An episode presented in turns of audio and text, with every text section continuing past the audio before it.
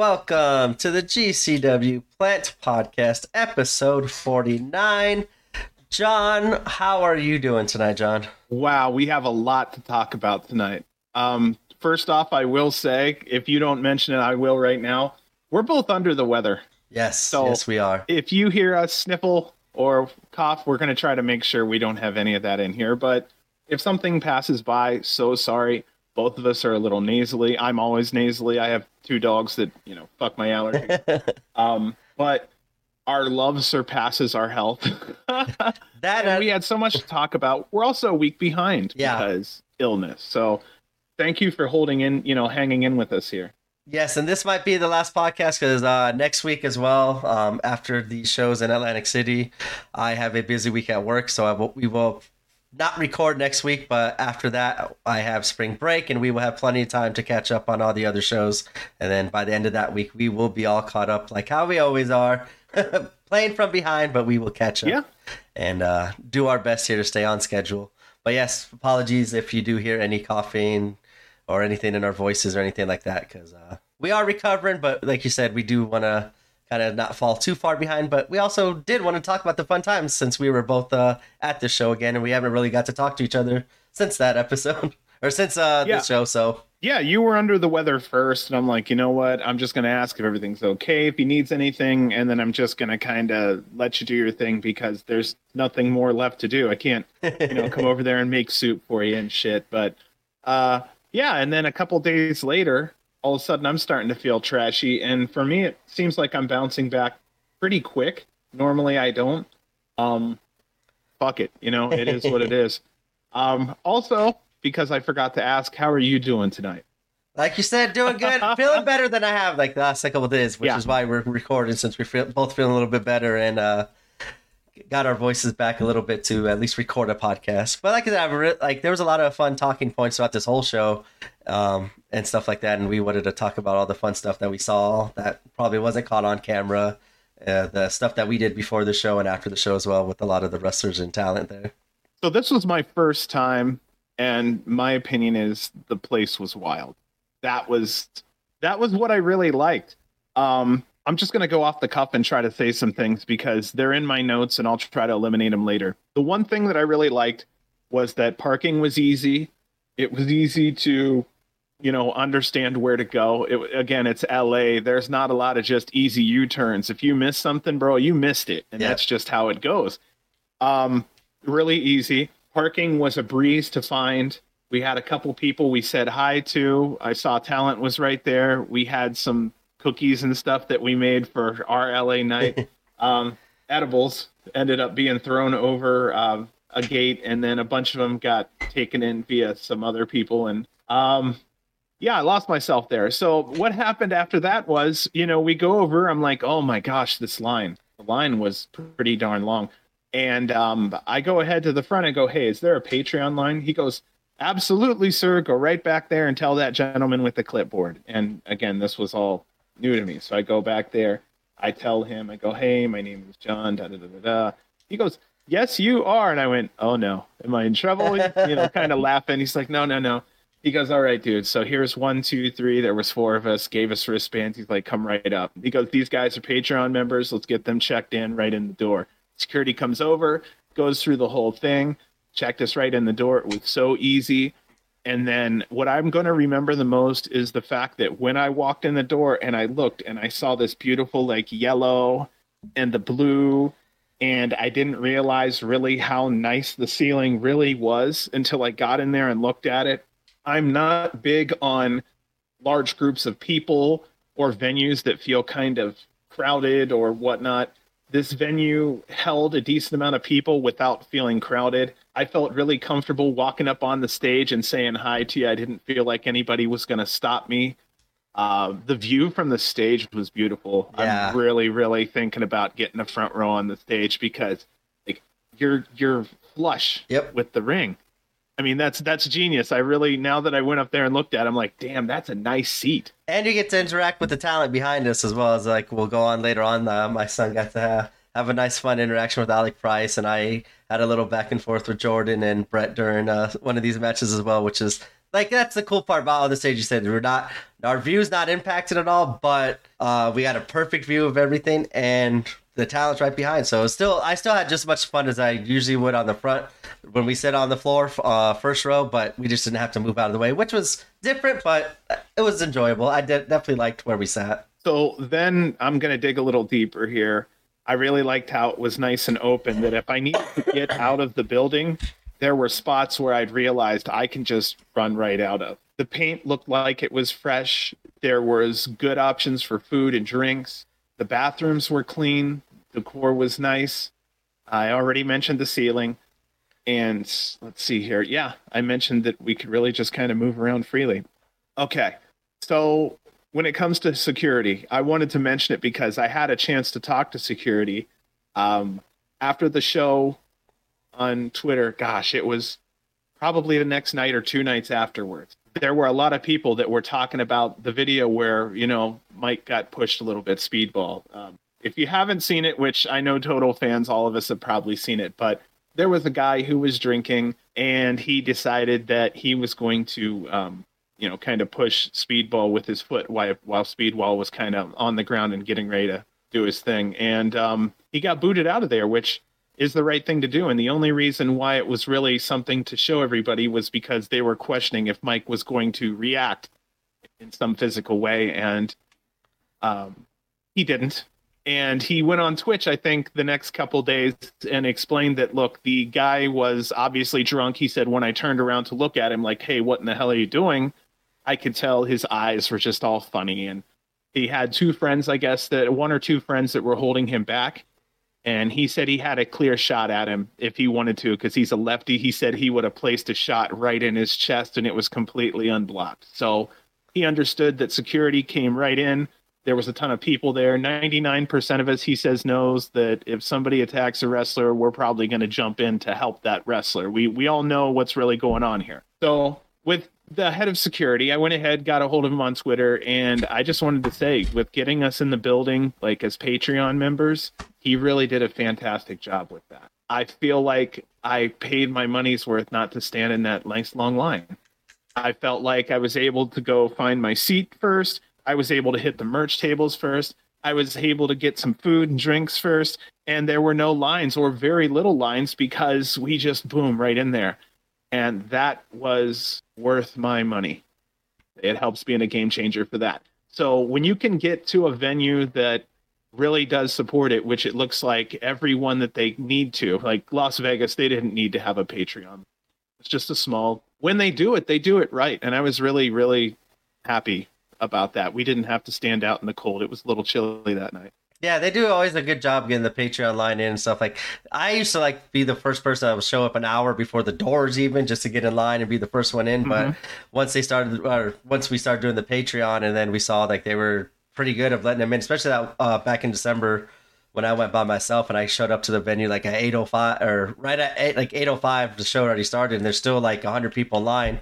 And I was like, "Hey, I'm Patreon." I got right in, got to cut the line, and boom, didn't got right in the building real fast. So they do definitely take care of the Patreon. So if you are a Patreon member, make sure you say something to uh, the people outside. Most of the venues, like you said, at most of the shows, they do a very good job letting the Patreons in first and getting our money's worth. Um, to get the first in merch, and as you said, that's kind of like why I really like getting there early too, because I like to go get my merch first because my yep. fat ass needs a certain size, and they don't carry that size too not a lot of that size often, so I like to kind of just get my merch in and then go sit down and enjoy the rest of the show because uh, might run out of my size on some of the shirts. And I've had that happen, which is not a big deal, but um, it does feel nice to get in there first and not sit in lines and possibly be disappointed at the merch table. And then sometimes some of the talent is walking around, so you're able to kind of get to them early, talk to them before they're uh, I don't want to say impatient, but after you've seen quite a few people, it's it's enough, and you go to the back and whatnot. So it's really nice to get out there when they're fresh and happy and ready to do their thing.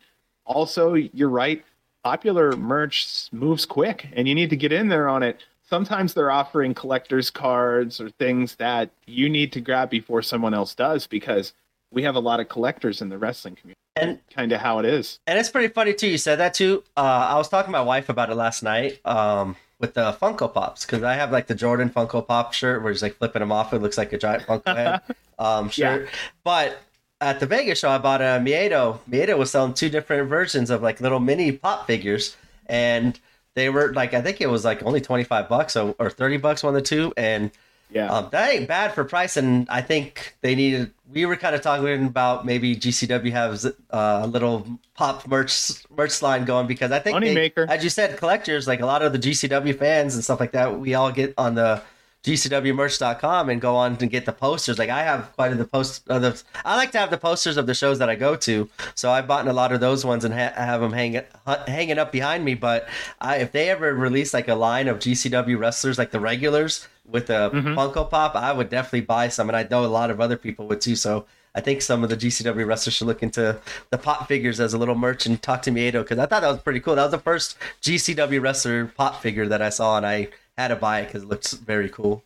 Yeah, I think you're. I think they might be missing out a little bit on that. They might want to get in on that train because again, wrestling fans are collectors, and I would love to have bought some of these, maybe for my wife, for my kid, maybe one for me, or maybe you know, as another fan, maybe buy something as a present. Um, most okay, okay. So I'm going to go back to this because I did have a lot to say about the venue, and uh, here's another one that I think was a big plus for the UCC. We saw this in Las Vegas because it's a smaller show, but most local or smaller shows, I feel like my little crew, we pull a lot of weight with making noise. Um, we do that also because we feel for the performers. We want them to also feel like they're cheered on and comfortable. I don't care if you're a musician or whatever. With, with an artist, if you don't have some kind of a boost, a positive something coming towards you, you don't always feel inclined to give your best efforts. It's not anything against the performers. It's just, I hate to say it, but if you've ever told a couple jokes when there are five people laughing as you tell them, your jokes kind of get funnier and better as you go. It's running that adrenaline. So kind of gives those performers adrenaline, but not at the UCC. Um, the UCC crowd is very alive. I think they're a passionate crowd. I really do appreciate that. I don't want to say it's a soccer field but I do want to say that it's um it's not tame. It's not a WWE tame, and it's really enjoyable because in the end, it's still an independent show, and we forget that it is still a cult kind of following. So, yeah, um, I want to talk about. Do you want to talk about anything before I talk about security? Uh, not that I think of. Uh, okay. I just like when we get it, like when we got in, I got my, I went right to Lio Rush. I saw he was on the ring and selling merch. Yeah, so like that yeah. was my first spot. As soon as we we got in, I went right to Lio Rush before I even got to my seat because um, the last time I, I went to go get Lio Rush, Rush merch, he didn't have my size and he didn't have much of anything last time too. But ended up getting my son a shirt, but he's always wearing his shirt. I'm like, man, I wish I had a Lio Rush shirt. I've been dying to get one, and he was selling a nice, cool shirt when he got bloodied up in New Japan on um, oh, what's that show? The, their main show of the year. They uh, he got bloodied up there, but he was selling like that kind of shirt where it shows like the blood and stuff. And I thought that was cool. Mm-hmm. And they, he had my size finally, so I was able to get my first uh, Lio Rush shirt for me. So that's kind of a highlight. And talked to him a little bit too of uh, he kind. Of, I told him about how I didn't have he didn't have my size and merch last time, and my son and like my son was like there. He's like, "Oh, you're you're the one that got my Lio Rush shirt, then, huh? You didn't get one, or your dad didn't get one, but you got one, so you're a true fan." And he looked at me, and he looked at me and kind of gave me like a little wink, like, "Hey, I'm just busting your balls to make your son feel yeah, good yeah. and stuff like that." But it was kind of cool to talk to Lio Rush before the show, and yeah, we got our seats and uh, got our cameras out and ready to take pictures and all the videos and it was a it was a fun show and it was nice. Our seat was like so perfect. Like I I very much enjoyed that seat. When I'm with my family, that's probably where we're gonna sit from now on. But if I'm by myself, I'll probably get like on the floor and stuff. Cause I do like down moving out of the, way. Down in the dirt. Yeah, I like when I'm by myself and I don't have to worry about like my wife or son getting hit. I'm all for moving or getting kicked because that just makes the to me, when we had to move out of the way, it feels like you're part of the show and you get more invested in it. Yeah. But I did feel very much invested and enjoyed my time on the stage. Like I said, it was cool uh, talking shit back and forth with the wrestlers as the matches were going on and stuff like that. So that was like that's another little perk of on the stage. So okay, when it talks to, we're talking about. I was happy I saw a couple familiar faces there. Like Juicy was there. He didn't appear on camera. He was just hanging out.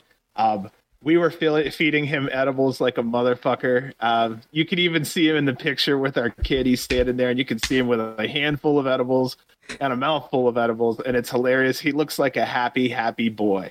That's the best way I can describe it. He loves talking to my son. He wants my son to wrestle uh, and basically wrestle with him. He wanted to do some things, I guess, and he told my son, and uh, my son still hasn't told him what they said, but no idea.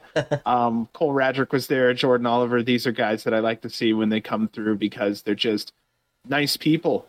And um, I just sometimes gravitate to some people more than others. And, you know, these guys were always just very nice. You know that about Oliver and with Cole. I think it's just a Midwest thing. I just, I cheer for him and I like him a lot. And he comes with uh, a lot less ego than just the average individual, it seems. But um, my personal goals, I got to meet Alec Price, who to me is one of my favorites out there right now. Him and Charles Mason, off the top of my head, in GCW are really two of my favorite heels. I'm starting to realize I really love heels. And I'm starting to realize that now. I remember the like last couple episodes too. Like I was, I was turning everybody heel. Like, ah, I like this person better as a heel. that person's better as a heel. Like, ah, everyone's gonna be a heel in uh, our GCW. So I think what happens is that as we start the second shows and how motivations are made, we start to realize how important heels are, and we also realize how how much heels have a grasp of how they can be strong, and that makes the hero look stronger.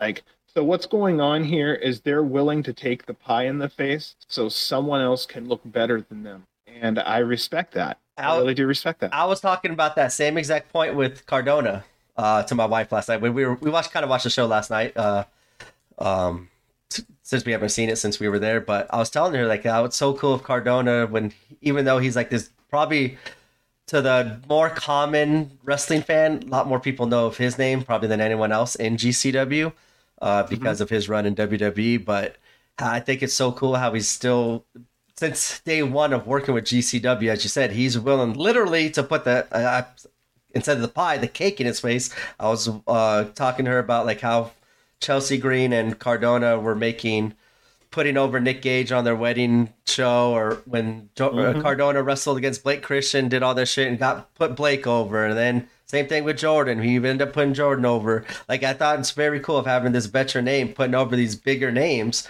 Um, in G or putting over some of the younger names in GCW and giving them a bigger platform and getting them more recognition with a victory over Cardona. And I thought that was, like you said, the heels have been very much uh, doing their part of just yeah taking the pie in their face and getting their uh, I always say comeuppance. I don't know why I'm stuck on that word. It's funny too. I heard another podcaster use the word comeuppance too. I'm like, oh, maybe that's why I'm just getting stuck yeah. using it. But it's so cool watching Cardona and Mason get their comeuppance from the face, and as you said, it gets me more invested as a fan because now I really hate this heel. Now I'm more cheering for this face more than I normally would, and I'm invested in the story to finally see Mason and Cardona get that pie in the face. And I think that's why these shows have been in my opinion, way better lately because there's more storytelling going on with the faces and heels. Mm-hmm. And I mm-hmm. think that's why probably we're talking about heels a lot more lately because we've seen now how much better they're making the show. Absolutely, because now our heroes look like something because they have somebody to uh, fight up against. That's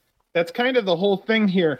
It's like we have to go on reputation if Superman never had somebody to go up against. We'd be like, well, he's great. I mean, we haven't seen him be great in a while, but still pretty darn good. Um, okay, so this kind of goes back a little bit. Six months ago, we were like, "There's no heels. Heels are dry. GCW is dry when it comes to heels. There's only one Mason that was really rolling around and doing anything whatsoever. And then here comes this onslaught of heels, and it really has added depth to the show. I, I mean, I don't want to say we were right, and I don't want to say we were arguing against anyone. I'm just saying that basic that basic Lego, you know, in the in the building really made a big difference.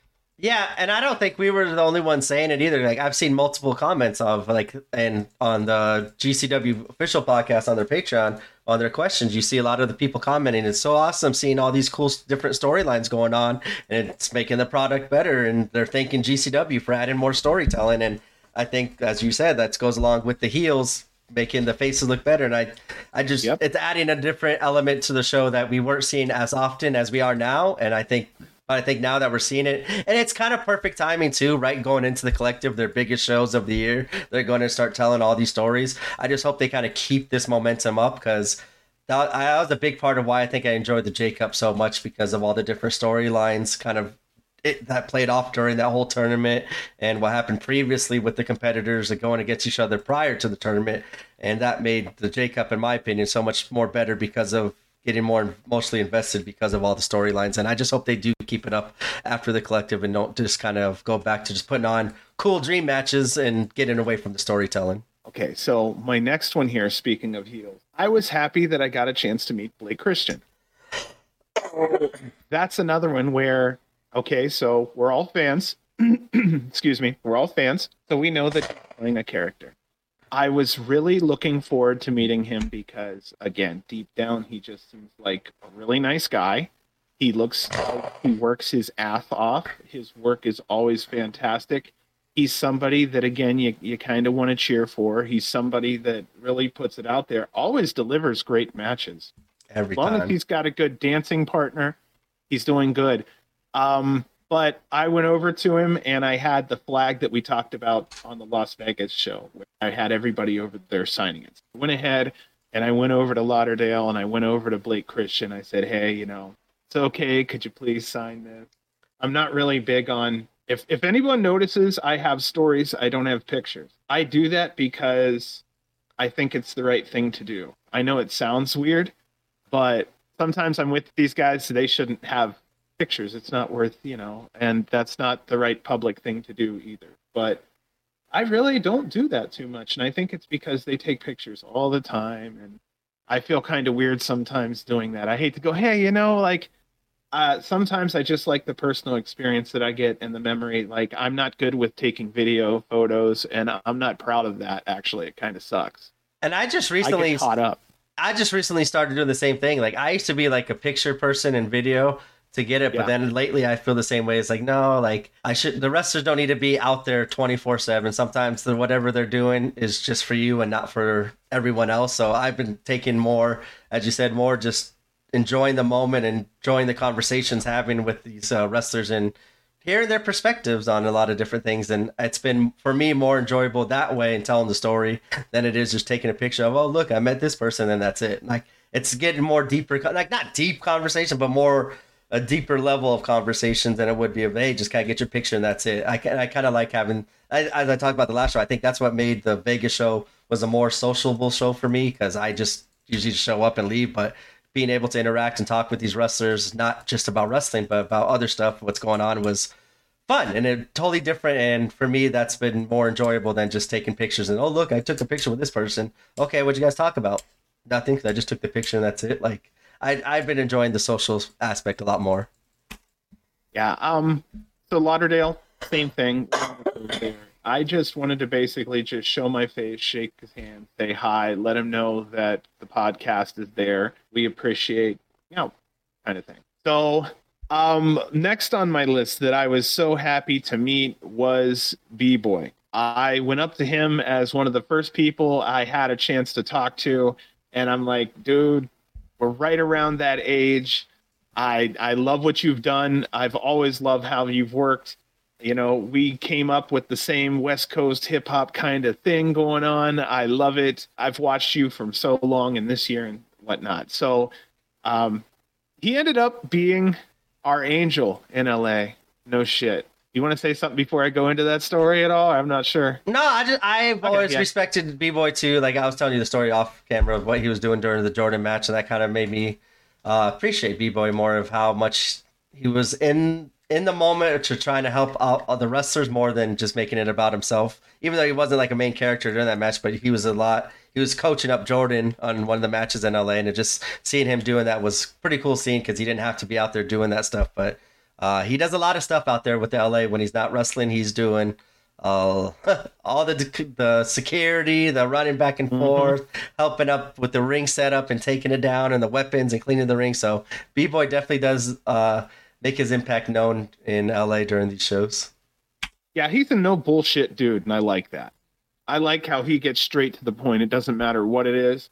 It's just boom. So I'll explain why I said he was our angel in LA. It's kind of funny to say that, and here we are, two grown men, but I'll explain it this way. Um, at one point, when we started the show, security was kind of in front of me. He was standing in a spot where he believed he needed to be, and that's fair. But we, me, and quite a few others in the spot were going, "Hey, we can't see. Is it okay if you kind of step back a little?" Um, we'd appreciate it because can't really see. And the lady was really upset about it. And I'm sitting there, I'm like, all right, no big deal. And then I realized he's well in about half of my view too, especially if you include the the pole that's right there, because we were lucky enough to get some nice side seats, like right on the side. So we were not cramped at all. That's another thing I really appreciated. That you know, the, maybe the luck of the lottery or whatnot, but we got those end seats. Um, but anyway, so start the show, and that happened. So I went ahead and I went over to someone. I said, "Hey, can you tell Lauderdale or security or somebody maybe to have this guy move back so we can see a little better?" And a second later, here comes B Boy, which I'm sure Lauderdale told him, "Hey, man, is it okay if you grab him real quick? Just have him come back about eight steps." And so um, B Boy went over there and said, "Could you please step back?" And the gentleman stepped back a couple, and I don't understood fully at the time, but um, B Boy's like, "No, dog, you're coming back here with me," and like pulled him back. Um, B Boy takes action, and I really appreciated that. Also, we'll talk about a spot at the end of the night where B Boy kind of helped out again, but um, that kind of rolls into security. Do you want to talk about, uh, or at least let me kind of talk for a little bit? Because again, this is all my first feelings about everything. So yeah, I to kind of you know first timer. I just wanted to add on at the end of like when you're about to do the security one because I kind of have a lot of like similar opinions and like uh, mm-hmm. agree with you on some of your points too. Too that's been, been that's been my experience uh, for all the shows I've gone to at um, the UCC. Is uh, what you're about to say? I kind of had that same experience and same thoughts as well. Well, okay. So part of the reason why I had this security talk that I was going to have was because um, it was wild at the show. That that wasn't something that they can control. The thing with security is you try to do what you can up front but initially um, you're reacting you're reacting. So you you don't know someone's going to walk up until they walk up and then you're dealing with the situation as such. So my my ideas about this not my ideas but my thoughts and my ideas about this was that security inside did a decent job at covering the venue during the show. Um, i've done a little bit of security before and I recommend general admission stand back behind the seated customers. That would be rows five, six, and further back, because those customers paid for you know, seats, and it's not easy to have people standing right up beside you on the right side. Also, that can sometimes be a cheat, unfortunately, that you pay half the price and you stand right beside someone in the front row who paid double. So that's one of the things I think of where I go, okay, that's something where we need to push those people back because there's an area for them. But if people are willing to pay the extra money to have a seat, let's treat them special too and give them the space that they need to say, walk around, get up to the restroom, go get something to eat or drink. I think those things are fair. But um, no one seated in row four who paid a higher price should be pushed up against by people who paid a lot less. Yep, that, but, that's where I agree with you too. That's where I sorry, that's where I kind of wanted to hop in right there because I'm right there with you. I feel the same way, eh, but I've also been that person in GA up front, right by the entrances, right. right, right. But I I make sure like, hey, oh, am I blocking you? I'm good. You're good. Okay. It's like I try to stay out of the way, but ninety percent of the people there don't. They don't care. They're like, oh, I paid for this. Like, yeah, but you did not pay the same price to be right next to me where I'm at. Like I, I agree with you. They should be in the back behind everyone watching in GA. That's fine. But when they get pushed up close, that's where I kind of get annoyed because I paid the, as you said, the more money to have a better seat, and I should not have to adjust my viewing because of someone else in GA thinking that they could push their way up to the front and that they've earned and deserve that same view that I have. I I just agree with you on that one because that's one of my biggest complaints when I was sitting uh, at the UCC that that always happened with us. So I mean, I just I don't want to be harsh. It's just I think that's a good idea to do, and I think it's the right thing to do because if you want to be in the front row, pay for the front row. If you want to be in the second row, pay for the second, and so on and so forth. If you're going to pay in general admission, which I hope this doesn't upset anybody, but stay in general admission. And I know that's being harsh. I'm so sorry. But you have to understand the people who paid for those seats. They they paid to be there to have that space, to have that section. Everybody wants to be front row. And it's obvious that the only people that really keep getting there over and over outside of front row people are GA. So I would like to not have security stand in front of me, blocking my spot, uh, blocking my vision during the show. I would like for him to stand in row four or row five and tell everybody stay behind him. Then everybody that paid good money that is seated can see the show. Um, I just had to say that. And I noticed they've done a better job at enforcing that as the shows, as the, all, the, all these shows I've gone to, every show they're getting better and better of making sure the crazy people that are in GA running around blocking everybody up front, yeah, they've yeah. done a better job of making sure that they're not impeding on the people that paid for their view, that they're actually getting the view that they paid for too. So um, big shout out to that. And like, it's not to like I know like you don't mean this, but just in case of people out there listening, it's like not actual security guards or like local wrestlers that are there yes, just kind of yeah, help yeah, out. They're not actual security guards getting paid to do that. They're just uh, the wrestlers helping out GCW and Brett of making sure the fans are in control and stuff. So that's not like they have any batons or weapons on them. Yeah, they're not professionally security guards. They're just there to help out. They do for the most part do a very excellent job. And like I said, every show I've seen it improve and improve, and it's been more fun to see that happen because for more fun for me at the shows seeing this happen because now I feel more entitled or not entitled but more inclined to uh, get better seats and stuff like that and not have to worry about some other person blocking my view. Right. Okay, so you made a good point there and you're right. These are wrestlers. They're not professional security.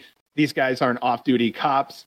Nothing like that's going on. This is what you see at any standard wrestling show. A, a, big company comes into town, they'll use local wrestlers for all kinds of things, maybe picking up people from the airport.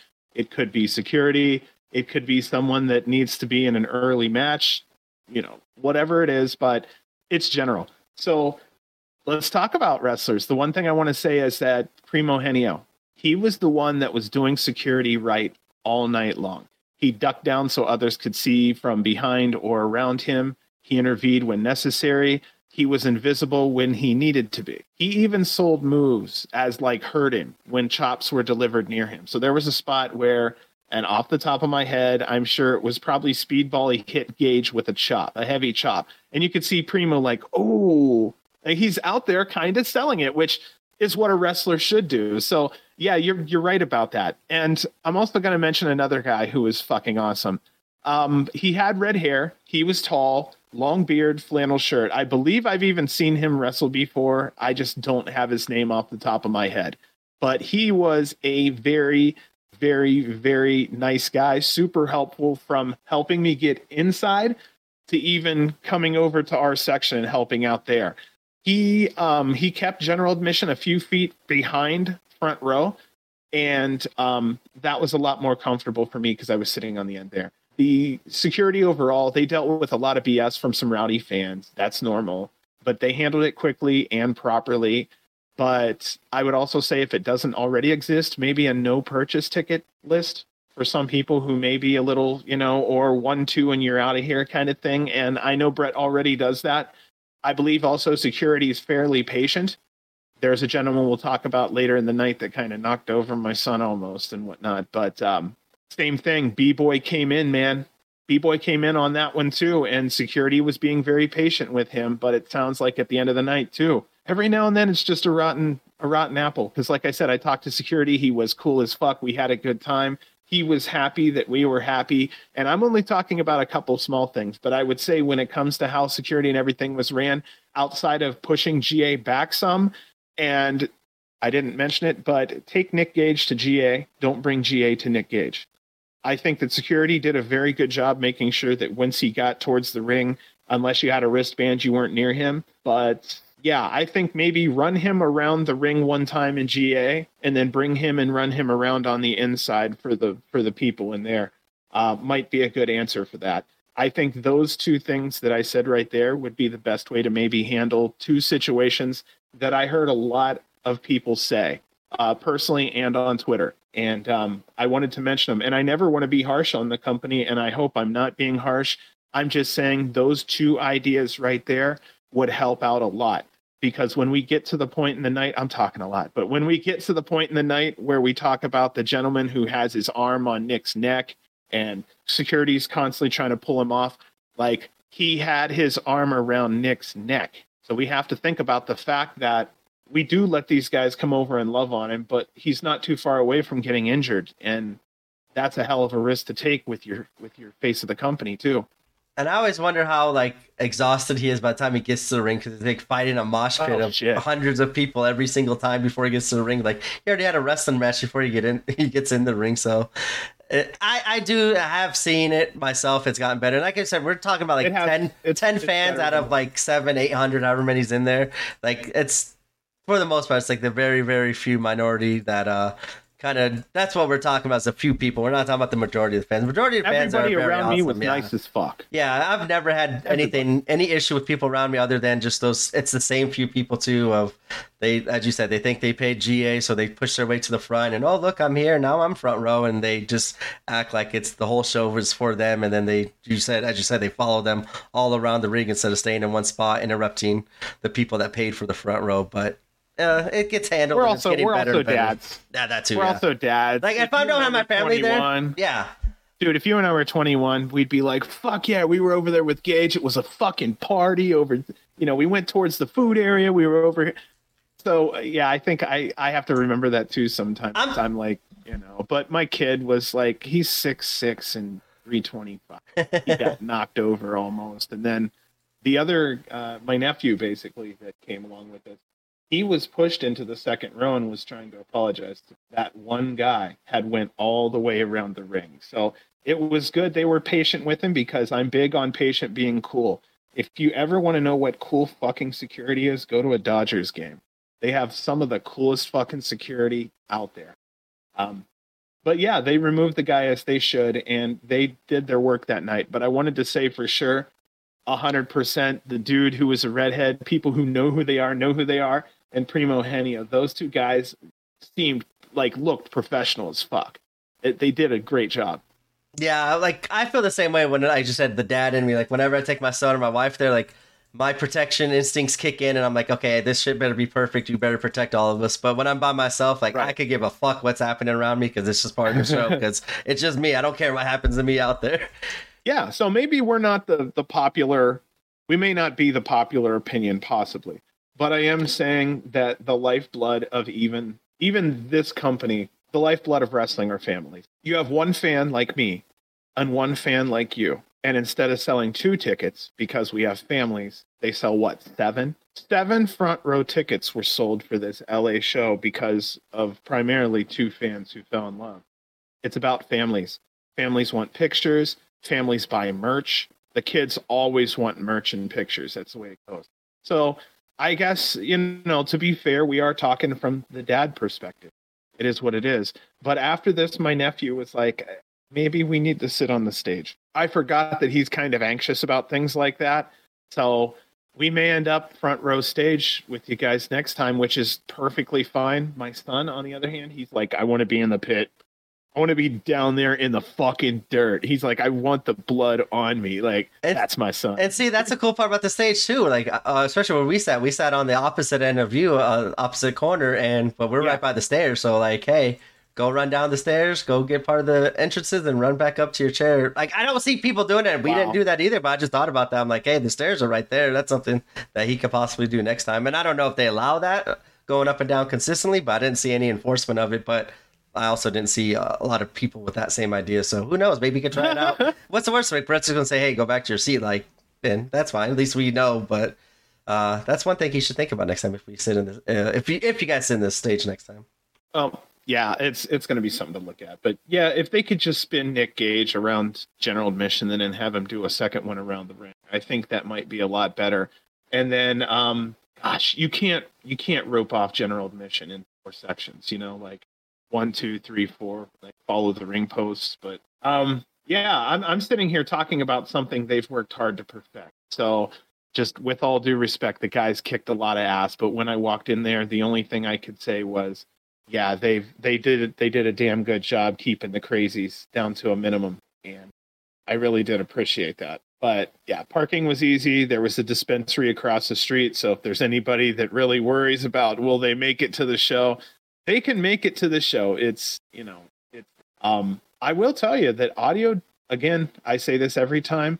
Audio never fully captures the live feel, and I know you can't always do that, but I don't know. I don't know if maybe the crowd is a little suppressed or whatnot, but it always comes across quieter than it is because I know that when we were there, LA was electric. And they made the sound better though over the last couple LA shows because before, even yeah. when you're there, the microphone would cut out. You could barely hear what was being said over the speakers yeah. and stuff. But the last few shows, as a fan, uh, like in the stands and in the building, you could hear everything perfectly, and that's uh, another nice little improvement that they've done with these UCC shows. And you're right. There's been so many improvements. I mean, how many have we talked about that just over the last six months? Better, better, better. I mean, from security to storylines to adding more real wrestling into their shows to adding a belt to adding heels. Like they are listening to their fans. And I really love that Brett does that because a lot of other companies don't and the Lakers um, colors um, on the LA and uh, the little LA logo above where it says GCW. Awesome. That's why I've always loved like the LA shows and when they use that ring because it looks perfect. It's perfect for the LA crowd. Okay, so I'm just gonna ask this because it may happen here.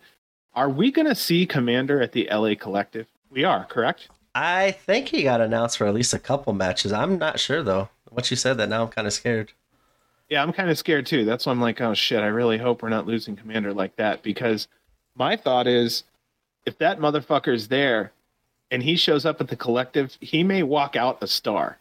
There's gonna be a lot of people who's gonna know who Komander is once it's all said and done. And like, especially after this talking, week too. Well, that's what I'm saying. This could be the summer of Komander once everything's said and done. Like this could be Komander's coming out party where people start to really know who he is. Uh, AEW did such a good job having him out there during that ladder match. Did you see who the original person they wanted for that one was? Yeah. That's Vikingo. insane. Oh my god, I could not believe that. Wow, talk about having a golden position though. Yeah, if I they mean, could still they, get Vikingo in the future, that's nuts. I'm so happy that I had a chance to talk to him at LA. Yeah, Las Vegas and LA because he's just so damn nice and he's like, "Oh, my English is not very." I'm like, "Dude, don't even worry about that." Do you understand a hug and you know thank you? You got those two. That's all i really wanted to tell you. You know what i mean? I don't have a lot to talk about when i'm there. I don't have a lot in common with say a 25 year old person who's out there you know but what i do have in common is respect for what they do. So i make sure i tell them. But yeah um Komander this Komander situation is really interesting. He like i said he could walk out of the collective just an absolute star. And i think that's what's going to happen we're going to have so many fans coming through LA that weekend that I think it's going to be like when um, when AEW came through Las Vegas last year, where we had a lot of AEW fans at the GCW show. Yeah, and it was really cool watching their reaction to some of the shit that was going down. Um, right now, Komander is signed to Chaos Wrestling in Mexico, K A O Z Wrestling. That's preventing him from being signed at this time both AEW and WWE have interest in him. My recommendation collect merch now. Same with Nick Wayne. Nick Wayne has four months until AEW is his new home. Same thing with Billy Starkz. Billy isn't signing until after graduation, but AEW is looking like the future. All of this is absolutely. I have a lot of talking in me today, man. no, it's all good. It's uh, it's, we had a, a, lot to talk about because we saw a lot of fun stuff at this uh, UCC before and after. So kind of just want to get our little stories in before we uh, cover the actual event. So we've got 24 events that have been listed coming up for GCW in these next couple of months here. Are eight for the collective? How many shows of the ten. collective? Nine? Ten shows. Ten. Well, 11 counted the independent, like the Hall of Fame, but 10 actual wrestling shows. Wow. So 24 shows coming up, 10 over one weekend. I really hope we survive. I hope I have a voice when we come back. Because I'm gonna be uh, all like every single event. I'm not going like I'm not leaving the UCC Center. Like they're like I'm not even going to WrestleMania. Like I kind of want to, but I think it's just going to be too crazy, and I don't want to put the extra stress on myself. Because then I think right after WrestleMania, there's a show back at UCC, and I don't want to have to stress about making it there and stuff. So I'm just gonna be chilling at the UCC. But I just hope to have a voice by the end of those three days and ten shows because I will be cheering, moving, screaming. it's gonna it's gonna be fun. I can't wait for it. Okay, so the last thing I will say about my impression on the venue. Um, walking out the door at the end of the night, I looked around. I love to take a final shot at the end of the night. Okay, you know what? Here's what I last see as I walk. GCW has the perfect venue in LA. I think that is the perfect venue. It has enough to hold more It has a good look to it. So if they need to put on a fabulous show, they can do it there.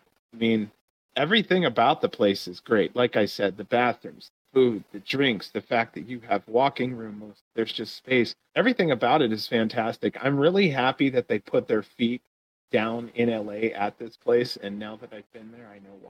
I, I do like the the venue as well. I just kind of wish because of after that last statement they made on the podcast of not having as many death matches there because the venue didn't really uh well not quote unquote death match just not doing light tubes and stuff like that. That's the only negative I think of it, but they had let them use it in the past, so maybe they're just not letting them use it as often, or maybe they're not pushing it as often either. So, um, I I do like the venue, but I just wish there was a little bit more ultra violence allowed. Okay, so this is for fans. So let's kind of I'm gonna go deep for a second. By any chance, do you know why Sheik isn't allowed at the UCC? Sheik Sheik was there. Uh huh. What I was saying was, do you know why she's not allowed? She's not supposed to be there. She's wrestled there many times. Uh huh. No, I have no idea then. Okay. I don't know what's going on. I don't know what happened. But when we were talking, my wife and I, we, we talked to her quite a bit. She's a Las Vegas local kind of thing. So, but she's like, no, I'm, I'm really not supposed to be here. I was banned from this building. I'm like, what? Now, she's kind of a smartass sometimes, likes to make jokes, but yeah, so I don't know what was going on because she was out there on TV in the middle of the damn place. And she's but like I said, reason. she's there at every show, like every UCC mm-hmm. show she's at, been there. So I'll just take it as maybe fuckery, but she's like, yeah, I'm not supposed to be at this venue anymore, and and like she had a mask on outside of the performance the whole time. Huh. Interesting. And uh, you know, Sheik sticks out like a sore thumb. You know what I mean? Like really, Sheik's so unique. You're not gonna like not know who the hell that is from the back, from the front, from the side. You know who Sheik is. It's like Nick Gage. You can tell from the back, from the side, yeah. from the front who Nick Gage is. That's weird Same though, thing. because actually I've seen her like she's had multiple matches there. maybe, maybe, maybe I heard it wrong. Maybe, but she was possibly joking. Interesting. Maybe she was just talking about the match. I was banned from the match because she was banned from you know the match. What I mean? Exactly, and I was on a fucking trip from that LA be, yeah. out here to the show. maybe that's what she was saying. Maybe she's like, "Hey, I'm not supposed to be here because I'm not supposed to be involved in this match," kind of thing. I think that's I think that, yeah. That I think makes that's more sense. Well, but it's also possible fun to think about the other situation. well, again, for or people who reason. don't remember, when I was talking on the Las Vegas situation here, basically you and I both we show up in Vegas at like what? We show up to show about seven or so. So we had the show in Vegas from eight it closed down at 11. We probably left at 11:30 midnight. We both get home. It's probably 12, 12:30, 1 o'clock. I didn't get to bed till 3:30. Woke up at I forget what time. I got like four hours of sleep. I think it was just nervousness because I had to drive to LA. I'm not good with fucking stress and nervousness. I start to think and I'm I'm fucked. That's why I actually listen to like podcasts while I'm sleeping now because it helps my mind wander on things besides myself. so, um, God, I just I just see this is what I'm talking about where I'm not feeling well and I'm like talking and I actually just lost my my point, which is so embarrassing. Um, I'll move on though. Oh no, I remember what I was saying now. Yeah, so I mean, I got four hours of sleep and then drove four four and a half hours to our hotel. Got there, had about an hour and a half. I almost passed out in the hotel. Then we had to go to the show, be there at seven for the eight o'clock show. We got out of that show at eleven thirty or so, maybe twelve after we were done BSing got back to the hotel at 12:30, fell asleep at 1:30 or 2, woke up at 7:30 the next day and had to I actually drove as much as I slept that weekend. Yeah. I, am right there with you. That's what that's, that's what me and my wife talking about. Maybe we should start leaving like a day earlier just to get some full rest in and then go enjoy the show fully awake and aware. Right. I think you're right because that might I mean you might be a little bored if you don't have something to do do, but I mean if you can maybe get a day early, maybe hit the beach for a little bit, get something to eat, take a nap, and go to the show that night. That's not horrible. Yeah, make a day out of it. It costs you an extra about $200, $300 to do that, though, too. So you got to think about that. That literally was just about to say next. If money wasn't an option, that would be our option every single time we'd be doing that. But unfortunately, uh, the hotel rates out in LA are kind of crazy. I still got, like, as we are saying, I still got to get my hotel for the collective. so then also the other thing was I was really looking forward to this show. There was a killer lineup the ones that I was really looking forward to was Lio Rush and Komander, Blake Christian, Willie Mack, and then the Gage Bailey match. That there wasn't a bad match on this show. It was a there great was card. not a lag. I love the card too. I was I was so super Hmm. excited, especially like Lio Rush and Komander. I think was one of the first matches announced. I'm like, holy shit, they're starting off hot with that first announcement, and the matches got they were they were incredible. As we were talking about, like there was not a bad bad match that night, and that that's been kind of what the GCW and LA experience has been lately. I haven't don't think I've seen a bad match there where like okay, I just need to go use the restroom or whatever and miss something. Like this is it's been fun, and I've really that's why I'm really looking forward to once they start final, finalizing all these other cards for the collective. How exciting that whole experience and that weekend's going to be because there's going to be a lot of great matches throughout the whole night or throughout the whole weekend.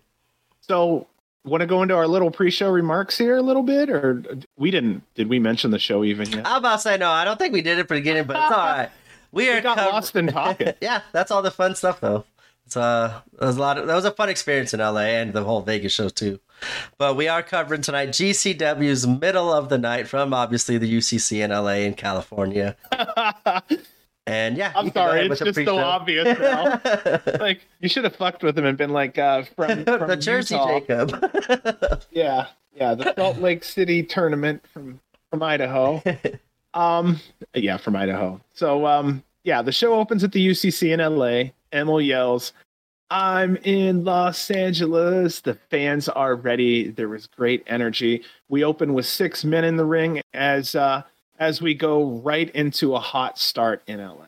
So that basically brought us right into our first match. And yes, for the first match of the evening is the scramble of Alec Price, Cole Radrick, Eli Everfly, Jimmy Lloyd, Starboy Charlie, and Tony Deppen.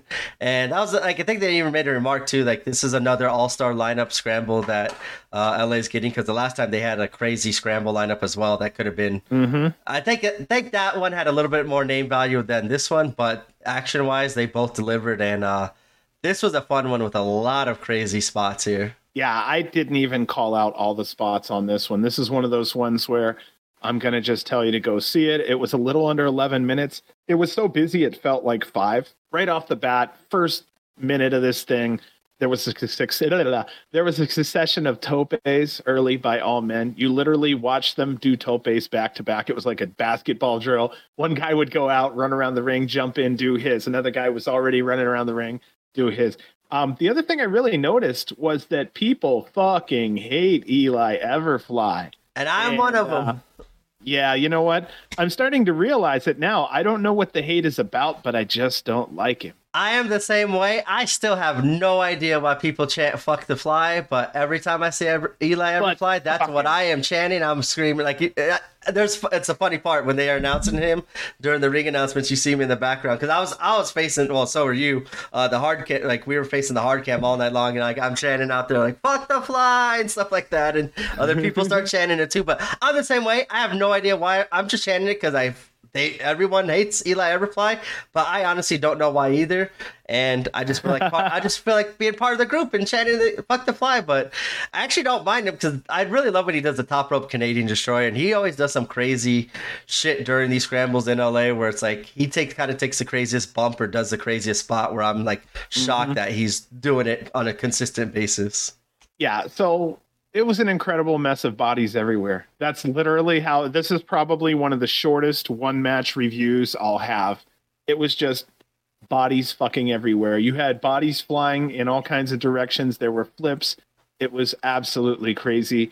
Um, it's just the whole thing was like a blur. That's the only thing I, I don't know. How much can you really add to it's like there was so much going on. I didn't go shot for shot because a, a 10 minute match would have taken me 30 minutes to sit there and write up. And uh, nothing like what there was no crazy crazy spots like something that we never seen before that we want to discuss like in the Yeah, in nobody scramble. dove off the ceiling. right? It was it was a typical scramble but not saying like it was a okay scramble. I, I enjoyed it. I thought like the crowd was super into it. They all hit their fun spots and as you said it felt like a blur. It was just people constantly in and out of the ring in and out and they did a lot of spots to the outside which was always fun during these scrambles but um there's nothing was nothing was like that stood out to make it incredible but nothing was awful that we are going to hate this match it was fun it was a fun little scramble So I'll go straight to our winner here. Our winner ended up being Tony Deppen with a running knee on Jimmy Lloyd. It was very quick. It was unexpected. The fans did not like it at all. So we'll go to the end here where I'm pretty. Have you seen yet how Tony Deppen? Yeah. So Tony Deppen comes over. I don't know why, but I just you can literally see the light bulb go off in my head on video where I go, well, you know, I'm gonna stand up and give this motherfucker my middle finger. And he comes over and digs in his pants, that dirty fucking son of a bitch. I said I was gonna cuss left less, but you know. Um yeah, and then grabbed a hold of my finger and he fucking stole it. That's the best thing I can say. Your reaction too was like middle finger. What what happened? Why'd you take it? yeah. Yeah, like I don't even know where it went. I just know that when he removed his hand, it was gone. I I still don't have a middle finger. I lost my middle finger in LA to Tony Deppen. I need to put it on a shirt. I don't think he took a hat this time too. I, I was trying to look for it. Like I didn't see oh him chuck any hats across the building this time. I told the boys, I said, "Get your fucking hats off now." They're like, "Why? Why?" I go, "Look around." And no, no, no. Actually, yeah, because I told the boys, "Look around," and I think I saw a hat fly on the first side he walked out to. I think he got oh, okay. one person. I may not be right too. I also thought that you know Sheik was banned from the building, so you never know. Um, but it was funny that I even put online I, on Twitter. I'm like, "Did you see Tony Deppen steal my finger?" He's like, "You got to be quicker than that, man." So, as always, Tony Deppen's another one that I just think he's instead of like, "Hey, it's Tony, hide your girl," it's Tony, hide your hats, and now hide your middle fingers because he's willing to take anything from the fans. Bro, if he can get a hold of it, he's stealing it. Just fair warning: keep your fingers to yourself. I think I did see a couple fans too. As soon as he came out, like they take their hats off and hold it on their chest, because I know that's what I've been doing lately when I've been sitting front row with Tony. It's like, oh man, I kind of like this hat. I'm putting it away. Or now I've been making sure. Sometimes I leave my glasses on top of my hat and forget that it's there, even though it's nighttime. So now I've been like mm-hmm. taking them off and leaving them in my car because I could just see Tony just chucking all my glasses and hats across the building. Wow. Yeah, this was um, a fun opener. I'm going to quote you. This was a fun opener. Yeah, fun scramble. I definitely enjoyed it, and. uh they all got their spots and they all did an incredible job. I don't think there was like maybe one little slight mix up, but oh well. In a in a ten minute match full of all those crazy spots, I'll take. I didn't see nothing. Yeah, that's the same. That's I was something small. That's why I'm not even gonna say what it was, but it was something very small. And that will lead us into our second matchup of the evening as Nick fucking Wayne goes against the indie god Matt Cardona. and I loved it. The reason I said the indie god, because that's what now I have to kind of start sticking with after seeing this outfit and seeing indie god all over Matt Cardona's ass and jacket the entire time. It's now stuck in my head, or I'm going to start calling him the indie god. And yeah, he came out dressed as Indiana Jones, which was uh, pretty hysterical. And um, before we get into action match two, he cut the little promo on Nick Wayne. And mm-hmm. as he was talking, like I think he said the first line, I looked right at my wife because like one of the funnier spots that we remember with Cardona versus Jordan's match was Cardona cutting a promo on the wrong wrestler. He was cutting a promo on Nick Wayne, and then they go, no, you're facing Jordan. you're like, who the fuck is Jordan Oliver? He did the exact. I said, I, hope I love he, it. I said, I hope he does the exact same promo. My wife looked at me, started laughing, and then he started doing it, and we both looked at each other, and like we were like uh, wide eyed, like, holy shit, he is doing the same exact promo. And he cuts a promo of giving, uh, congratulating Nick Wayne on winning the J Cup a couple weeks ago and becoming the JCW champion. And then MLJ's like, no, bro, that's Nick. Or that's Jordan Oliver. And then same thing. Who the fuck is Nick Wayne? Then I love it. I love Cardona. I'm loving Cardona as a heel. Like I really hope he doesn't go to a bigger company because I, I think he's having so much fun doing all these shows and being able to have the creative freedom of literally doing whatever the fuck he wants. Is evidenced by here coming out dressed as freaking Indiana Jones. Um, everything he's been doing, it's been awesome. I think it's been fun for him, but he's also giving, as I said earlier, giving back to the young talents and putting them over and letting them pick up victories and like you said, getting the pie in his face just to kind of let the faces come up out on top. And I love seeing it, and he's been executing it very well. And I don't want to see Matt Cardona leave GCW anytime soon. And I'm kind of glad now that every time they announce him for another match, like in a couple months, I'm like, okay, I know we'll have him for at least a couple more months before yeah. he does head up to a big company if that's what he chooses to do. Yeah, so I found out not too long ago that WWE did apply for a copyright on Zack Ryder, the Zack Ryder name, I think. Yes. So I don't want to say anything too much about that because the WWE is prone to do that quite a bit for licensing reasons. Sometimes they have to renew licenses for different uses. So say like they have something on Hulk Hogan, then NES puts out a game, Nintendo puts out a game, and they may have to redo a small section of his contract so that he can have, you know, a writer put in there say how much money he made per unit sold. Things like that can come up. Um, and I know a lot so of people gonna... were thinking too that because that uh, trademark filing that they he that might be the sign that he's going back to the WWE. But I remember yeah, he yeah. said, "I that that character's dead. Like if I go back, I am not." Doing that Zack Ryder shit. I'm getting the Cody treatment. I'm coming in as Cardona and carrying in everything that's made me successful and why you guys want me. I'm bringing that to the company, and I really like like how he's going to do that because I think I, I, was talking to my wife. he's excelling at this Matt Cardona instead of Zack Ryder. He's more. I think he's doing better stuff now than he's ever done as Zack Ryder. Even though he just had a bigger platform and obviously bigger paychecks, I think he's making a lot of good money from what I've heard on his podcast, and he's in he's enjoying his time and the uh, the creative freedom means a lot to him, and we've seen it and we get to enjoy it as well. Well, what he's doing is so absolutely creative that if you step back and look at it, it's very WWE his presentation, the way he does everything, all the way down to putting real money into his outfits is so very WWE. And it's so anti GCW, which is perfect. That's why I really yeah, love his character because yeah. the perfect antithesis of GCW is like, no, I'm not gonna come in here and do your indie shit. I'm coming in here with the real shit, and you guys got to step up to my level. Like that's how he's like exuding his confidence and his uh, dominance over everyone. And I, that's one of the facets of his character I've been enjoying watching. So I'm going to throw this next statement in the bucket with everything else we said six to eight months ago about what GCW needs to improve upon. This video package that opened up before the Wayne Cardona match was absolutely fantastic. It looked really good. Again, it's a great way to hype up the match. It makes what they're doing look and seem important. Fans. Also, for fans who are tuning in for the first time, it lets them know what the hell is going on so when two men don't walk out, it's just okay. What about these two men? They have a video package that makes them look like superheroes before they walk out. It's so helpful. And whoever's doing those packages, you know, fuck yeah, dude, you're doing such a good job. Yes, and we've been wanting the video packages, and I'm glad that we're getting a lot more, but it's keeping going because, as you said, I think it's adding a lot more to these fans that could be first time fans not knowing who these two are. You see those little quick little highlight videos, and oh, I'm excited to see this young kid do some fancy flips, and oh, mm-hmm. this looks like Zack Ryder. Oh, it is Zack Ryder. It's Matt Cardona now. So I, I do think that's been adding a lot to these shows as well. Yeah, having their own highlight videos has been really a big thing here. So Wayne was out first like I said earlier, please, if you can, enjoy him. He's got a little around four months with him. Uh, he quoted me at five months in Las Vegas. So uh, let's just say four, and anything past that would be bonus. Cardona comes out as dressed as Indiana Jones, the indie god. I'm with you. Indie god is now what I'd like to call him. That's what he proclaims himself as. Um, I 110 appreciate the 110% appreciate all the efforts he puts into every That's including the costumes and promos. It's kind of funny that my notes kind of line right up with what you were saying here.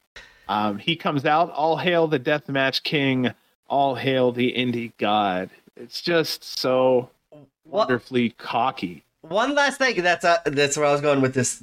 How he's we're on the same wavelength how he's spelling indie god too instead of I N D I E as like there yes. was a big discussion. I've always seen this discussion. That's how you describe and that's how you spell indie and for when you're talking about independent wrestlers. But I like how he spelled it the I N D Y is kind of like another little troll to the wrestling fans out yep. there. It's like, oh, I'm gonna make this another talking point for you guys. You're gonna talk about two one word that's on my ass the entire match, and then I'm gonna make I'm gonna make you all just eat each other alive arguing over spelling of the word indie for independent and i love how he's doing that as like another little troll to the fans as a heel should do. Well between the collecting of all of the figures and the way he does the trolling like you're saying there he is such a nerd like the rest of us. It's like if you gave somebody a nerd like him a bunch of money and said you know what? Go out there and create a character i think this would be a lot of it. A lot of what he does out there, I think, are things that he's a fan of. That's exactly what I was telling my wife. I was saying, like, this is why he's enjoying his time because this is probably all these ideas he had over all the years of being a fan of wrestling. And now that he has the creative freedom to do it, he's taking full advantage of it and doing all the fun little things. Whether it works or not for the fans or for the company, I don't think he really cares because he's doing it for his own fun and um these those little things are just been so entertaining to watch, especially in a GCW crowd, especially having these kind of WWE types of matches and not high fly and fast pace work rate of just being a heel and working the crowd. I think that's excelling his character to be a heel with these crowds, and the crowds definitely boo the shit out of him. But I know it's in one of your moments or one of your comments here too. They really still do cheer him too. He does still have his yeah. loyal Zack yep. Ryder or not Zack Ryder, Matt Cardona. The the was it the wrestling? I forgot his the full wrestling major. God. What's it? The, his podcast, the major Wrestling Pod. Yeah, Major Wrestling yeah, Pod. The, the, Major Wrestling Pod, I think it's called. Yeah, he's still got a quite a bit of fans with that podcast, and they are sprinkled in throughout all these shows, and you hear them like, yeah. even though they're the minority of the fans, they're very vocal during his matches, and I like because it does build in a kind of back and forth be, uh, chance between uh, the two wrestlers during his matches, which is always fun as well. And I loved how Cardona was saying he's going to wrestle the future of the business. He's watched him forever. He just won the Jersey J Cup. You know, like you were saying, Emil comes out. He's like, um, I'm sorry, Matt, but that's Jordan Oliver you're thinking of. Over there is Nick Wayne. Like, who the fuck is Nick Wayne? I was dying laughing when he said that.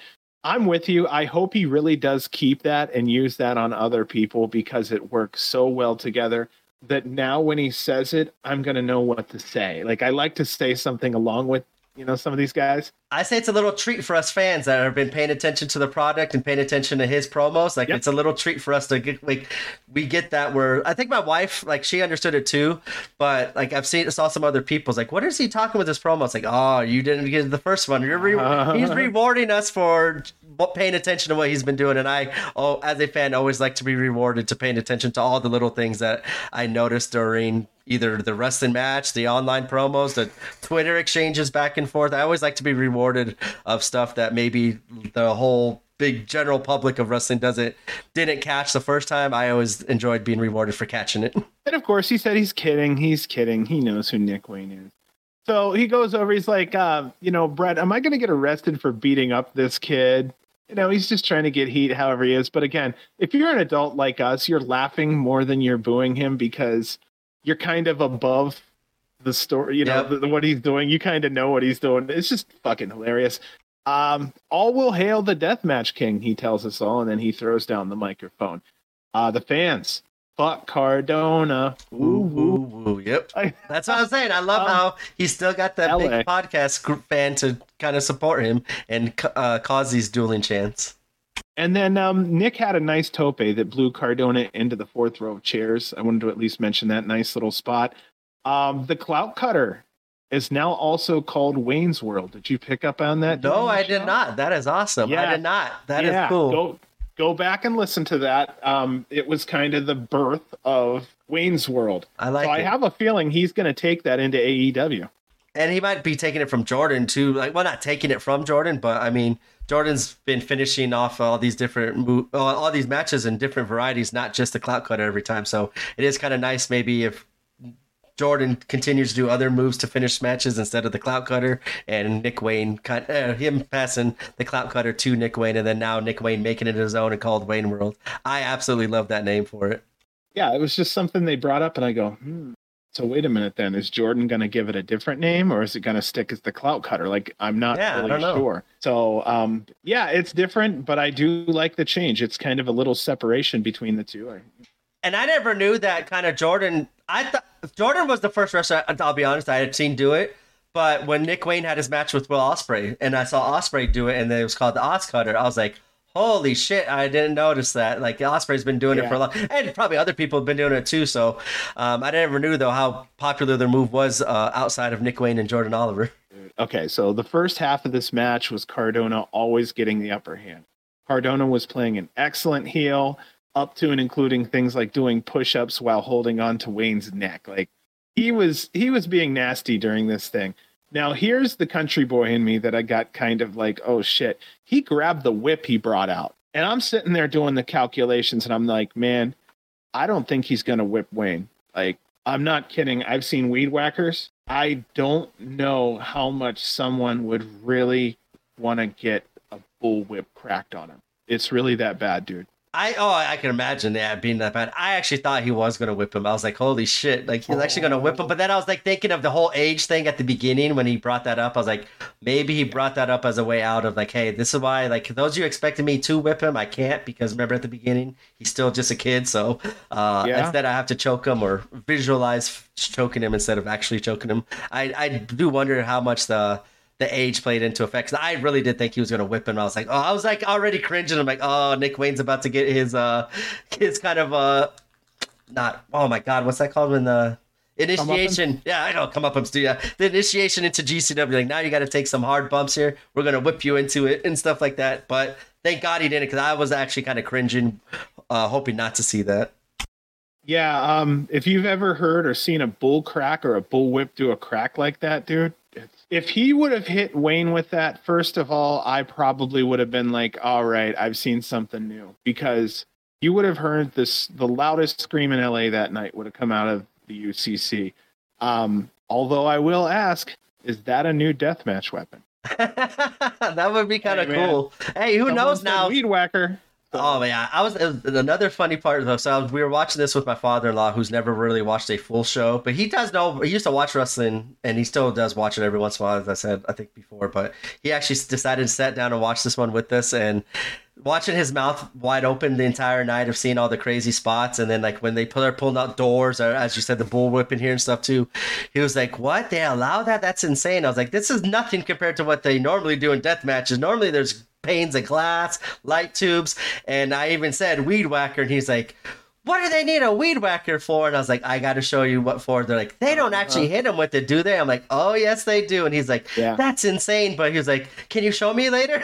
like, so I had to go yep, back and yep. find the spot, but um, with that bullwhip too, as you said, like how painful that would be. I think even the belt when I see them get whipped with the belt like when Cody Rhodes did. I I go to mm-hmm. these two examples when Cody Rhodes took the 10 whips to kind of have his match with MJF and AEW and how those marks like there's no faking or selling of that shit. That's like just straight you're getting whipped and you just got to go through it.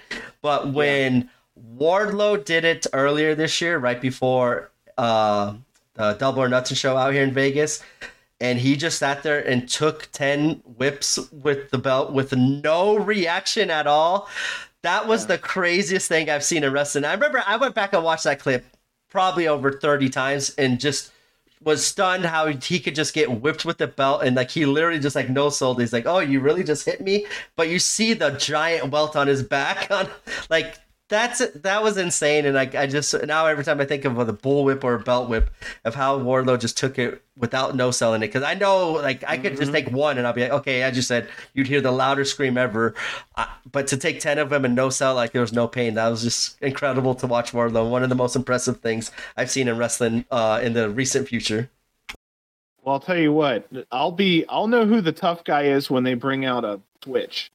I, am sure you don't know what that is. Uh, or you do? Yeah. Do you ever? You ever have never, old fashioned? No, I never got one, but I heard of it and everything. I, I oh, know I of it and seen them, and yeah, I've never luckily have had to do with. Yeah, that. I've had to pick mine before. oh, that's the worst. Yeah, dude. I yeah, I I got the Switch. Any any country people knows what the Switch is. It's like, uh, yeah, it's not good. It's just uh, it's pretty much damn near just getting the shit kicked out of you with a stick. And the problem with it is that it's so slim and small when it gets slung on you, it hurts like hell. You'd rather get hit by one of my other favorites. I used to get my ass whooped with the uh, the race car track from Hot Wheels. oh yeah, dude. Let's see. I've gotten the flip flop. Yeah, I've gotten the flip flop, the race car track. Yeah, I was one of those. Uh, my my upbringing was the uh, whatever was closest around. The, the, the the cigarette and scratch off family. That's that's what I was primarily. Um, yeah, flip flop that.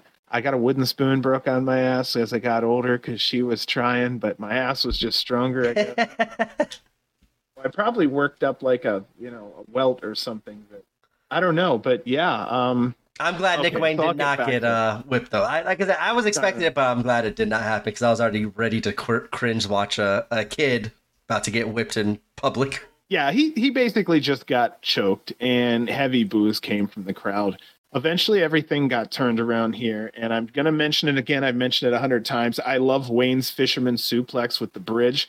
He always makes that look so damn good. It doesn't matter who he's up against. He's always hit that thing every time. Also I wonder if this is ever going to be a thing down the road. Cardona's reboot versus Gage's face wash, basically the same move. They did it uh, like during their match. Yeah, I think I think that could be played again, and there wouldn't be a problem there. There's another spot where Wayne hits a reboot and a radio silence on Cardona using Cardona's own offense. I thought that was nice to see because it's showing now that Nick Wayne isn't just wrestling and using physicality, but now he has a little bit of a mind game attached to him, which shows maturity as a wrestler. But the last quarter of the match was Wayne finally starting to gain control. At one point, Cardona grabs a chair and beats Wayne with it. He goes to hit Wayne again with the chair. The chair bounced off the ropes and he hits himself in the head. From there, Nick Wayne rolls him up, and we go into the ending where our winner is Nick Wayne. This is an ending we've seen before. Cardona seems to have really bad luck with chairs and the, uh, like I I loved it. It was funny. I uh, when he hit did that spot, my son just looked at me and started laughing. like it was kind of like a, yeah. like the Looney Tunes little spots. Like what did he just do to himself? And that was kind of funny seeing him seeing that because I don't think he's seen that spot uh, in wrestling, especially live. So seeing his reaction to it uh, put a smile on my face. Well, even with all the fuck yous and everything, he's still doing family centered entertainment. Yep. He really is, and um, I hope again, everybody's really appreciating what he's doing because I do have a feeling, sadly, that he will be going up there. This is that bittersweet. We're we're sad to see him go, but we're happy to see him succeed. Definitely, yeah. I with both competitors, like that's why as they as they get better in my eyes, like I also kind of get worried. It's like, man, they're just improving, but I don't want to see them leave. But they got to do what's best for themselves, and at least I'll still be able to uh, watch them perfect their craft and uh, just with a bigger audience and somewhere else other than GCW. But we all know GCW; they'll find someone else to come in and fill that hole, and now we got a new person. And AEW will take them yeah, months later. exactly right. like, yeah, I think it feels like sometimes GCW is doing all the legwork on a lot of these guys, and then you know somebody, Tony or somebody's watching the show. And that's how Ring of oh, Honor oh, these felt. guys look good. That's how I always yeah. envisioned Ring of Honor. Is like they build all these characters up for two, three years, and then oh, right before yeah. you could use them at their best, they get snatched up. So that's something we may talk about one day, or we may talk about it here. I don't know, but there are certain companies like GCW, like Ring of Honor, where loving them comes with the acceptance that they won't be career people. If they are good, they're badasses. If there's someone we really like, there's a higher propensity of them leaving. Kind of sad.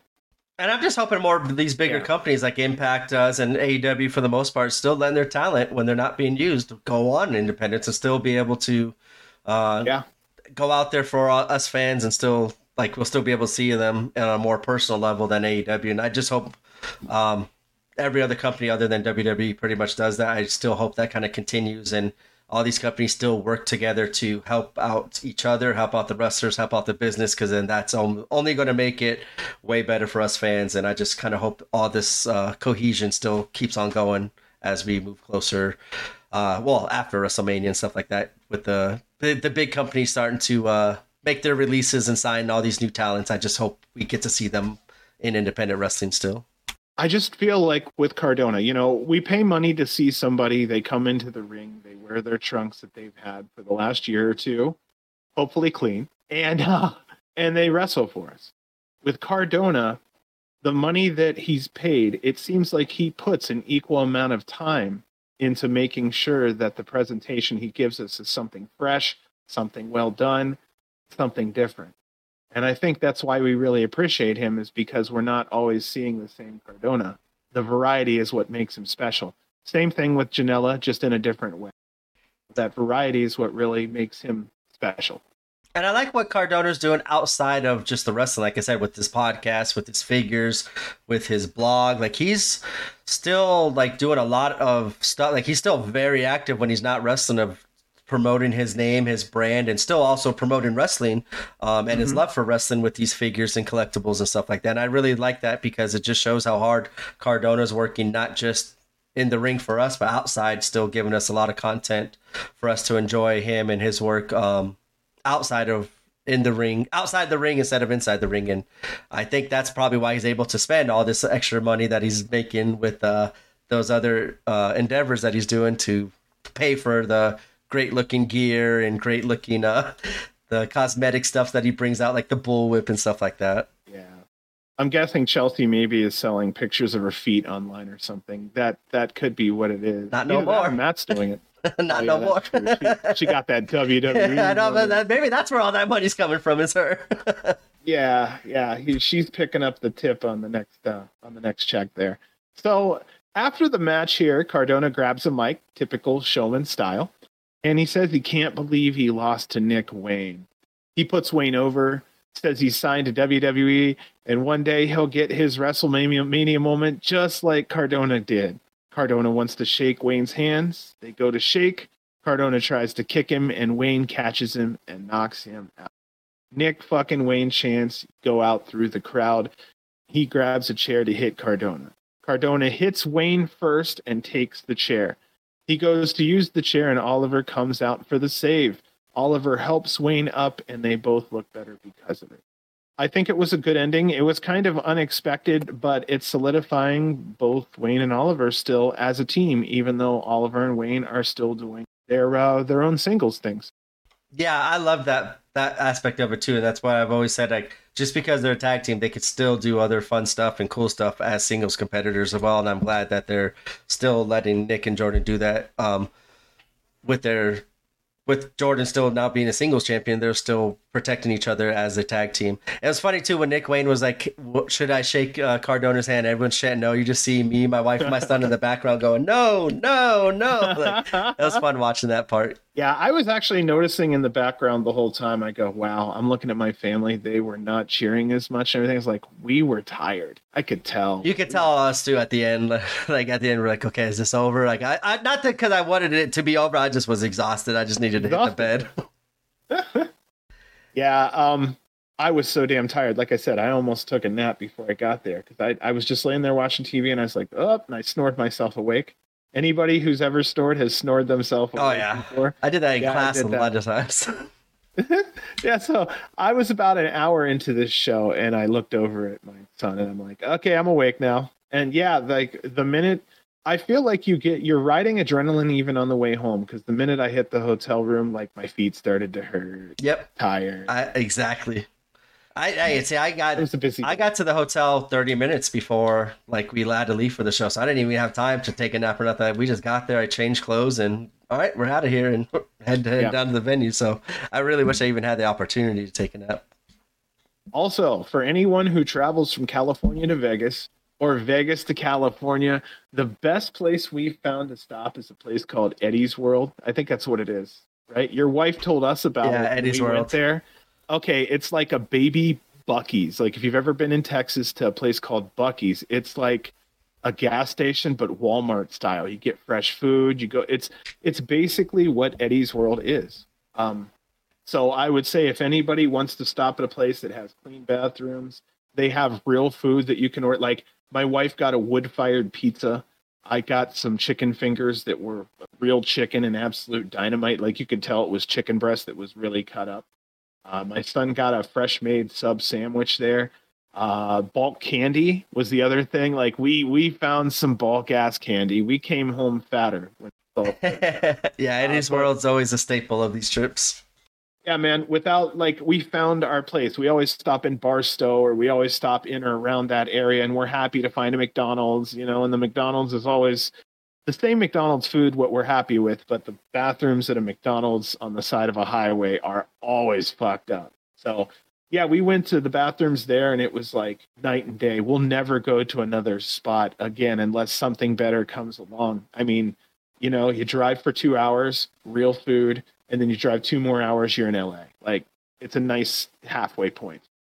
Yeah, like I said, we always stopped on the way there and on the way home to just uh, stock up on some candies there because they're not and they're reasonably priced too. It's not like over they're a little overpriced, but not as much as they could be doing for people going in there. They could be jacking up the prices way more, I think.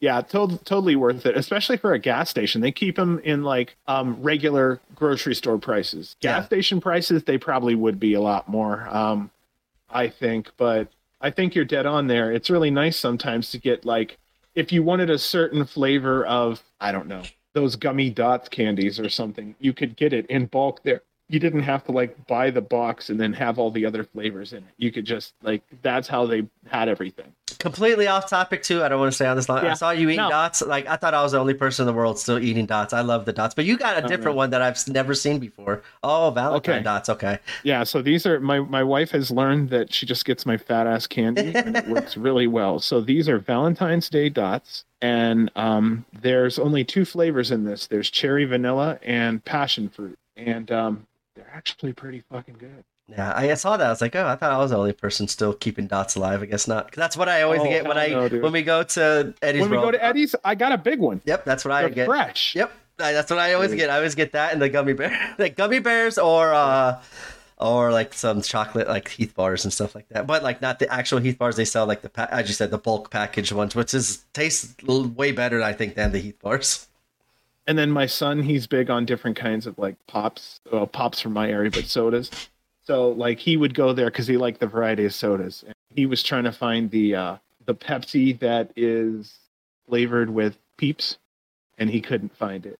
Uh, funny thing, I'll tell you later. I found a website on Twitter that literally just tells you like what foods and drinks and stuff are coming out in the next couple months. I didn't think I'd be so interested in that shit. Like, hey, these new chips are coming out in July. I'm like, I want to eat those now yeah, it's just the fat ass. that would be kind of fun. Like I always look forward to like when Taco Bell says like, "Oh, we're bringing this back" or this new menu. Yes, I do get excited for. It. So yeah, definitely shoot me that uh, Twitter site because I'll probably be all into it. That's being fat ass. That's what it is. Yes, yes, that's it. I'll, I'll, I'll dive headfirst into all that, just like how I dive into headfirst into all my meals. For our third match of the evening, it is a six man lucha tag team match as Gringo Loco teams with Los Vipers, which is Latigo and Toxin, going against the team of Arez, Jack Cartwheel, and Mago. And after the last lucha uh, three uh, six man tag match I've seen in LA, they had some pretty big shoes to fill. Um, I don't think they filled them, but they did a very good job in their own different way during this match of getting the crowd super hyped up and super behind them. And they did a lot of crazy spots in uh, this match as well. What was your thoughts on this match? Okay, so first off, this was really a cartwheel showcase. I'd have to say it really was. If there was a match where you'd like, okay, I want to show you what Jack Cartwheel's capable of. I think this is the most recent one you can say for sure it seems like as he's getting older and maturing, and he is not old at all, he's just stepped up his game so much.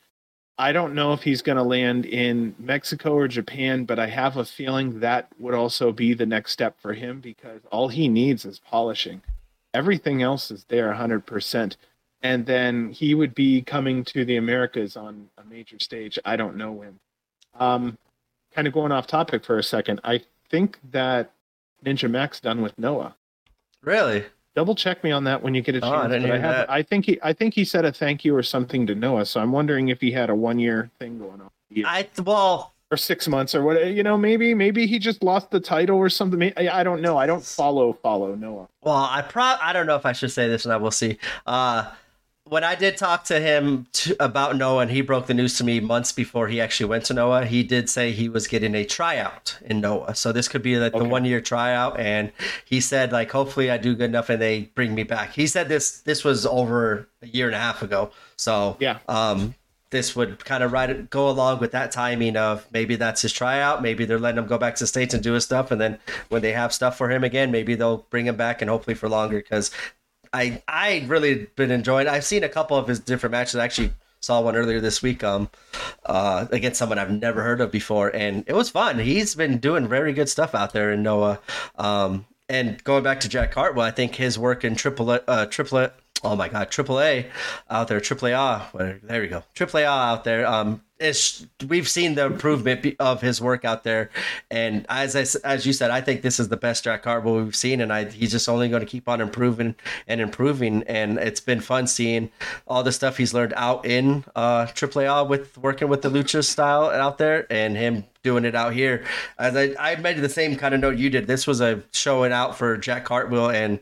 Yeah. Um, a lot of the different he did a lot of cool different moves during this match that I've never really seen him do, and I just think that him working with uh, working in Mexico has been fantastic for him. Like how Ninja Mack has been fantastic for him working in Japan. Dante Leon has been fantastic watching him, and when the, when they come back here, we see the growth and improvement. All three of those, I definitely have. I noticed. I've made mention of once they've had their first match back in the states after their little excursions, how much better they have looked, and it's shows how important it is to go all across the world and learn all these different styles and incorporate that into your own move set and kind of use that to create your own character and it's the the characters and wrestlers are improving each and every time they're making these excursions. So while it sucks we don't get to see them as often while they're doing these excursions, when they come back, we get to see a better version of them. So something funny that was going on as we were watching the match, I kind of laughed at my wife. I go, I think Jack had the cookies because he was just rocking it that night. And funny thing, um, I don't know if I shot it to you or not, but later on, Jack sent me and my wife a message and was like, "Thank you so much for the cookies. They worked." Like, uh, yeah, was, that my, was really a nice little show. My know. wife actually told me all that stuff last night. We were watching that. She's like, "Yeah, did you know like he had this?" I'm like, "No, John didn't tell me that." And then she told me the the yeah. text or the the DM that you that she got from you guys. I was like, oh no shit, like that. that maybe that explains Jack Cartwheel. Maybe it's not all the hard work out there. He just needs uh, the good co- chocolate chip cookies your wife makes. Well, well, what happened was is your wife brought some out for Jordan in Las Vegas, and we're like, you know what? We have a lot of butter that I need to go through because if not, you know, in the next two weeks or so, I was gonna have to freeze it or whatnot. So we're like, you know what? We need to get rid of the butter. So it's legal. It's legal in Nevada. So we went ahead and made some stuff uh, and then brought it out. Um, no, we didn't. We didn't bring out anything across state lines. Anyway, though, yeah, um, we we went out to the hotel and cooked them up at the hotel. It was fantastic. Uh, yeah, and um, yeah, so we got something from Cartwheel later, and we ended up having a lot of fans from it. It's just you've been sick, so I've like I I haven't had a chance. I hadn't had a chance to tell you about. We talked to Jordan a little bit. I hadn't had a chance to tell you about all these little things that went on. Um, yeah, just because we, you were sick, so I stayed away from you until you felt better. As soon as we came back to you, I've been slammed at work. We got sick, and then you got sick. Like everything's ever ever since this whole trip, we've been just slammed, and our schedules haven't uh, aligned as well as we would hope for. And then the less we talk off, the more I've also noticed that like for our recordings, our average like right recording now length goes a lot. Yeah, dude, we're gonna crack. We're gonna crack into match four eventually at some point. We're only an hour um, and a half in. That's all good. But I also wanted to say too, I thought it was really cool that Cartwheel came out in red, white, and green. So he was totally lucha with everyone else. I really loved both teams, honestly. So I didn't really have somebody I was cheering against in something like this. The crowd really was not ready for the amount of excitement in this match, and we all had high expectations from the beginning. Uh, thank you for AAA for the talent in the ring that night. I think it was really amazing. It was my first night I can remember seeing Mago, so I really appreciated what he did. I noticed Gringo had a bruised eye socket. Uh, Mago and Toxin had a really nice, nice exchange worth watching in the beginning. They are deceptively fast because they look like mature men. Yeah, there's some big and boys they're and they're doing fun lucha shit. And then uh, Emil, he was saying there's gringo on gringo action. You heard that shit too, right? Yeah, last night because that was our first time watching it with the commentary. When I heard that, I was laughing on shit. I'm like, guys, are you allowed to say that shit? Gringo on gringo on uh gringo on gringo action. That was pretty uh, funny. Yeah, so it ended up being that the gringo and the uh, gringo the gringo gringo and the vipers. I'm so disrespectful to my gringos. Gringo and the Vipers, they were really killing in this match. Um, several minutes of the match were used by them to basically beat up on each one of the men individually. They were working as a team, and because they were winning by numbers, they were gaining a lot of heel heat because of it. Gringo hits a Barrow-Salt into a Canadian destroyer. That's the best way I can spell it is B A R R O W. I don't know if you've ever even heard of it before. The Barrow-Salt. I, I was thinking it was like the wheelbarrow, like because that's kind of what position he kind of had him. Yeah, he kind of had him in the yeah. wheelbarrow position, and then that's when he jumped off, landed on the opponent for the for the destroyer. And I'm also loving the spot where Jack will jump on the ropes, and then the other guys will literally pull the rope so he gets a higher. Yep. I love it. That's that's next level shit right there. So over halfway through the match, and Cartwheel, Arez, and Mago start to take over the ring they deliver heavy to- uh, chops onto Toxin, and even though our even though the faces are getting chopped, the fans still want to see it happen. They keep asking for more. I think the fans were in the same position where I don't think they really cared about who was the face and who was the heel. I agree with you. I don't think there was any uh like well, Gringo tries to do do the face stuff or try sorry trying to do the heel stuff, and I really like the heel version of uh, Gringo Loco. But mm-hmm. as you said, I think the crowd just wanted to hear the, the loud chop one more time. It didn't matter who was receiving it. We just wanted to hear the smack ring across the UCC center. So this match had more substance than the average six man team match. I think you kind of noticed it too. There was just it was packed with a lot of excitement. There was still a lot of wrestling, and they spent some time, you know, letting the heels kind of have a little air so that they could get the type of heat that they were looking for. There were many high spots and team moves and that started from the beginning all the way until the last minutes of the match. A lot of GCW chants from the crowd. People are flying everywhere. The crowd really came alive in this match. We had a lot of holy shit chants after Cartwheel hit a space flying Tiger Destroyer.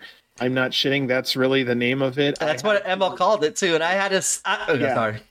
No, no, no, no, no. I was like, what in the fuck is that? And we need everything is getting so innovative sometimes. We need Emil's knowledge to kind of piece together what the fuck happened so that he can give me an answer so I know how to write it in my review. Because sometimes the moves are like, what the fuck? And when he hit that move, and then I heard Emil say that, yeah, that space flying, whatever it was. I, I yeah. remember I kind of looked up, like I wasn't watching it no more. I like looked up in deep thought. I'm like, I was putting the move, watching the move happen, and in my head, mm-hmm. putting the words that Emil Jay was saying. I'm like, yeah, that's spot on. That sounds good. I like the name of that. Like it makes sense, and yeah. I, I agree with that. I like the names of it because other than that, we're saying the same shit. Like another destroyer, another destroyer, another cutter. I like seeing the actual personal names that these wrestlers are giving it to them because it adds uh, more individuality to these wrestlers. Well, you think at it uh, about it like skateboarding. Early skateboarding was, oh, he did this move, and then he'd come down the pipe, and oh, he do and then as skateboarding progressed it was he did this move and this move while he was in the air and then this and they needed someone to kind of piece it together. What's going on is as wrestling's kind of moving forward now we have to start to kind of compound words just to put the wrestling moves together. And luckily like i said we have someone like Emil Jay that can sit there and do that for us because not a lot of companies have guys out there who have that much knowledge on the moves that they can sit there and kind of put them together that way. But um 17 minutes, dude. Packed six man. And I'm glad when Emil Jay hops on commentary for these lucha ma- matches because even during this match, you could hear him say like, "Oh, like you could hear the excitement in his voice and how much he really enjoys watching the, the yeah. uh, so watching the lucha wrestler, sorry, wrestle and like him saying all these moves because he's so knowledgeable on it. Like it adds a lot more to these lucha matches from his commentary. And our winners in this match ended up being the bad guys: Gringo Loco and Los Vipers, Latigo and Toxin. Gringo hits a spinning pile driver RS. And I am proud to say I was the first one. I had my money ready. I went ahead, I crumbled that bad boy up and threw it in the ring. And I'm like, I really hope others do. And money started flying in the ring. Fans loved it. I really did like that in the end, it really was a show to the extent to where all six men were posing together in the end. I think it was fitting and I think it was fair because everybody worked together so well. The end of the match closed out with heavy GCW chants and plenty of thanks from lucha wrestlers. I uh, I I was impressed as someone who may have like if they watched this for the first time, they would have been very happy with GC top notch performance. Yeah. Um, one of the moves that stuck out to me as well during this match was Jack Cartwheel. You know how he does like from the outside in, he does like the slingshot and he slings himself up in the air, then does the elbow drop. Well, like mm-hmm. this time he did it, but like did it into a Hurricanrana, which I thought was pretty impressive because I never seen him do that, uh, do that version of that move before. So I, that's just another little thing that I've noticed that Jack Cartwheel just keeps on adding new moves to his move set, and I enjoy watching him. Um, one other thing too with your Arez call with the mask that we you made a couple yes. couple episodes ago of having him put the mask in the certain spot. Like at the beginning of the match, he did the same thing. He put it over there, but it was in the opposite corner where like both uh, both teams.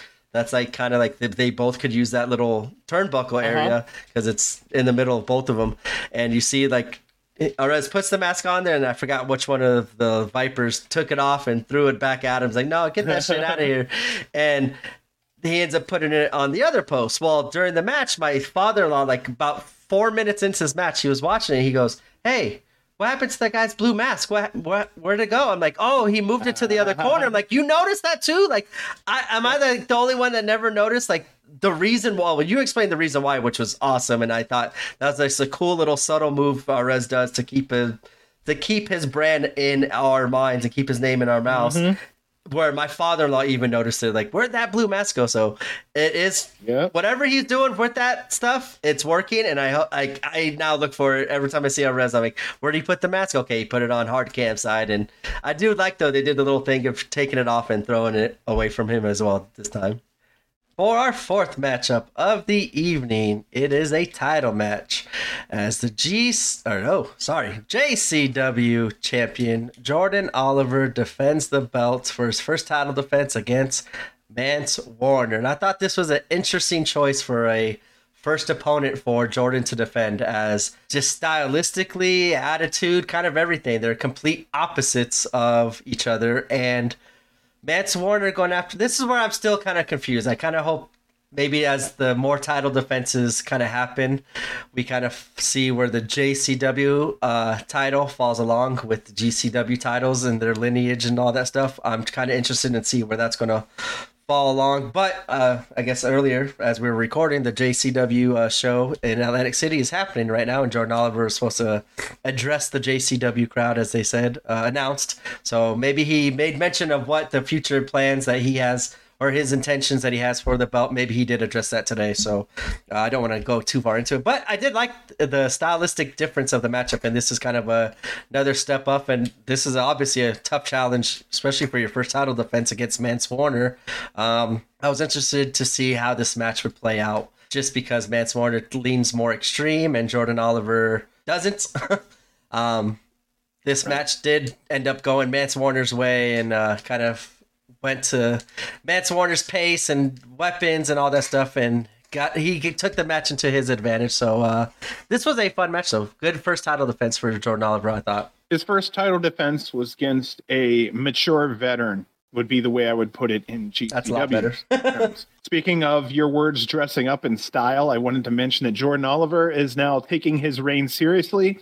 He comes out and he has an outfit on that looks a lot more professional then you know he has a suit in LA. He had a suit on. I'm like, oh hell yeah! You didn't even notice that. Good. Yeah, I noticed He's he had the suit, but I didn't even think about it. Yeah, I didn't even think about taking it seriously as a champion. You got to look and I respect represent that. the company. Yeah, I did definitely like that. Good catch.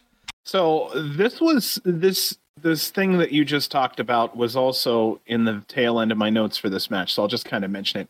This first title defense has now dictated the importance level of the title. This is promising in my eyes it wasn't a 10 minute throwaway match. There was drama, weapons, blood, and an around the arena brawl. If mm-hmm. this is an indicator of what kind of matches will be going into the defense of this title, then I would say this is totally GCW style.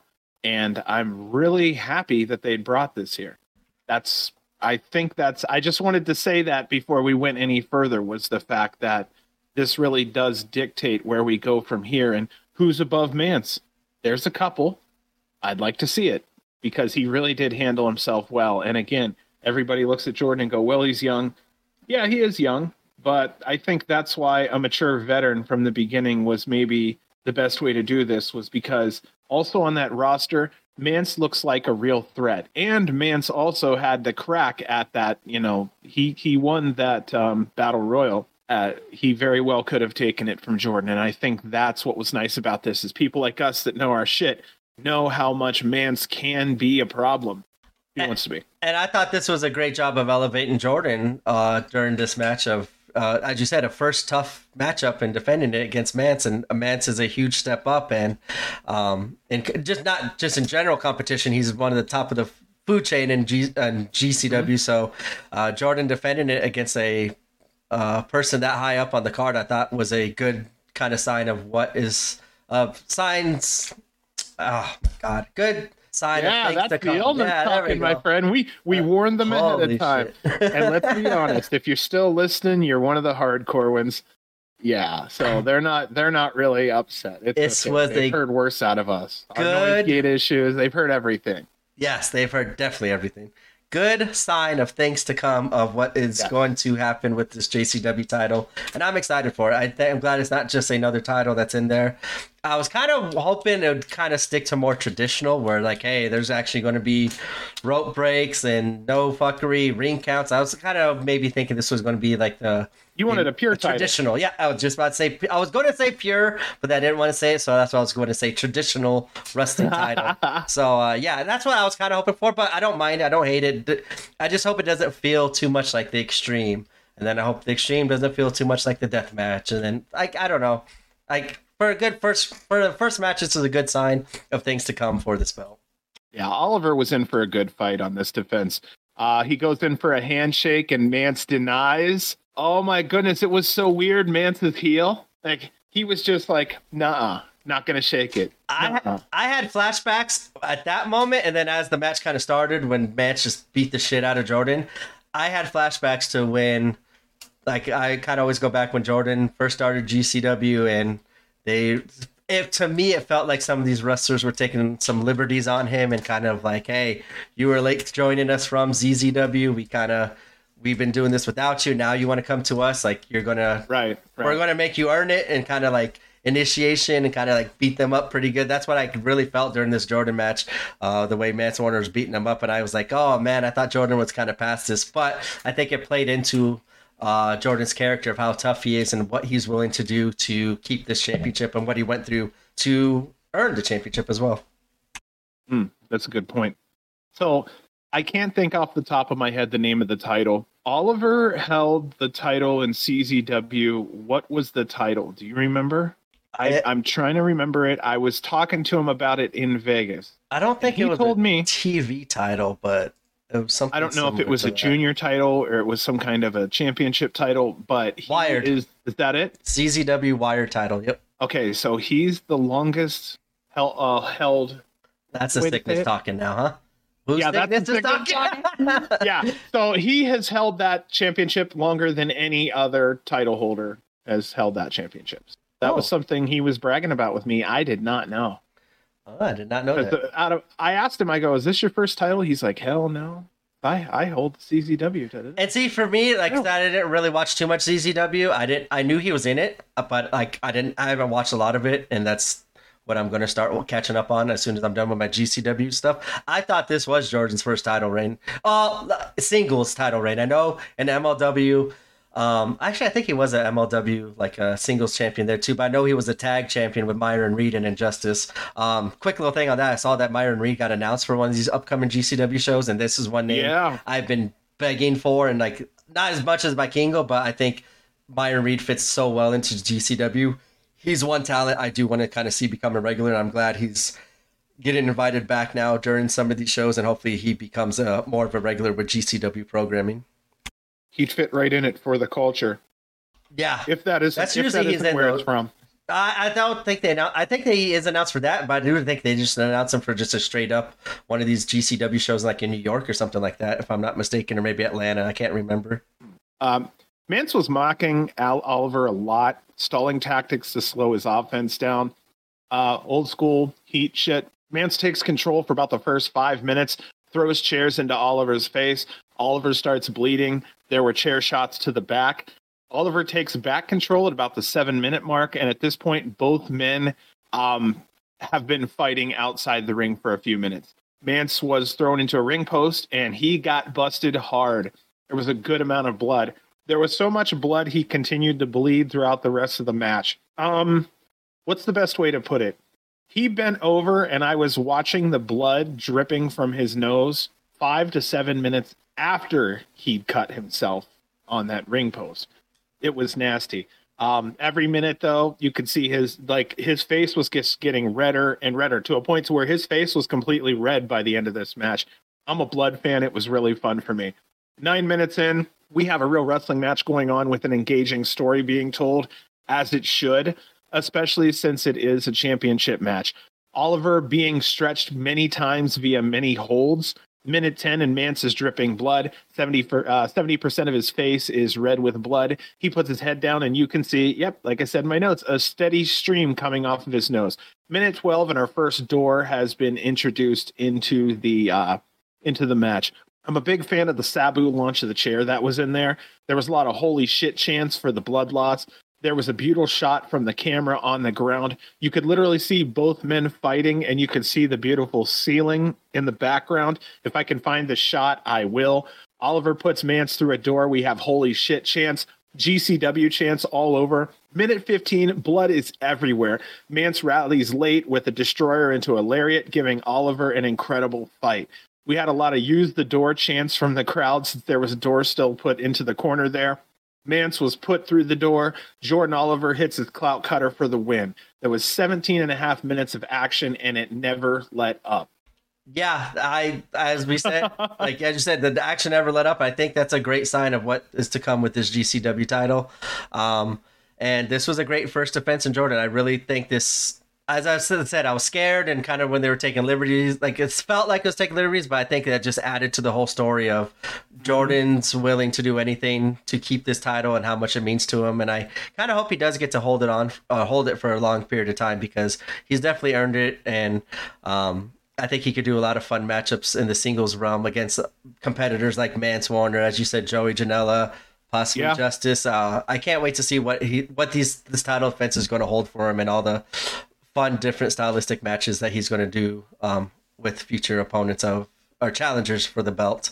Uh, going back to speaking of belts, going back to the the Wire Championship. Yes, Jordan Oliver is tied with 427 days as the champion, and he's tied with Drew Gulak. So that's a pretty wow. that's a pretty good name to be uh, recognized with as the longest holder of the CZW Wire Championship. That's I can't wait till I go back and start my CZW watch along and kind of find out all these wrestlers back in the day that I know I used to like. That's why I kind of first learned of Lio Rush was CZW, and then Ring of Honor shortly after that. Um, that's going to be a fun little watch along. I know it's a different company, but a lot of this this GCW kind of came from CZW, so I do want to learn more about the history and learn more about some of these stuff. Whenever they do face each other in GCW, I now know of more of the history of these competitors. So, I I think that this title reign right here and the importance of the belt is going to lie in the strength and importance of the defenders. I think the people that the champion will have to fight. This is like Adam Page when he had the belt in his first run in AEW. He wasn't fantastic himself. What solidified his run was his opponents. The level of his opponents was so damn high that his opponents almost outshined him, but he had went through so many Daniel Bryan level opponents that made him look so strong. You may or may not ca- catch me on that one. No, and I think it brought the best out of what happens here. And I think it brought the best out of Adam Page, and like we saw improvements yeah. every single time. Like I think what you're saying, like he might might not have been exactly ready for it, but as, as he was defending it, he showed that each and every time he was ready and he was improving and still could compete mm-hmm. at a championship level based off of the opponents that he was facing. I think there's the opponents that he was facing brought his level his get, level of the game up to where those people he was defending it and, and they were bigger names as you were saying. And i think that just got the best and most out of adam page. And i think that's what as you were saying helped him really during his first uh, G, uh, aew title run. Well it's just you don't want to see any belt as a junior belt. And when you have a newer belt this is the formula. You know if you have it on a guy who's promising you want to see as the future and you're building him with the belt in his hands, you're going to have to have a lot of really good opponents come across his path. Not only does it mature the performer, but it also matures the championship. This is kind of, you know, how it works in this situation. So AEW and GCW right now are at least in this trajectory using the same path when it comes to building the belt. And it looks like they're taking the belt seriously, thank God. And GCW doesn't move fast on belts, and I love that. And talking about the belts, we can kind of talk about after the show when Jordan kind of met with our families and was talking with the fans and stuff. He let us kind of touch and hold the belt and see oh, up close so and how. Heavy. Oh my god, yeah, that thing was definitely heavy, but it looks so beautiful. Like they did, they did a great job on the design of that belt. I'm really impressed of seeing it up close and personal how well mm-hmm. that belt looks and it as you said it was heavy like that's one heavy belt he's got to carry around with him okay that was way heavier than expected and I was okay. Last time Cole was out here before this, I think, was for Grap House. It's one of the local companies out here. He had his the Extreme title. He had. Yep, he was Extreme champion at that time. Dude, that title was heavy as fuck too. Whoever's making their belts, they don't skimp on metal. they put real material into it. I don't think I've really held a belt heavier than that one. I'll be honest, that's the first actual belt I like held from a wrestler, like one that's been Oh, okay, used, like yeah. not a replica. Like that's the first actual time I've seen up close and personal a championship belt that's being used with that Yeah. wrestler in. I was shocked at how heavy it was. I knew they were like heavy. Like, was it the NWA says like the ten pounds of gold or something like that? Like Mhm. that felt way more than ten pounds, that's for sure. But I don't know Yeah. exactly. But the way it looked, the way it felt, it definitely has some prestige behind it, just based off of looks and presentation. I like it. Yeah, they put a lot of time and effort into that. Um, okay, something fun that I'd like to see. I'm not. I think it's is it NJPW or I don't know what company it is where they have keys to the belt. You ever seen this? No, Oh, ho, ho, ho, ho. now, now, don't quote me here. This is really interesting. But what happens is that the challenge or the the champion can give out a key to a challenger of his choosing. Okay. Now, if the challenger wins, he gets to unlock the belt, and he's the new champion. If he loses, though, the champion gets the key back, and he gets to hang it with all the other people that he's beat and their keys. So what can happen is the dude comes out with a belt, right? But then you see like 30 fucking keys hanging of all the title defenses. I love that Everyone a- idea. It was fantastic. UFC used to do that. I think it was UFC or Pride when, every time they defended that belt successfully, you saw like I don't know if they added like a little star or a little logo to the UFC Yeah, belt, like off to yeah, the side, like to show the title defenses. And I thought that's cool because it just re- keeps the history. It shows the history of the belt and the history of the person that owned the belt. And I think whoever like every time there was a new challenger, they put a new fresh plate on there with zero stars or whatever they were using. I think that's a cool idea to show the prestige and the history of title defenses and what this title has gone through with this champion. I, I definitely like that idea. That's so cool. Yeah, it, was so sweet because there was one guy I can't remember who it was, and I I I don't want to try to just give a name out, but he came out and like the keys were just like janitor's keys. Like you could just see just all these defenses that were hanging off of this damn thing. Um, yeah, yeah. uh, Leave it up to the Japanese to come up with something absolutely creative and cool at the same time because, yeah, that was a cool one. But that that belt, I'm really surprised he feels comfortable walking that around his waist to the ring. There has to be some counterweight in metal on the back of that thing or something because that's got to be so loaded heavy to the front. Yeah, that You- thing was you definitely felt yeah, it was definitely Beyond Front 10 heavy. pounds. It- it- okay, I'm glad because I'm horrible estimation of height and weight and all that stuff. So like, just even holding it though, I was like, this was heavy. It didn't feel like no 25 pounds or whatnot, but it definitely felt more than the 10 pounds of gold that I kind of always assumed that all these belts weigh after hearing it so many Uh-huh. times in my head with all this wrestling. Well, you assume it's a strap of leather, and then they put like a, a, a gold plate or a metal plate. You don't think there's no man. They didn't skimp on. I don't know what it is, but someone, probably Brett, likes a nice, thick, heavy belt. It makes a statement, And it, and it looked And- really good. and it's harder to get fucking bent and injured. that too, yeah. Big chunks of metal like that. And man, that was thick, like way thicker than I expected. I like it a lot. I didn't think I'd like. Um, no, how how do I put that? I love when I love something I didn't expect to love. I know that was, really, but I I love it. I when when I go into something with no expectation, it blows my fucking mind. I love that. As an adult, you've seen a lot of shit. It's so nice to hear a new joke. It's so nice to see a fresh movie that's not formulaic. Same thing. Yeah, felt unique. That will lead us into our fifth matchup of the evening as the rat bastard Charles Mason goes one on one with Allie Katch as the Mason mercenaries are banned from ringside as well as Team Thrusty. Uh, supposed to stay out of the business, no interference. Mm-hmm. mm-hmm. Uh, this was a typical Charles Mason match. Uh, just beating the shit completely in offense, beating the shit out of Allie Katch, and um, yeah, once again, I, I the when watching it, I did have to kind of wince a little bit and turn my head. That Charles is just ruthless and brutal, um, but that's what makes his character so great. And I have a little fun story at the end of like the post match stuff of what happened um, as he uh, the pro they kind of cut promos on each other after the match and uh, that was the kind of fun highlight for me of the night was at this point at the match. But this match was fun. I it was a uh, a, fought, a fight. It felt like a brawl. It didn't feel like any mm-hmm. really wrestling. It just felt like two people with a no blood loss and needed to beat the shit out of each other, and that's exactly what we got with this match. I think you're right there. Um, I really like that Allie came out to her new Lady Gaga theme. She's a big fan. It was really cool that she gets to do something like that. There's a lot of wrestlers higher up there that really wish they could have, you know, their favorite music played. Not everybody's Triple H, so they all can't come out to, you know, Motorhead or Metallica. Um, Mason comes out from behind though. He he actually pushed me. I was surprised someone hit me with a pretty good force on my right arm and i'm like what in the fuck and i go to look and this white blur goes by and it was charles mason coming from the crowd so that's where he came from right beside us there um, and I think yeah, that's smart to not have him come out through the traditional walkway at the UCC, mm-hmm. just because of, as we talked about earlier in the show, the fans, like the level of heat that Mason has on him. Uh, I think that was yeah. kind of smart to avoid any possible problems or uh, conflict that might have happened between Charles Mason and the fans. But that also shows how good Mason is right now to get the fans. Like I, I legit was kind of worried every time I see Mason in this kind of crowd because the UCC crowd, as we know, gets kind of uh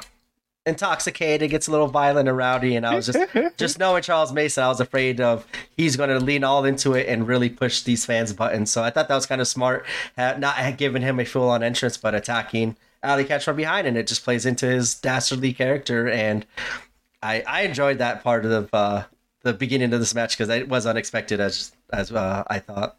Yeah, he got her from behind and starts pulling her by her hair on the floor of the UCC. I thought that was really cool. Um, so the whole thing with Mason coming out from there, I think it's again another heel thing where he's trying to out strategize her in some way. She won't see this coming. Ha ha ha. I love it, man.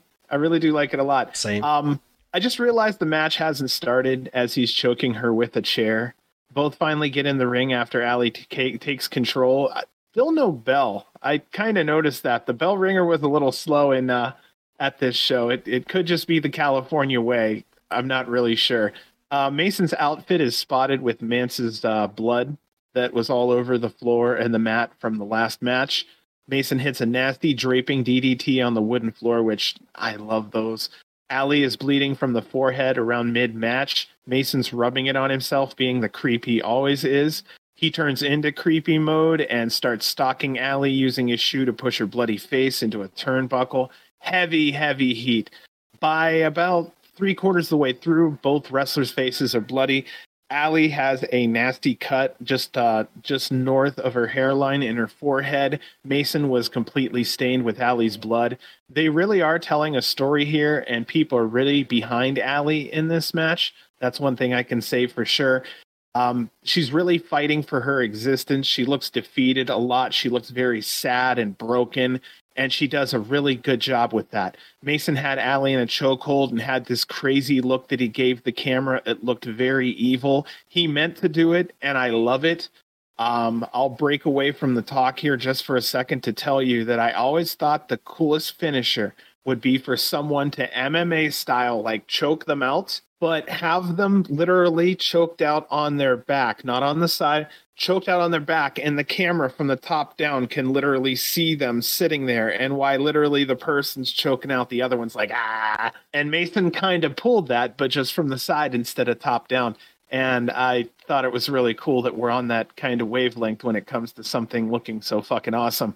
Mason gets his belt off and Allie knocked it away from him. I really thought she was going to get beat on because mason's that type of a guy towards the end of the match, the ref gets hit by Charles Mason, quote unquote, on accident, which we know what was going on here. The bad guys wanted to interfere. So from behind comes one of Mason's mercenaries. He's the skinny one that came out with a box um, in AC, I think, a long time ago. That was here in LA. with the chair. Was it in yeah. LA? Yeah, that was still so awkward. I'm still like last night I was even talking about like I still don't know who the fuck that is. No, they really haven't told that story. Um maybe on LA Fights, if that pops around again sometime, maybe he'll show up on there. I don't know if I've seen him before, honestly. I feel like I would have remembered, but I don't really know. Um, so yeah, Charles Mason hits him on accident from behind, comes out uh, the skinny guy, he hits Allie with a chair. Here comes Sheik running in and kicks the chair into the guy's face. Pero then comes in from behind and hits Sheik with a sit down spike. Effy starts to fight with Pero and hits the sack rider on Pero. Mason hits Effy and he falls out of the ring, and the referee saw nothing. So Allie gets the ref back in the ring, and Charles catches her from behind and hits a spinning tombstone pile driver. Allie. This was a bloody affair. And between these two, this is the best match they've had together, I think, personally. I mean, what do you think about this one? I've, I've talked a lot here. No, I was I, I had in my notes this Allie, not just like the in ring work, but her selling, her emotions on her face, the way she like it could be selling, it could be just actual real pain. Like I said, sometimes Charles Mason goddamn blurs the line with me with whenever he's attacking yeah, uh, Allie or whoever like this. It just kind of it's pretty brutal, but it made Allie Katch way more sympathetic. I felt during this match, and I I enjoyed it just because she played her role as uh, of making herself look sympathetic while also making Charles Mason look even more like an asshole than uh, he already is, and I think that's good for Allie Katch because we were kind of uh, we, we wouldn't wanted to see this out of her, and I think this added a lot more uh, drama to this whole feud. And with kind of Effy's injury, which I'm assuming why he is, he kind of was playing towards the back injury from that brutal scrape oh, that he got gosh. in Vegas on oh. the barbed wire. Um, it was it felt like very WWE though of them still like one at a time coming out, which I, I liked. I enjoyed it. Like I really like like that little wrinkle. Spot. Yeah, I like that little wrinkle. It gave each person involved in this feud a little moment on camera and in front of the crowd to t- keep continuing this story. And um, as we find out later, there is hopefully a ultimate uh, finality coming up here in the future uh, with this whole feud with Charles Mason and uh, Thrusy. But I was also thinking uh, they would bring out another third person instead of that skinny person. I thought there would be one more person Mason had up his sleeve as another little surprise, kind of like what he did with Pero originally and with Billy Dixon. But um, unfortunately, we did not get that third person, and maybe that's still on the table for uh, their future match coming up that was announced later on after this match. So I'll tell you this right now to no surprise fans were not happy at all with Mason. It's just like you were saying. I'm really ha- I'm really surprised he exited the way he exited through the crowd because honestly, he should have probably exited the same way too as he entered. People were not happy with him at all. I did like it though because she needed to kind of threaten him and you know okay so i'll go ahead and get into it here but mason turns around looks at Allie. that's because Allie grabbed a mic her voice was very rough sounding. I don't know if she was yelling the night before or maybe from what I felt was like her emotionally, like her, like she's crying, she's tired of this shit, like she's oh. in pain, oh. she's tired of the emotional, physical abuse that he's doing. Like that's what I felt with this that promo. That's right. what I have in my notes was uh Allie's Allie Katch's emotional post match like challenge felt very real and she wants to finalize like be done with this shit. And like that's what I got from her voice well, you could be I'm right as well. reviewer tonight, guys. No, that sounds way better than my bullshit. I, no, I. That's how I kind of looked at. it. I thought her voice was just rough. I think that makes more sense because I think what she was trying to convey at some points was crying and despair, and um, that makes a lot more. And that's what I felt that she was doing during the match as well. That's why I just kind of jumped to that yeah. conclusion. No, I think you read it a hell of a lot better than I did. So um, yeah, she gets on that mic and she challenges Charles to a cage match in Atlantic City. Um, I'm lying. I swear. No, I wanted to say New York, but that's later tonight. Someone else challenges in New York. So Char- she challenges uh, Charles to the cage match in Atlantic City. She did the famous cage quote: "Nobody's getting in and nobody's getting out." Um, I clocked this match in at about 13 minutes, uh, and I'll repeat it again. This was the best matchup of these two to date. Yep. If this is where it's at right now, wait until we get these two in a cage. This is probably one of the first raw Allie Katch matches I really am looking forward to seeing because I truly feel there's no way these two aren't going to put on a very good show. This match that we saw live was um, I start to see now the reason why these two are working a series together. They're working a series at this point. It works. And I'm hoping we get the old Allie Katch, the the I'm gonna cut you. She busts out a knife. She's willing to weapons, glass, light tubes. I'm hoping she kind of gets the better end of this whole feud and kind of puts Mason in his place, and she's able to kind of just tee off and go to town and mm. get rid of all those emotions and anger that she's felt towards him. I hope like she kind of not squashes him, but kind of puts him in his place. Him. Yeah, squashes him. Right. you just uh, want him squashed. Well, so here's here's the note that I said I wanted to talk about then. So as you said, Mason goes through the crowd at the entranceway, but then he makes his way up to the stage, and of course, standing right next to my wife and my son and myself at the end. So he's literally up there, and I'm like, oh shit. And so like my wife has her nice camera out there, and like I saw her kind of reaching for it, and I reached over across my son. I reached to my wife. I'm like, don't you fucking do anything, guys. This is this guy's crazy. Don't do shit. If he sees your camera or you laugh at him or you make a comment, he's going to do something to you guys, and I don't want that right now. Like my son, no, like what he'll do is you don't want him up on Chase because you know right now that on that other show he was up on that little kid's face, and that would be a crazy birthday present. That was my next statement. Was I know my son? We give him kind of free range during these GCW shows to kind of cuss and make and be a part of the crowd, just like how we all are, and boo and shut the fuck up and get the fuck out of here stuff. And he takes yeah. full advantage of it, which is absolutely fine because luckily he doesn't do any of that stuff at school. So we kind of give him the freedom to do it outside. how right, exactly, are. exactly. He hasn't got caught yet. Is the better way. But Notice he knows how to pronounce it. so Just remember that. Remind me to go over something that he says later in the Blake Christian match, where I'm like, how do you know what that is, kind of stuff. But oh, um, oh, no. So yeah, so I'm of course so Mason standing right next with Pero, right next to my family, and I'm just like holding them back, like shut up, don't make any sudden movements, don't make any eye contact, don't do nothing. I don't want him to don't knock feed your... it. Yes, I do not want you. yeah, don't feed the animals. Don't stick your yep, hand yep. in the cage. And I just know that because that's the way Charles Mason is, like Tony Deppen with the hats. I'm afraid of anything Charles Mason's going to do when he's near my family. So uh, that was kind of like a little oh, got my heart beating real fast during that during that part of the night, and um, but I just think that's how well Mason's character is, where I legit kind of feel a little threatened of something happening around my family. But I thought that was interesting seeing their faces because we got a good close up camera view. Like my wife, she's like all wide eyed, but she always gets right next to all these actions that all these shows, yeah. like, every single time. But I thought that was a fun little moment at the end where I'm like, oh god, Charles Mason's so good as a heel. Is he really going to do something to my son or my wife or hell, even myself right? with my hat on, like to start some shit? But I had to like, keep my, keep my family safe, keep them uh, quiet. But as soon as bet your ass, as soon as Mason turned around, my son was flipping him off and yelling at him there when it was nice and safe too. and um, I think it's really a smart move from a from a back office perspective that they have somebody like Pero with Mason. It kind of keeps him protected a little bit too, and Amen. I think it's nice having a frontline bodyguard there. Absolutely. And I think, you know what? And they don't have to bullshit. He's like, this is my bodyguard. And I, I, love that. I feel like with it's kind of like the the Shawn Michaels and Kevin Nash kind of stuff. Like, hey, this is my guy, but I know you guys ain't going to do nothing to me because you got to go through him first. So that gives me the liberty and freedom to talk as much shit as I want to without worrying about anything happening to me and any consequences. All right. Okay. So we're finished with this match as much as I know. I'm going to hit you with something. You ready? Okay.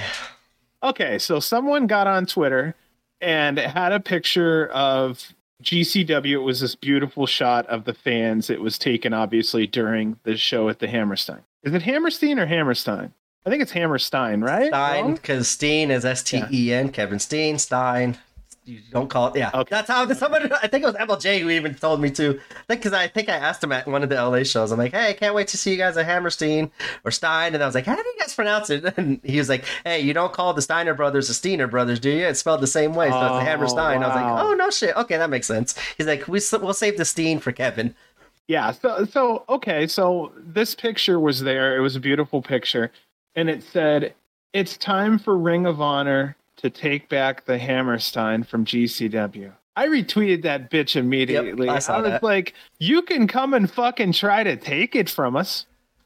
Feel free. Feel uh, free. How about a Ring of Honor versus GCW show? That would be awesome, and that would be a great battle callback. for the Hammerstein. That'd be a great callback and throwback to all the the Cage of Deaths or something. Is that what they were? Whenever CZW had their little crossover wars with Ring of Honor? Was it Cage of Deaths or something like that? That's a good question. Oh, well, I know they had like a lot, big company versus company feud and Yep. on the East Coast and at Hammerstein and stuff like that. So I think that would be really awesome if Ring of Honor and GCW could kind of hold a joint show uh, for the indie crowd at Hammerstein. I think that would be the next big Hammerstein show for GCW and just in general for wrestling. I think that would be awesome. That's a great, uh, that's a great idea. Uh, I just love how like we're going to take it back from GCW. Like GCW's been there one time. Like it's not theirs. Like I, I Well, but, but I well. just think that's how much of an effect they had on the whole storyline going into the biggest show of GCW history and independent wrestling history of getting 2,000 fans into the Hammerstein. I think I, that's pretty cool that even though they've only had one show, that other people are calling it this company's uh, venue, even though they've only ran one show there. I think that's kind of a cool thing that people are thinking of GCW in that kind of manner. Who better? I, I'm all If- for it now. I'm, you got me not us, then who? you got me so excited now. I'm just thinking of all versus ROH, the the Ring Oh of yeah, you roster. got one. I got a storyline for you. I got one for you. You ready? Let's see it. Because Tony's already a heel, right? Take Tony, Billy Starkz, Nick Wayne, and have them fuck over people the Like an show. invasion kind of. and then yes, and then at the end, at the end, Ring of Honor signs. Or wait, the best way I was going to put it was basically there would be a video package, and at the end you would see all the people that fucked over GCW that night would be people that signed contracts, and they would basically have a video with Billy, Tony, all of them signing their contracts there, like maybe the day before the show, and been like, ha ha ha, you know, we were planning on leaving anyway. You know, Billy's like, I never got a title. Tony's like, I never got a title. You know, Nick Wayne, I never got a title. And then they're like, fuck these guys. We're on our way out. And they pull some heel shit. It would, it wouldn't be good for Nick Wayne, but Um, it would work. I was, Steppen, it would work.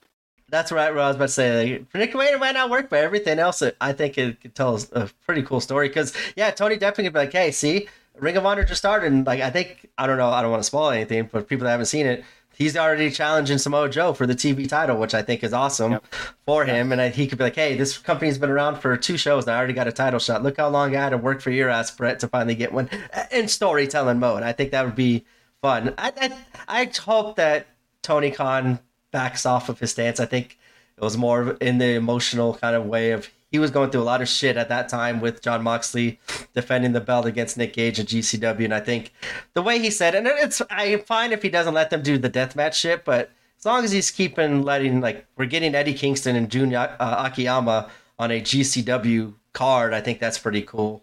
Um, and I think that's just showing maybe Tony Depp or not Tony Tony Khan was uh, a little emotional in making that comment of we're done working with GCW. But I also think a lot of people blew it out of like saying that like I Tony never really actually said that he just didn't want Moxley working these certain indie shows at that time because of the injuries that Tony was going through with his own AEW company.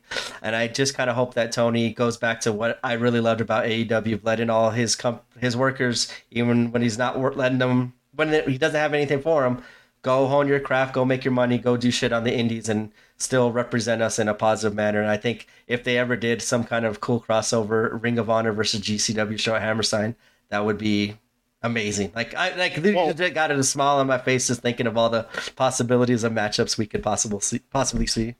Well, Tony and Billy would be something that we could see, but there could be some secret ROH There's Blake. that could actually be done that night. Komander. Oh yeah, they could debut him that night and be like, "Haha, bitch!" Like four or five of them. We're like, "What in the hell's wrong? This guy just completely went heel on us." And then later on in the night, someone else and someone else, and um, it could basically show that the GCW guys on GCW TV have graduated to Ring of Honor and they go out heel style. and it would give those those people right away some credibility on Ring of Honor programming and a sense of purpose and a storyline that they could capitalize and real right real fast create a new character and create something that they want to do in the Ring of Honor.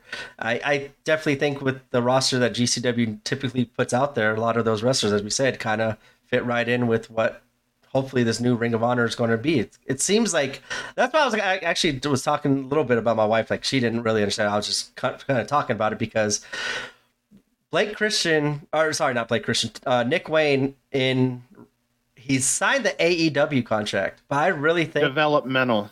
Yeah, contract. I really think this so... Ring of Honor will be perfect for him to establish himself with the Ring of Honor AEW crowd and familiarize them with what kind of we know as GCW with Nick Wayne instead of throwing him right on away to the main roster because I just think it's so bloated. That's why I really love this whole concept of Ring of Honor for the people that aren't being used with AEW that are younger talent. They could be thrown with Ring of Honor and be given a platform and given a stage and storylines and purpose for their character, and I think that would be beneficial. And I think GCW has a lot of people on their roster that could fit right into that mold. I love AEW. I will say though that every time I have a uh, a talent that I love, and I hear that they may be going to AEW, first thing that always comes across my head is I hope they don't turn him into a joke. That's what always comes across my head with AEW because I've seen it from Miro to another to another to another. It's like they come over and then they go, okay, we don't know creatively what to with these guys. Well, Miro was completely lost. Unfortunately, we we can we can talk about this just a touch. He put a lot into himself of himself into his character, and it did not hit because nobody in America is like him nor understands his character. And... What they see is an Eastern European playboy, but all the Eastern European playboy did was play video games all day, and he looked like he was a Russian gangster. Did you just take my notes from me? Because that's almost exactly okay. what I was going to say. It was right there. Like with like I, I wasn't going to use Miro the example, but as soon as you said Miro, literally what you said was exactly what I was thinking of.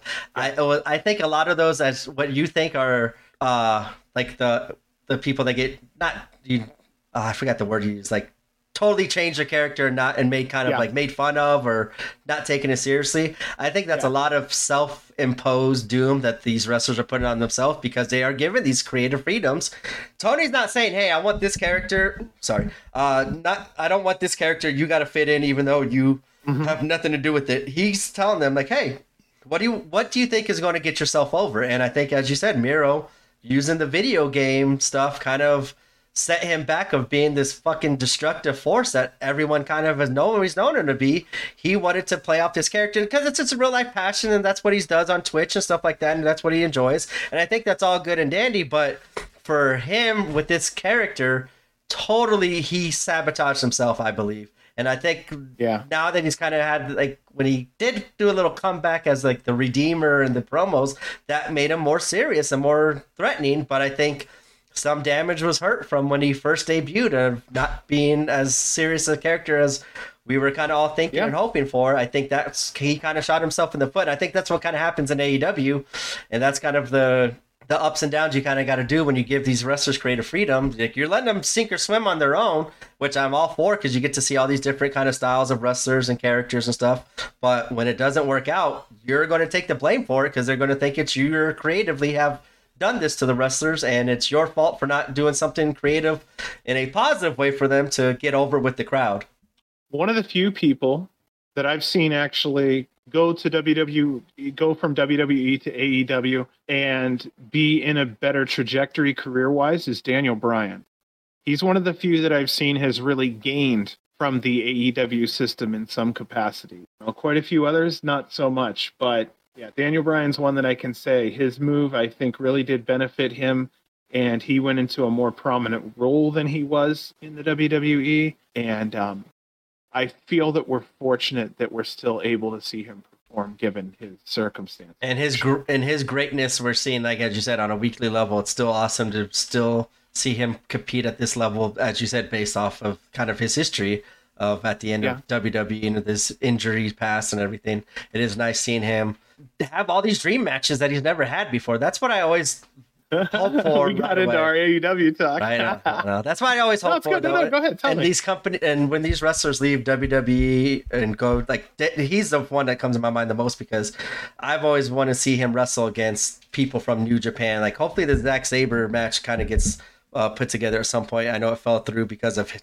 Daniel uh, Bryan's injury earlier last year, but seeing him as he wants to compete in New Japan and all across the world against a Bandito, like that match was crazy. But he showed he adapted himself, his style to Bandito's lucha style, like where he was doing lucha style roll ups and pins and holds and maneuvers that we don't normally see him do. But since he was wrestling against a luchador, he decided to do it. And I think that just it, like showed uh, what Daniel is capable of, and I loved it, and I love seeing him doing all these fun dream matches that he would have never had in WWE. Instead of going against Seth Rollins for the tenth time, we're seeing him against Bandito one week, him against Takeshita the next week, him against um, I forgot who Brian Cage one. Like he's had banger after banger matches with all these different styles of wrestlers, and I love seeing it. I think that's why I always hope for these people that leave WWE going to AEW. They get to do all these different matchups that they never could have because they were locked behind WWE's forbidden door and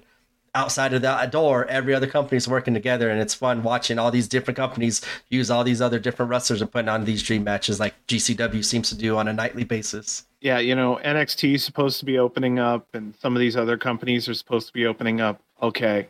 As a business owner, you can either be playing with the same 14 people that you can afford every week, or you can spend a little money, bring someone in, and here comes new people in the door to watch your product. It just it just makes sense if you can afford it. And I think a lot of um, companies had maybe even put themselves a little bit in the hole to try to bring someone or a group of people in. And it's really appreciated. I, I like the free exchange of talent right now. I don't want to say exchange. I like the free movement of talent in the independent scene. So much nicer. And I think to watch somebody and be like, "Oh, I'd like to see him over there," and then they show up and I think that's just been beneficial. Like that's why I think everybody working together and not really uh, holding these promotional wars against each other and letting the, letting these talent like I love when Defy like Defy is using Jordan Oliver. Uh, they've been using Nick Wayne before. SGC is now working with them. Wrestling Revolver, we're seeing all these GCW wrestlers working with them. Um, I was talking to you about this company Defy's Fight Life. Doing it right. Yeah, I was talking to you about this company Fight Life. We see Alec Price, uh, Jordan, Bayley, um, JT Dunn. We see all these GCW wrestlers working against other these promotions, and we're seeing these fun little matchups that we wouldn't see if they were locked up behind a contract. So I kind of hope we continue this trend of these companies working together because it's beneficial to everybody. They're, each promotion, the wrestlers, the fans, we're all benefiting from it, and it's that's what it's made wrestling in so much more interesting, in my opinion, these last two years of all these possible dream matchups that could possibly happen because companies are putting their egos aside and doing what's best for business and for the business. Can't argue. Well, All right, that will lead us into our sixth matchup of the evening, as it is another GCW title match. This time, the tag team titles are being defended by Ciclope and Miedo Extremo, Los Macizos, defending the belts against the Bollywood Boys and Gurv and Harv, Sihra, and I uh, we kind of talked about. I'm so glad the Bollywood boys got the pop and reaction that they did from the GCW crowd because seeing them in this kind of environment was weird because I don't think we've never really got to see a more extreme or a more adult version of the Bollywood boys other than what we've seen in WWE or some of these other companies that they wrestled and worked with outside of. But seeing a kind of a darker, grittier version of the Bollywood boys and getting a little extreme in this match against Los Macizos was very fun to see but their reaction I think kind of set the tone for what they were going to going to do and willing to do for these fans because they they took the Bollywood boys and cheered the shit for them. I'm glad they got that pop. Okay, so I'm right there with you. They really had a hot opening. The crowd really did love them. This was their GCW debut, and I really enjoyed the Knight Rider theme music that they kind of had in there. Did you know that's what it was? So I didn't know it was the Knight Rider at the beginning, but then like it turned into like the whole the Bollywood kind of jingle and stuff yeah. like that. Um, I did not ca- I didn't know that. Uh, I didn't put two and two together from Knight Rider and that sound, but uh, yeah, yeah. it makes more sense yeah. now. Oh, I'm dead serious. Like even if you barely know it, if you go back and listen, the reason why I think people are popping is they're all around our age and they know the Knight Rider theme. So yeah, done it, done it, Yeah, I see. I I'm hearing it now. I got it. I didn't I didn't catch it then, but now I, am putting yeah. it together. I hear it. That's what makes that song pop in my head because otherwise it's just a lot of dinka dinka dinka, and it's like it doesn't have like a rhythm I can bounce my head to. You know what I mean? Like it has the high pitch with the like bells and stuff like that. So it doesn't have any bass to it and stuff. And then the bass comes in with the Knight Rider theme. So and their energy was perfect was for cool. GCW as well. I thought. Yeah, you know what? They weren't taking shit from fans. There was like four fans that were drunk as shit in the second row on the camera's left side. And if you ever see, I think it was Harv was completely always on these four fans. Every constantly. move. That's because these fans were up his ass the whole time. So if you actually see, you know, that that Harv, I, I hope it was Harv, was a little bit out of it and was showing like he was sucking dick and shit, that was because he was making fun of those guys over there. Um Macizos comes out to crazy love from the LA fans. As always, I'm a big fan of the music. So this was kind of fun because both music from both teams I really liked a lot. The um, Bollywood boys obviously were going to be the heels here. They attacked Los Macizos before the bell even rang. And right from the beginning, the boys are already grabbing chairs from the beginning. There was an awesome spot where Los Macizos had a big rubber band and smacked one of the Bollywood boys in the chest. That was that, was that an exercise? I, I called it an exercise band because that's what it looked like to me, but I don't know exactly what it was. But just watching them pull that shit back, I was like, oh, oh, like Yeah. when I hit him, like, ah, that smack was loud. And then, like minute two, the whole fight goes the outside of the ring and around the arena. Both Macizos are bleeding. Bollywood took control early. They were using great teamwork. Four minutes in, and both Miedo and Ciclope are cut bad, but the boys are still in control. Minute five, there's a spot where those Macizos bring out a door. The Bollywood boys kicks the door into them. Then the boys continue to bring in more doors and then some chairs. There's a door bridge built in the ring, and Ciclope ends up going through it. Miedo grabs the door and makes a cross with his blood, as he always does. He put up, uh, they put Bollywood through that door. Another door bridge is created. Ciclope power bombs Harv through the door from the top rope.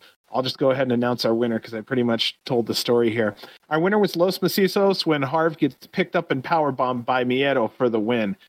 Honestly, in my opinion, this was a quick and bloody affair. I would love to watch it again because it did show that the Bollywood boys are more than ready for GCW. And that's was the su- surprising part for me was right as you said right away they got in the ring and within two minutes they're already getting the fuckery out themselves and I I was like yeah Yes. they're gonna enjoy they're enjoying this little difference of traditional wrestling that they've probably been doing for the last few years and now get to kind of express themselves with the violence and indulge uh, with it with the Los Macizos. I think this was fun. I definitely do want to see the Bollywood boys back. I think as a tag team they would fit right in.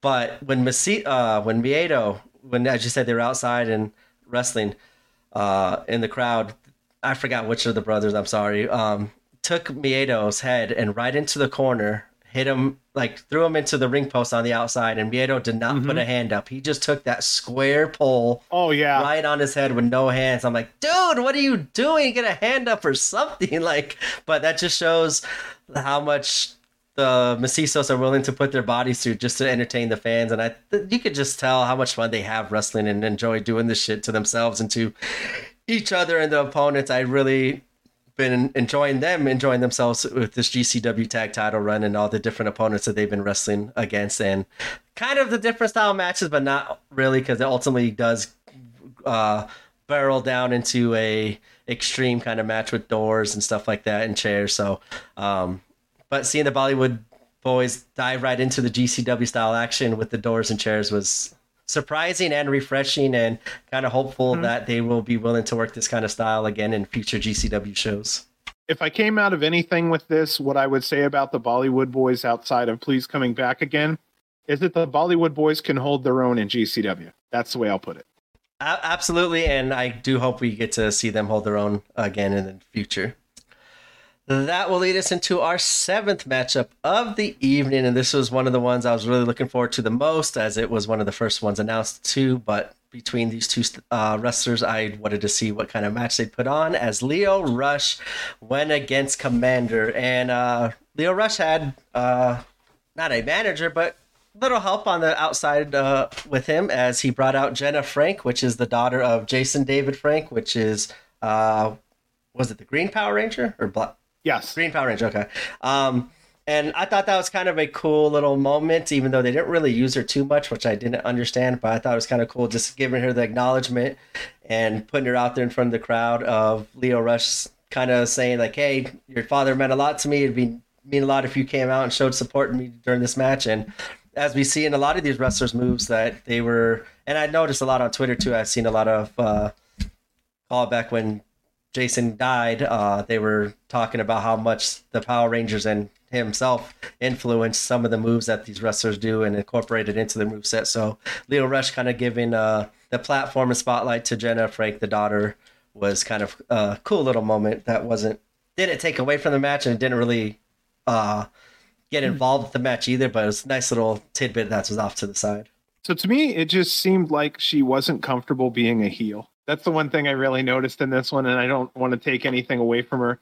I just thought it was funny. She's probably a really nice person because when she was walking back to the entrance with Lio, she's trying to like give the middle finger and stuff, but you can tell she's kind of closed up. Like she just wants to get to the back. She doesn't want to be out there. It's not her thing.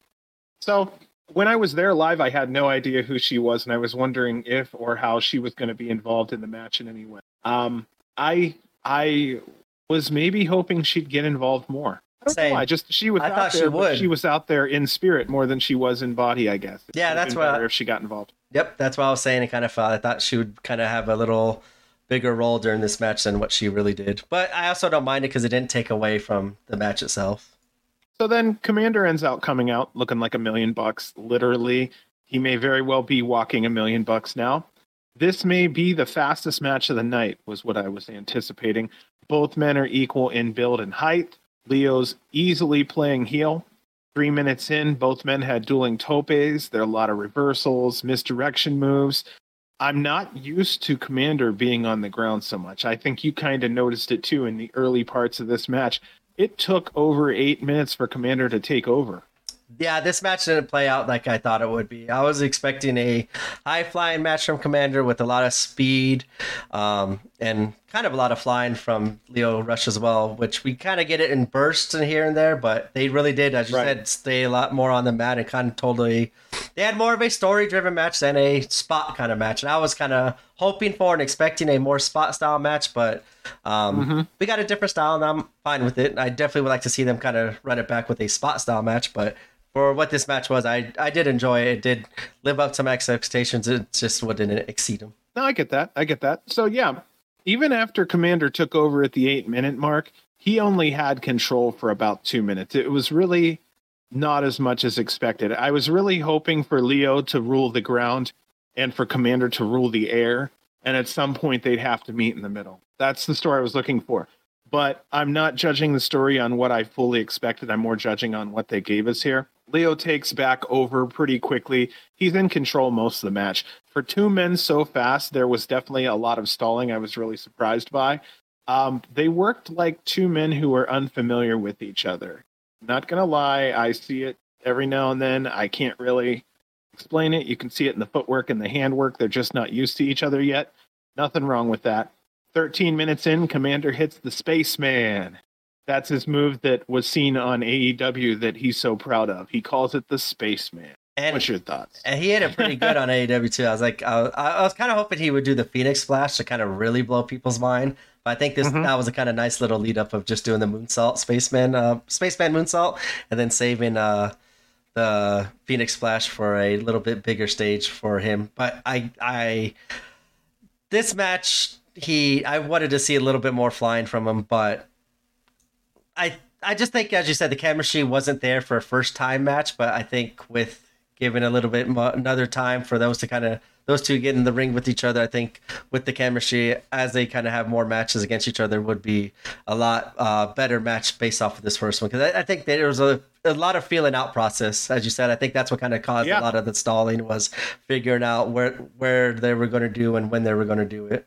Well, this is just one of those few times, and I can't believe I'm saying it about a match like this, but I could have used less. There was a lot of filler here, and for two men this fast, they shouldn't have been so slow. I never see anything bad. I love both of these guys. This match was, for me, it was just a touch underwhelming. You're actually going to hear me say something bad. Never, it was just a touch underwhelming. I love both these guys. I expected a fast paced match. I did not expect Rey Mysterio versus, you know, put whomever in here, but I, I I expected something closer to that. Um, well, it's funny you say. Oh God, sorry.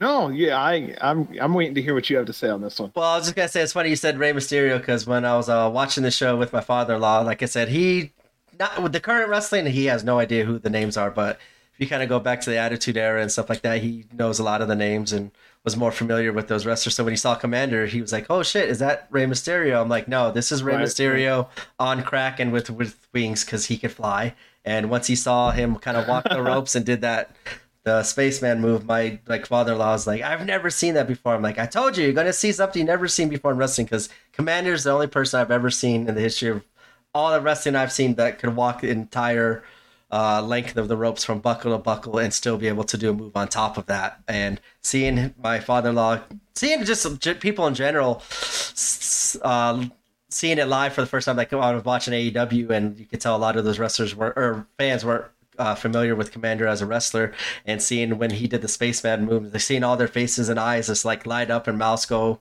or jaws uh, drop open that's what my father-in-law had was like whoa that was kind of impressive. And i've never seen that before. Like how did he do that kind of thing? Well it's just we've seen so much it's rare for any of us to really get surprised anymore. And then here comes someone along with a, a fresh move set it's rare. It's rare in wrestling these days to get anybody to do anything different. That's i think why Arez is so special to us too because it's just unique move set helps give us something fresh.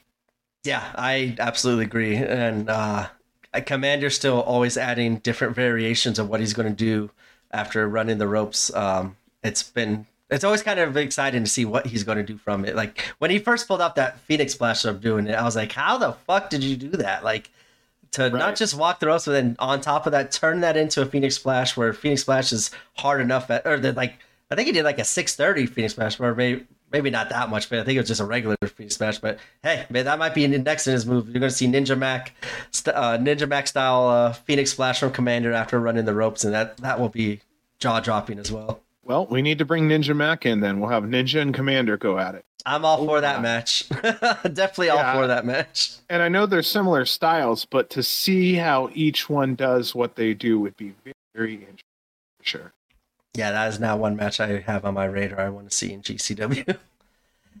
that will lead us into our eighth matchup of the evening as Blake Christian goes against Willie Mack. And once again, it's always puts a smile on my face to see the pop that Willie Mack gets and uh, how the crowd reacts to him. And I, once again, I think that was probably the second biggest pop other than Nick Gage this night is Willie Mack, and he just consistently is a hit on the West Coast whenever GCW goes, and it's fun to see him still uh, showing up on these cards. And this match against Blake Christian, I thought was very cool. It felt like a I don't, I don't want to go like use these terms, but like it felt like a great upper card versus upper card match of like these two are not quite the yeah, main event, yeah. and this was the kind of the co-main, not co-main event, but semi-main event. And I think uh, to me it was a dual main event. I yeah. really do feel that this one it was given almost thirty minutes. Yeah, I was about to say the time it was given, the reaction that the crowd gave Willie Mack, the heat that Blake Christian continually has. It felt like this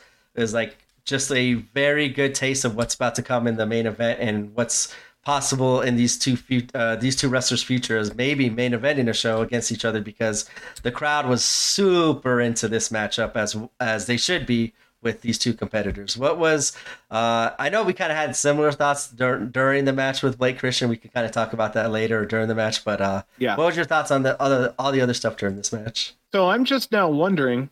It must look pretty damn cool from your spot when you see the fans go nuts over like you get to see the place kind of bounce a little. You get to see the arms go up. You you got to see a beer or two or cans get thrown. Like at the end, it yeah. must have been wild from where you were. Uh, I I looked over to my left. So the really only two times I really looked to the entrances, like and actually stood up and kind of got a better vantage point was for Willie Mack and for Nick Gage because those were the two biggest pops of the night, and I was, I was kind of expecting it. So uh, once I heard Willie's Willie's music, I kind of stood up and. Uh, checked it out, and yeah, as you said, like the music kind of gets. I can't find if you know the name of the song, I would love to know it because like what as, Yeah, yeah, that's um. Okay, I'm writing it down because I was um, trying to last hold night. On, hold on.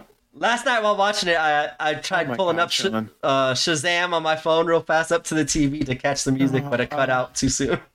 But that, the music brings a lot of the energy to the crowd, and the crowd responds to it. So I'm guessing it's a West Coast uh, favorite. It's uh, it's Chance the Rapper. Okay. No problem.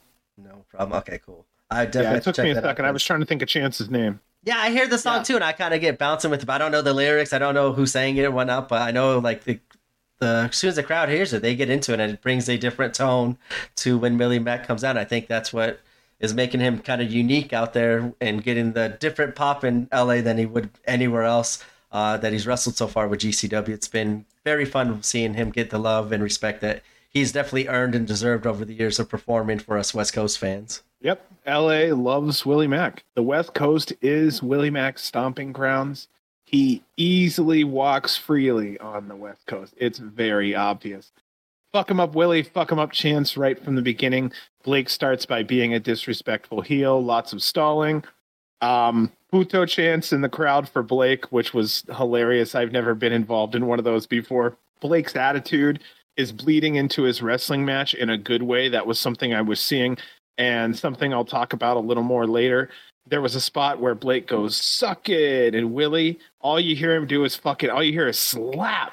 It was fucking so good. And that is the spot I wanted to bring up where uh, my son, when, uh, well, Blake did it the entire fucking match and uh, the whole suck it stuff. Like, he did it way too much more, but like the one times he did it, my son's like, looked at uh, looked at my wife and goes, they need to cancel him for doing for him doing that so much during this match. I was like, yes, I agree with you. Like, do something else, Blake.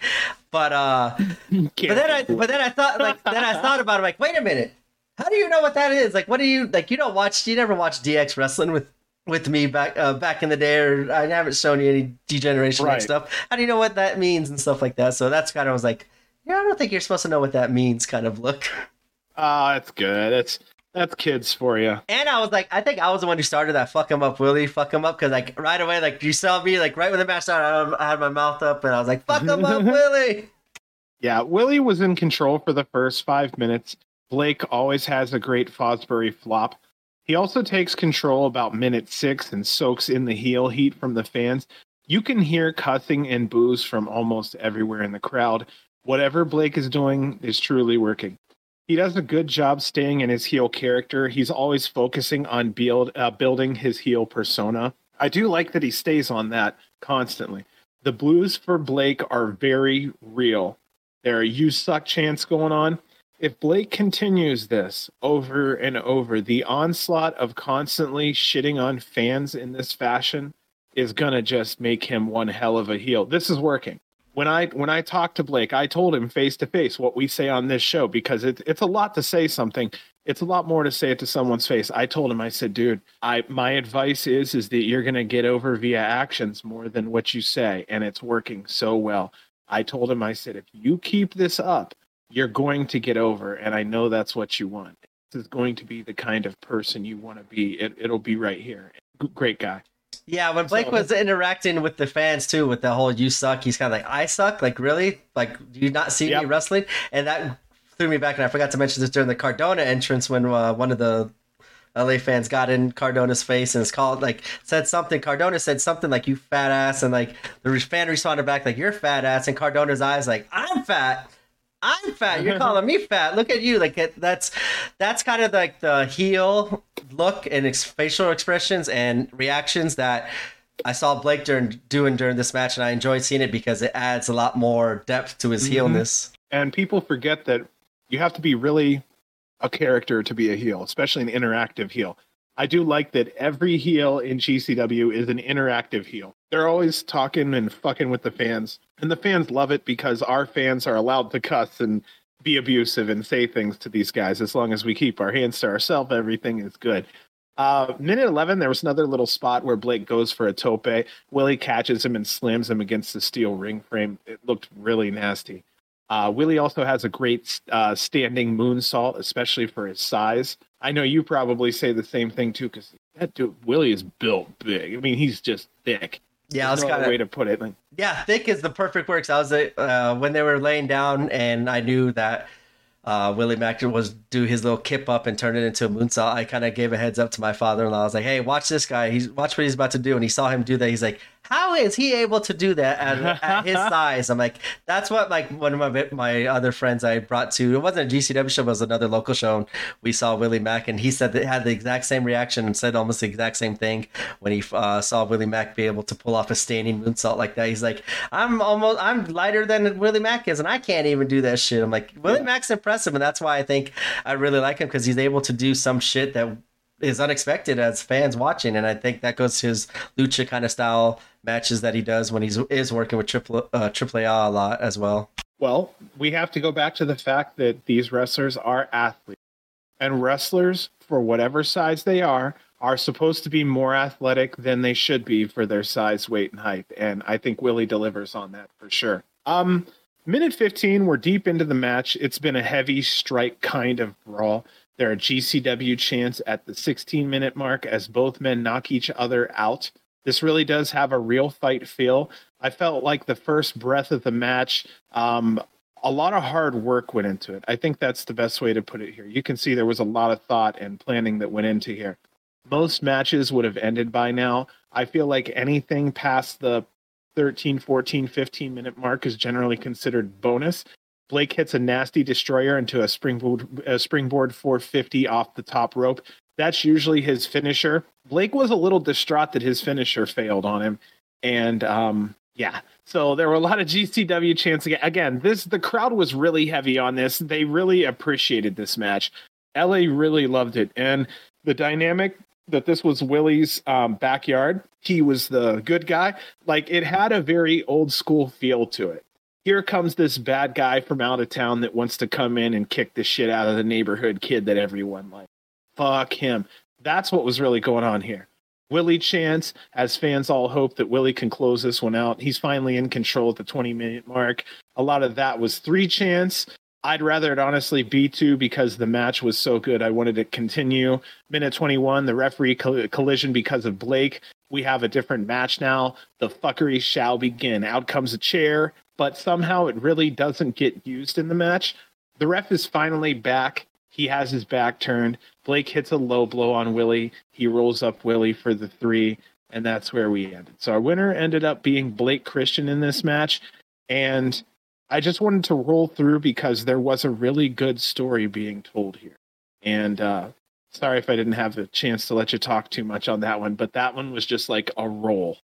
No, I this was a just a as you said, it felt more of a traditional kind of storyline driven play to the crowd match. And uh, the one thing that kind of really stuck out to me, and my father in law noticed it too, like we saw Scarlett on a lot of the first couple matches. So when this match came up, he goes, Hey, how come she's not out here for this match? And so I was able to tell him the story of, Hey, like, I don't think she's going to be working some Blake matches anymore because of what happened at the J Cup when he DDT'd her, and I liked how commentary kind of made this kind of pointed out as well as like, hey, that's Er, the heat that Blake's getting right now and the boos from the fan is because of his actions that he did to Scarlett and like how despicable they were and everything like that. So I had to tell my father-in-law that, and he goes, "Oh, so that's why they're booing him as much as they are is because of that." I'm like, "Yeah." So it's kind of cool relaying what was said on commentary and explaining it more in depth to a not a, not a, not even a casual fan, a brand new person in GCW, and it made sense to him. And I thought that was a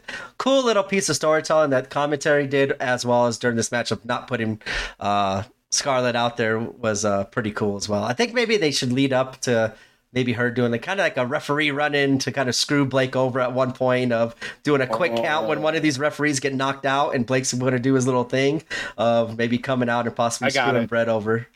I got it. He has a really important match for the championship. Scarlett's the ref. He goes for the one, old... two, three. She goes one, two, and she just stares at him. Flips him off. Yeah, fuck you, buddy. I like, remember who the fuck you were. I would definitely like to see those slow one. counts or like even fast counts too. Oh man, no, just just she plays it right the whole time, and at the right moment, at the very end, she goes ha ha ha. that would that would be cool. I think that's that's a cool little thing though. They could uh, do uh, to add some more drama to some of these uh, Blake Christian matches and possible tease it up as well. And we, we talk about talent being ready to go to the big time. Scarlett is close to ready, if not ready to go to the big time. I think in the next couple years, she's going to be in one of the major two companies. She has to. She's too damn good. She's in the way when she needs to be. She's out of the way when she needs to be. And like some of her facial reactions, especially during like those Japan shows, I, I the best one was Effy and Kikutaro. Like, but they used her kind of as a prop as well during the match. But her reactions during that match, her reactions during a lot of the Titus Alexander matches as well, I think it adds more to like the like she gives heel some more heat than would which would normally happen during a match. But her little facial reactions or the way she does the counts and interacts with the wrestlers adds a little bit more depth to the heel characters. And I think that's I think that's why she's one of the better referees as well because as you said, she's never you never notice a referee, which is a good thing. But when it's time to notice a referee, she's getting noticed for she's the there. right for the right reasons as well. Where it's not she's taken away from the match, she's adding towards the match. No, I think it's a great point. So Blake grabs Willie after this match here, after his win, and he's doing what he's been doing the last couple matches. He puts Willie's head in the chair. Now we know why the chair was there. He kicks the chair and Willie's head, which severely injures Willie. Fans boo heavy he is homegrown talent from South Central LA, so it was not it was not a great it was not a great place to kick a you know somebody from LA in the face.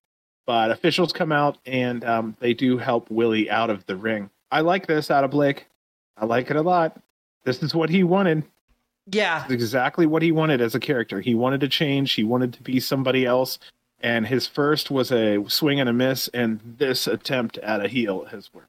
Yes, and this I think he's being placed in good matchups with perfect kind of uh like fresh matchups for him, but they're absolutely baby faces where you know they're not going to start cheering for Blake. They're going to stay cheering for the baby face. But I think Blake does a great job of even if you start to lean towards him, as Dave Prazak calls, he's going to withhold some of his cool move sets just to piss the crowd off even more and get the fans more against him. And that's where I think he's excelling as a heel character. I, I personally could do without the 75 suckets that he does during the match. Um, uh, I, I, you know why he does that. Yeah. It's, it's annoying. It, I just about to say he's just being fucking annoying and, uh, pissing off the crowd and that's what he wants though and that's it's working so why would you uh, go away from Change, something that's yeah. working for you I would just like to see a little bit more, maybe creativity to some of his taunts. And I do love his actions. And when he does like tease a big Fosbury flop and nope, I'm not giving it to you. You could suck it. I just kind of wish I want him to kind of create some more personalized taunts and not just do something that's been done over and over and over again. I would just like to see a little bit more personal uh, attacks and uh, taunts from Blake towards the fans. Kind of like what Depp, like even though Depp, it's an easy, simple one. Deppen just grabs a hat and throws it. But that's kind of like Deppen's thing. It's not like yeah, no one else yeah. is really doing it as a heel. And if you do, like especially in GCW, where you're originally going like, oh, you're copying Tony Deppen. I just think Blake needs to kind of take it, take his heel to the next level and start doing something more personable. But I do like how he's getting the reaction from the crowd that he is getting because that's something that we've been saying he needs to do, and he's doing it obviously at a very well level. If I'm getting annoyed with it, that means he's doing something good. So, not saying that oh, whatever I know, I know, like not saying whatever I'm saying is right and he's wrong. Obviously, he's right because he's getting the reaction out of me. But I personally would just like to see a little bit more, uh, more of a Blake Christian taunt than a suck it taunt that we've had for over 20, 25 years. I love it. I feel like the older brother. I love watching you get pissed off at something because it makes me happy. Like, like that son of a bitch, Blake Christian. I'm like, Blake's doing his job. You know, like I, as I know, think about it, I'm the same aspect. way. Yeah, yeah. So I think as you get older, you do like to learn. You know, you do like to learn. You learn to love son of a bitch. You learn to love the heels more. You really do because you understand what they're doing out there. And their purpose is very well, much needed in wrestling to get the fans more emotionally involved and tell a better story. And that's kind of why we've been enjoying GCW a lot more lately, is because of the great heel work that all the heels have been doing and providing great uh, emotional matchups and stories in these matches and getting us involved with it. And it's, I think it's been coming out through the performers and the crowds and the reactions to these uh, the, the events that GCW's been having. I've been hearing a lot of positive stuff about the same things that we've been asking. That everyone's been asking for, not just us, but GCW uh, fans in general have been asking for, and they're connect connecting with it right now with us fans, and I'm enjoying watching it. Um, with Blake, he's a really nice guy. I hope he really goes places. Like I said, he was really nice to be about signing my flag. He didn't need to be. I offered him some money. He didn't even take it. He didn't need to do that either. Told him we're big fans, man. We really want to see him go far. I'm right there with quite a few people. It's another one from GCW I'd like to see get signed and and move up in the world because he oh my gosh, everywhere he's went, he's put on good matches. And when he was when GCW was in England, they put on good matches over there. I forget who he was up against, but they put on a dynamite match. Remember they cheered him to please come back? Yeah, I'm trying to. Was I think it was one of the local wrestlers. I don't know if he went. That's what I'm trying to think. It was one, one of the, the British wrestlers. guys. Yeah, I can't remember which one he went to went against though. It was it their champion. Was it that or didn't Jordan? Ah, man, I don't know. I think Nick Wayne fought their champion, didn't they? Uh, man. Yeah, I, yeah, because because because Nick Wayne did something. He goes, "For fuck's sake, you're not 17 or something." He's not really 17 or something like. We'll have to go back and look at the shows on Cage Match. We'd probably find out over there. Yeah, that's why I'm kind of I'm on GCW Liverpool right now. I know Jordan went against uh, Blake Christian in Liverpool at one of the shows, so it must have been the the straight TNT Extreme t- uh, show that they had. The oh yeah, it was that show because that's when GCW went against um there. Let's yeah. see. I can't. I can't. Oh, yeah, I went against Dean, someone named Dean Allmark. I don't know who that is. I can't uh, remember. Look at the, the other shows. Head. There were three shows that that uh, there was that tour. Okay. Uh, or two, see. two major ones or three major ones. There? I think there was a GCW show, then there was GCW versus TNT, then I think there was a TNT show specifically that had talent on it, kind of thing. Yeah, here we go. TNT versus GCW. Blake Christian went against Robbie. Oh, he went against Robbie X. Yeah. Yep, that yep, was it. That's what. That yeah, was a banger. I remember that now. Yep. Yeah. So Blake, I, that's I've always, as much as I've talked about Blake, and I didn't like kind of where the character was going. I've always really been impressed with him and liked him as a wrestler. I think he's really good. As you said, I don't remember a a bad match he had. Like I can't name one single bad match that I've seen of Blake Christian because he always steps up and delivers because he's super talented. Yeah. But I'm glad now he's putting the talent together with his character work and now reaping the benefits of getting as much heat as he is getting. I just kind of like to see more him create his own heel kind of character. And it's still young. He's still only been doing this a couple weeks or months now after getting fully booed and fully turning heel. So uh, we'll still, I know, still see him kind of grow into his own as a heel character. Well, again, I just have to say this felt like the first of two main events. It just felt really. I didn't know until we got deep into it how important this match was. I think it was kind of that situation. I mean, like I said, 17 minutes in, I'm like, you know what? This is going longer than I expected. And is really fucking good. And I just, just there are times where I don't clap, I don't cheer, I shut the fuck up and just settle in and watch. I love to do that every now and then.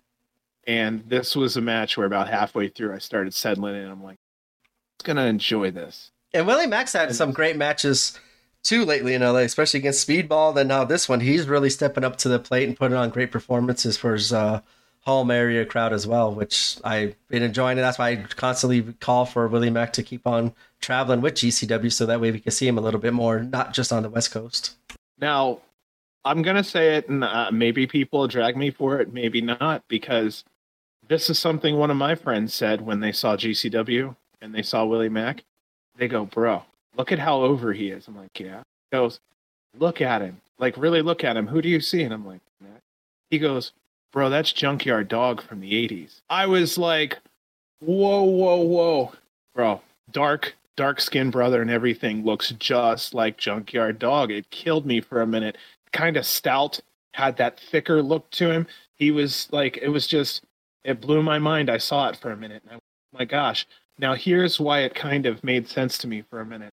Both Junkyard Dog and Willie Mack don't need a microphone. They don't need it if they talk, they might even ruin their character. Just them showing the fuck up is the special part. They don't need to do anything else. He's Willie Mack. That's who the fuck he is. He don't need any explanation.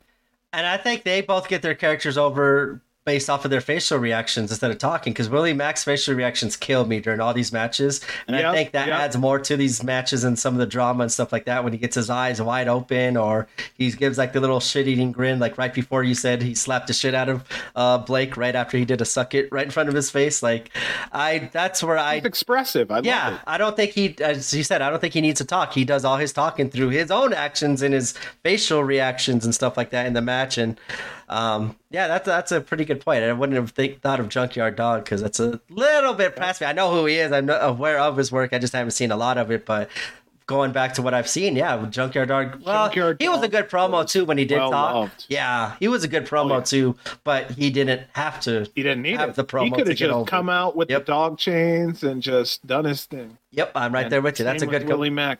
that's a good comparison. with the pick. He just, you know, he means business. Yeah, like I like you said he felt at home. Like he just comes out and I got the love, I got the music, I'm picking my hair. This is my shit and this is my kind of stuff. And I like how he owns uh, the reaction that he's getting. Like, yeah, this is what I I've been deserving this. I should be getting this everywhere, and I'm glad you guys are giving it to me. And I think that gives him more. um not inspiration, but mo- uh, motivation to kind of give the fans yeah. what they want and uh, gets him more hyped for the match as well. So I really love that song, and that's the loudest I've ever heard it. So I really, I that kind of made me happy because I'm sitting there and I'm like starting. I'm like, yeah, yeah, you know, and I, oh, I, I blew up. My son's like, I'm like it's fucking Willie Mack. See, I thought that was an older song. This is the way it kind of feels like it, but No, no. that's cool. I went. I'm definitely gonna check it out because, like I said, I went up to there with my Shazam on my phone, but it was like the music ended and I just missed him. Like, just shit. ask me. I, I know my music. I know my music pretty well. I will definitely be listening to those. Uh,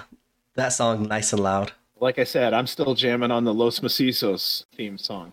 Really, I really like that. Guess who's now a big fan of that? Steph, Oh, really? wife. Okay. Uh, Turtle really loves it. So another thing too, maybe you guys could help me out here. So if you Uh-huh. could think back during the lucha match, so we, during this match we did the whole like the Willie Mack puto puto, like yeah, Yeah, I know what that yeah. means. But during the lucha uh, six way six man tag match, they they start chanting something, and I don't know exactly what they're chanting. I could be completely wrong. It sounds like the tu madre, tu madre. That's what it sounds like to me. If I yeah, could be wrong, Yeah. is that what they're chanting, or do you know? I, yeah, I believe I believe so. That was Tu Madre uh, something. Okay. Uh, so they're just saying I- like your mother, your mother. Like I thought there was like some more depth into that Oh, chant. I'm no, I'm I'm sure there was more to it, but I I thought I heard the same thing. You'd have to probably run it back Okay. find out.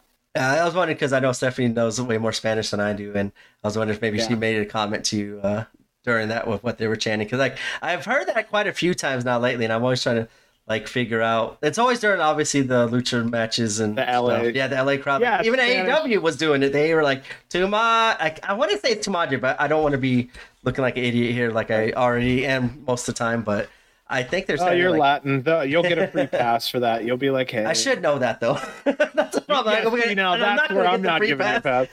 I should know what that what they're saying, but I don't. Yeah, I uh I do I speak a little as a white guy. but I'm also married to a Cuban. We got gringo on gringo action on this podcast, so I love it. I love it all. All right, so our main event, banger. yes, our main event of the evening is for the GCW World Title as Nick fucking Gage goes against Speedball Mike Bailey, and this is a moment I think that's kind of been overdue for Speedball for a while. I thought he should have challenged for the World Title belt. Uh, long time ago, especially all the banger matches as he's been putting on lately.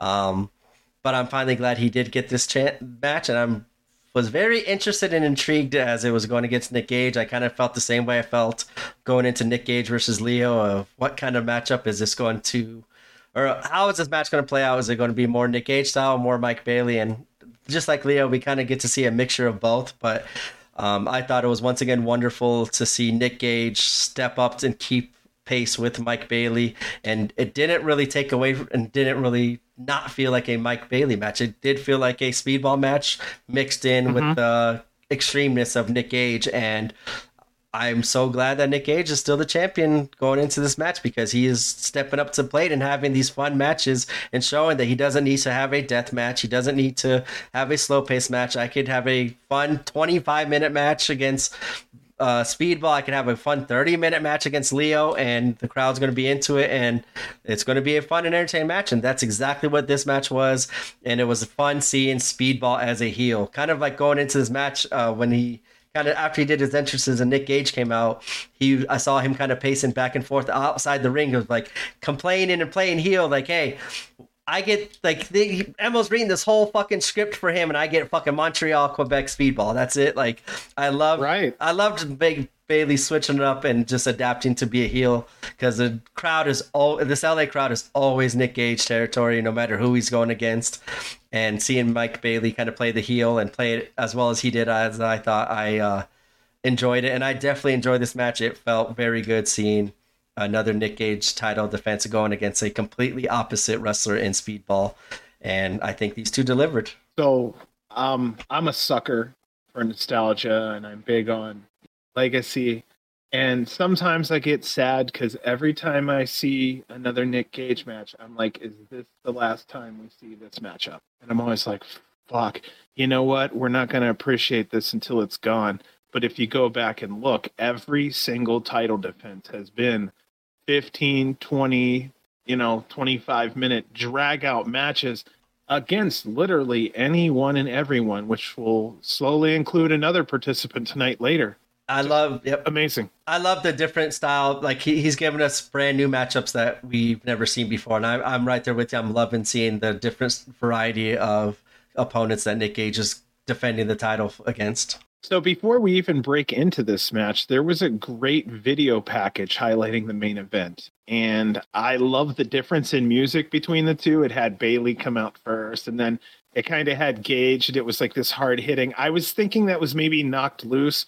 If you know who that is, fine. If you don't, that's fine. They're a hard No idea. There. Yeah. So so any hardcore fans out there, if anyone can tell me, I think that was knocked loose. It's just yeah, they had something there. I thought was that was them. But uh, Prazak said it as I was thinking it. I'm not sure if this will be a speedball match or a Nick Gage match. I think it was more or less like a 60 40 split, if anything. And I'm not a big fan of seeing speedball really ever bleed. I don't think it's really his thing. Oh, that's Think one thing I just thought about. He didn't pull out the he didn't pull out no. the pizza cutter. That's no, one thing we were kind of giving my father-in-law heads up of, hey, you thought that was crazy. Wait till you bust out the pizza cutter later. And yeah, we never got it. I just thought about that. Yeah, so I think he's protecting his face for TV, which is fair and perfectly okay. That's his moneymaker, you know? Um, my next little thing here I put Speedball needs a title. I would like to see him have a little title or a title run. This is where I would like to see that secondary intercontinental title or something of that nature so that um, somebody like Mike Bailey or Tony Deppen could have something to chase. Yeah, that's why I was saying. Like, I'm surprised uh, yeah. it took so long for him to get a title shot, and this was finally the one. I thought he deserved it a long time ago. Okay, so we talked about it a little bit earlier, but I'll go ahead and talk about what happened here because it was on TV, and quite a few people have spoken about it, and we were involved in it a little bit. So I'm going to talk a little bit about Gage's entrance, security, and fans. I did see they kept most anyone without a wristband out of front row during his entrance. I thought that was really nice that they did that so that we didn't get flooded. I said it before, I'll just say it again. Bring Gage to general admission and not general admission to Gage. I think that even in that aspect, security did work their ass off. I really do wish we had more there to help out with the ones who did work their ass off at security. Um, it was better than expected. And again, B Boy, our fucking angel in LA. He helped me with security two different times. Thank you to B Boy and thank you to Brett. Um, I already mentioned that I spoke to the head of security. I'm really happy that I did. They did handle everything really well, and I'm really hoping the guy learns a lesson because he was just being. But sometimes that happens. I don't blame anyone. I blame the gentleman. But back to this. Oh, go ahead. I think you want to say something there. If any, no, okay. no, I'm good. No, yeah, I, that's I, my that's my spot. Earlier, yeah, yeah. I didn't want to but watching it back, it. watching it back, it's the same people that drag like the same asshole are dragging or holding on to Bailey and holding him back from doing his entrance, and same ones for uh-huh. Nick Gage. It's like, and it's always kind of the same people at all these other shows I've been to. It's like kind of the same little group of people that kind of uh, get a little too out of hand at the near the end of the night, and uh, as you said, kind of possibly ruin it for the other people that are paid for their shows and actually uh, keeping their composure and restraining themselves because I know sometimes there's been points where I would just want to turn around and start something because of some fans, but uh, I also don't want to get kicked out because I paid money to enjoy the no. show and I want to enjoy it, so I just kind of let it happen. But it does get kind of irritating when certain the same group, certain same group of certain people uh, ruin it for everyone else in the crowd. Yeah, it's it's it was just one small thing for me was just that guy and once again, B Boy and security swoop right the fuck in. I felt special, man. I felt special that night. I had somebody making sure that my big fat ass was comfortable down there on that corner. But um, yeah, back to the show. Uh, Emil starts to announce Gage. He uh, starts to get into it, and Mike Bailey takes that mic. He says, um, really, are you just gonna announce me announce me from Montreal, and then Gage is gonna get this huge entrance? Okay, you know, whatever. So um, Mike said it was kind of odd, and just that was the end of it. I was also laughing at Bailey getting on Emil as he leaves the ring. I don't know if you could hear, even on the microphone, Emil was still like picking up. It's like, damn, man, I'm just doing my thing. Yeah, that's why I loved it. That, this little, this little tweak of Mike Bailey uh, as a heel. Like I noticed it, like I said, outside. Very interactive. Yeah, he was outside, like just pacing the entrance area as that whole thing was going on, and he was kind of like saying the same shit to his fans. Like, hold on, this guy gets a whole script. I get five words, and that's it. Like, I see how it's going to be. Thanks, thanks for the respect, GCW, and the fans of hey, playing heel. That's what he's supposed to do. And uh, we have a lazy bell ringer. I don't know who our bell ringer is that night, but he missed one match. I, we had a oh fuck it, I don't care. We had a lazy bell ringer, god damn it, and that's just how it went. And I don't care. Uh, don't care who here. Yeah, it, it, was just it was Brett. I saw like it's Brett funny. in the background because he's too busy all talking to all the like I said, all the well, talent behind us too. To yeah, you know, so he has no stress whatsoever. He's got time to just stare at the ring and listen for a bell all fucking and enjoy the show, so, right? Yeah, a lot of back and forth chants between Speedball, MDK. For the first three minutes, Bailey is in control. He's playing the heel really well. Like I said, interactive. Before the match even started, he was bitching at a fan in the front row, the one that's always telling people boo and you suck that that guy was there. I actually saw another individual take his hand and cover that guy's mouth, like physically take his hand. Yeah, if you look, usually. you can see it's I usually that's funny. that's funny. So he's the loud one in the kindergarten class. Kind of yeah, thing? they're the ones that yeah, are like, hey, everyone knows who he is. Funny. It's like they either just deal with it or they try to restrain him so that way no one has to deal with him. That's awesome. It's it's really nice that you have to walk into a place knowing that someone has to be babysat and that's but it doesn't seem like he really does anything besides just be a little annoying. And this was his best night. This was actually I said I even made a comment. So he was, like, well he was actually fine. He was fine tonight, other than just kind of those little things they did, but he was a thousand Good. times better than normal. It was just actually other random people today that uh, or that night that was kind of being the the overbearing assholes.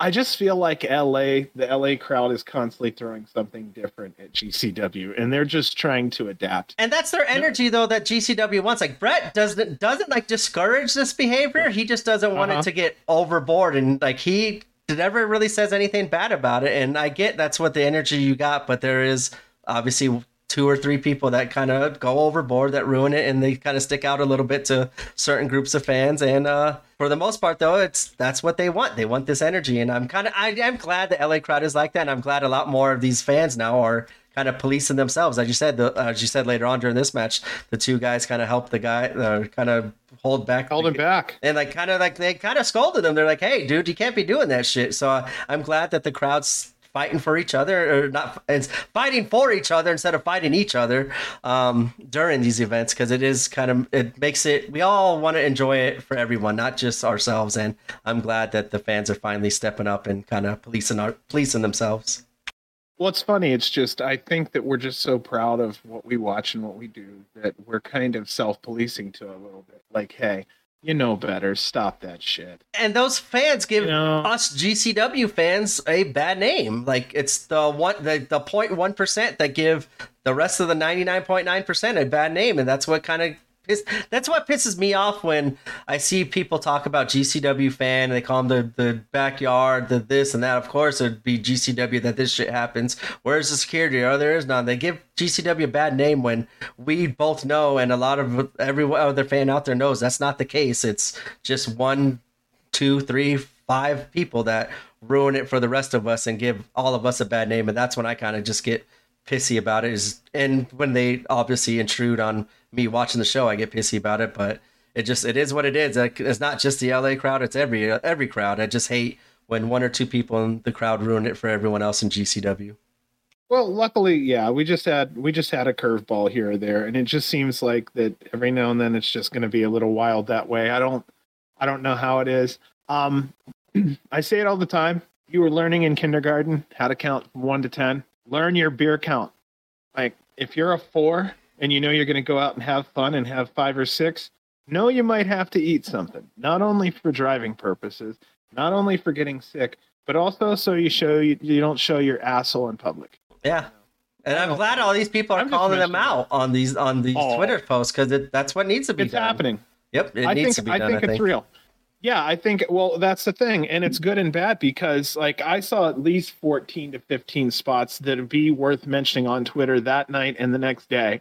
And what got mentioned more than anything else was that guy kicking kicking speedball. What a bunch of bullshit because those guys worked for three and a half hours that night.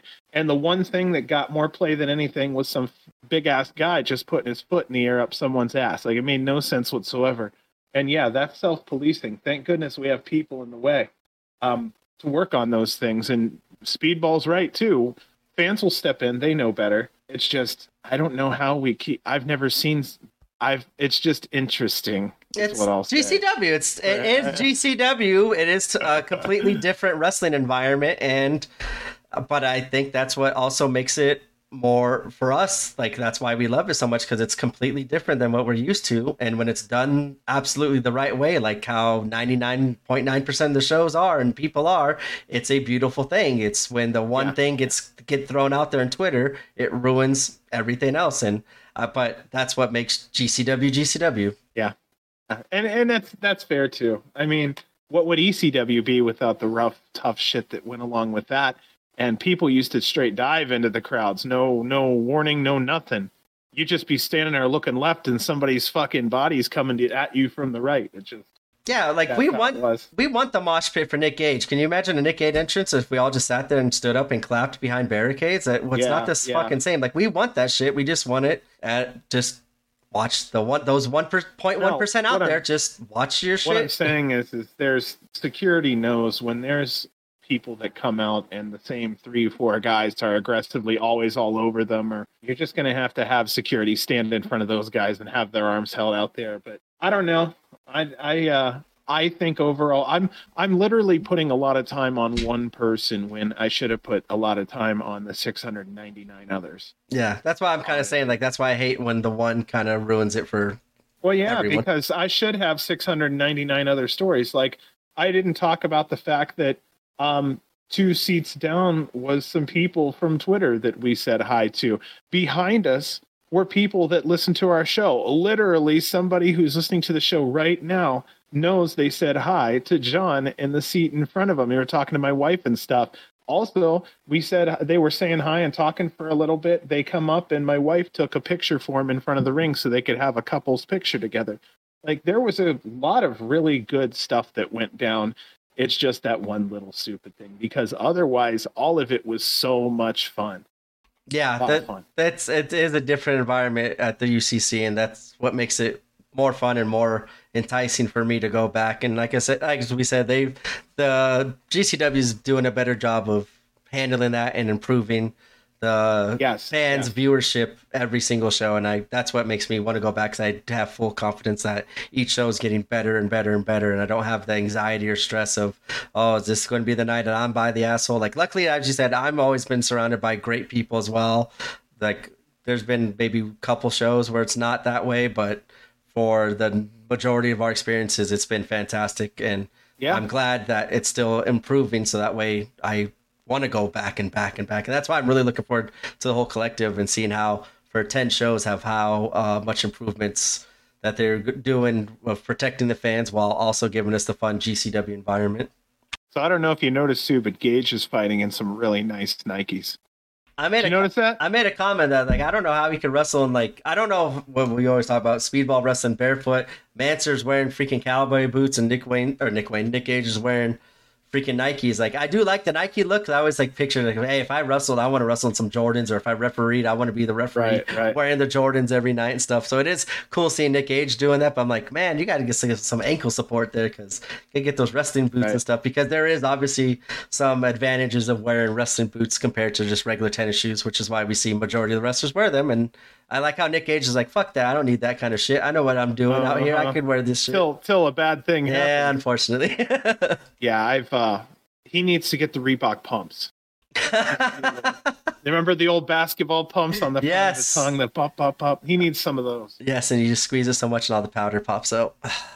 Oh, is that how that that's what would happen? That's what happened with a lot of those, right? The bladdered pop in them. yep, and then you see the powder just pop out of the shoe.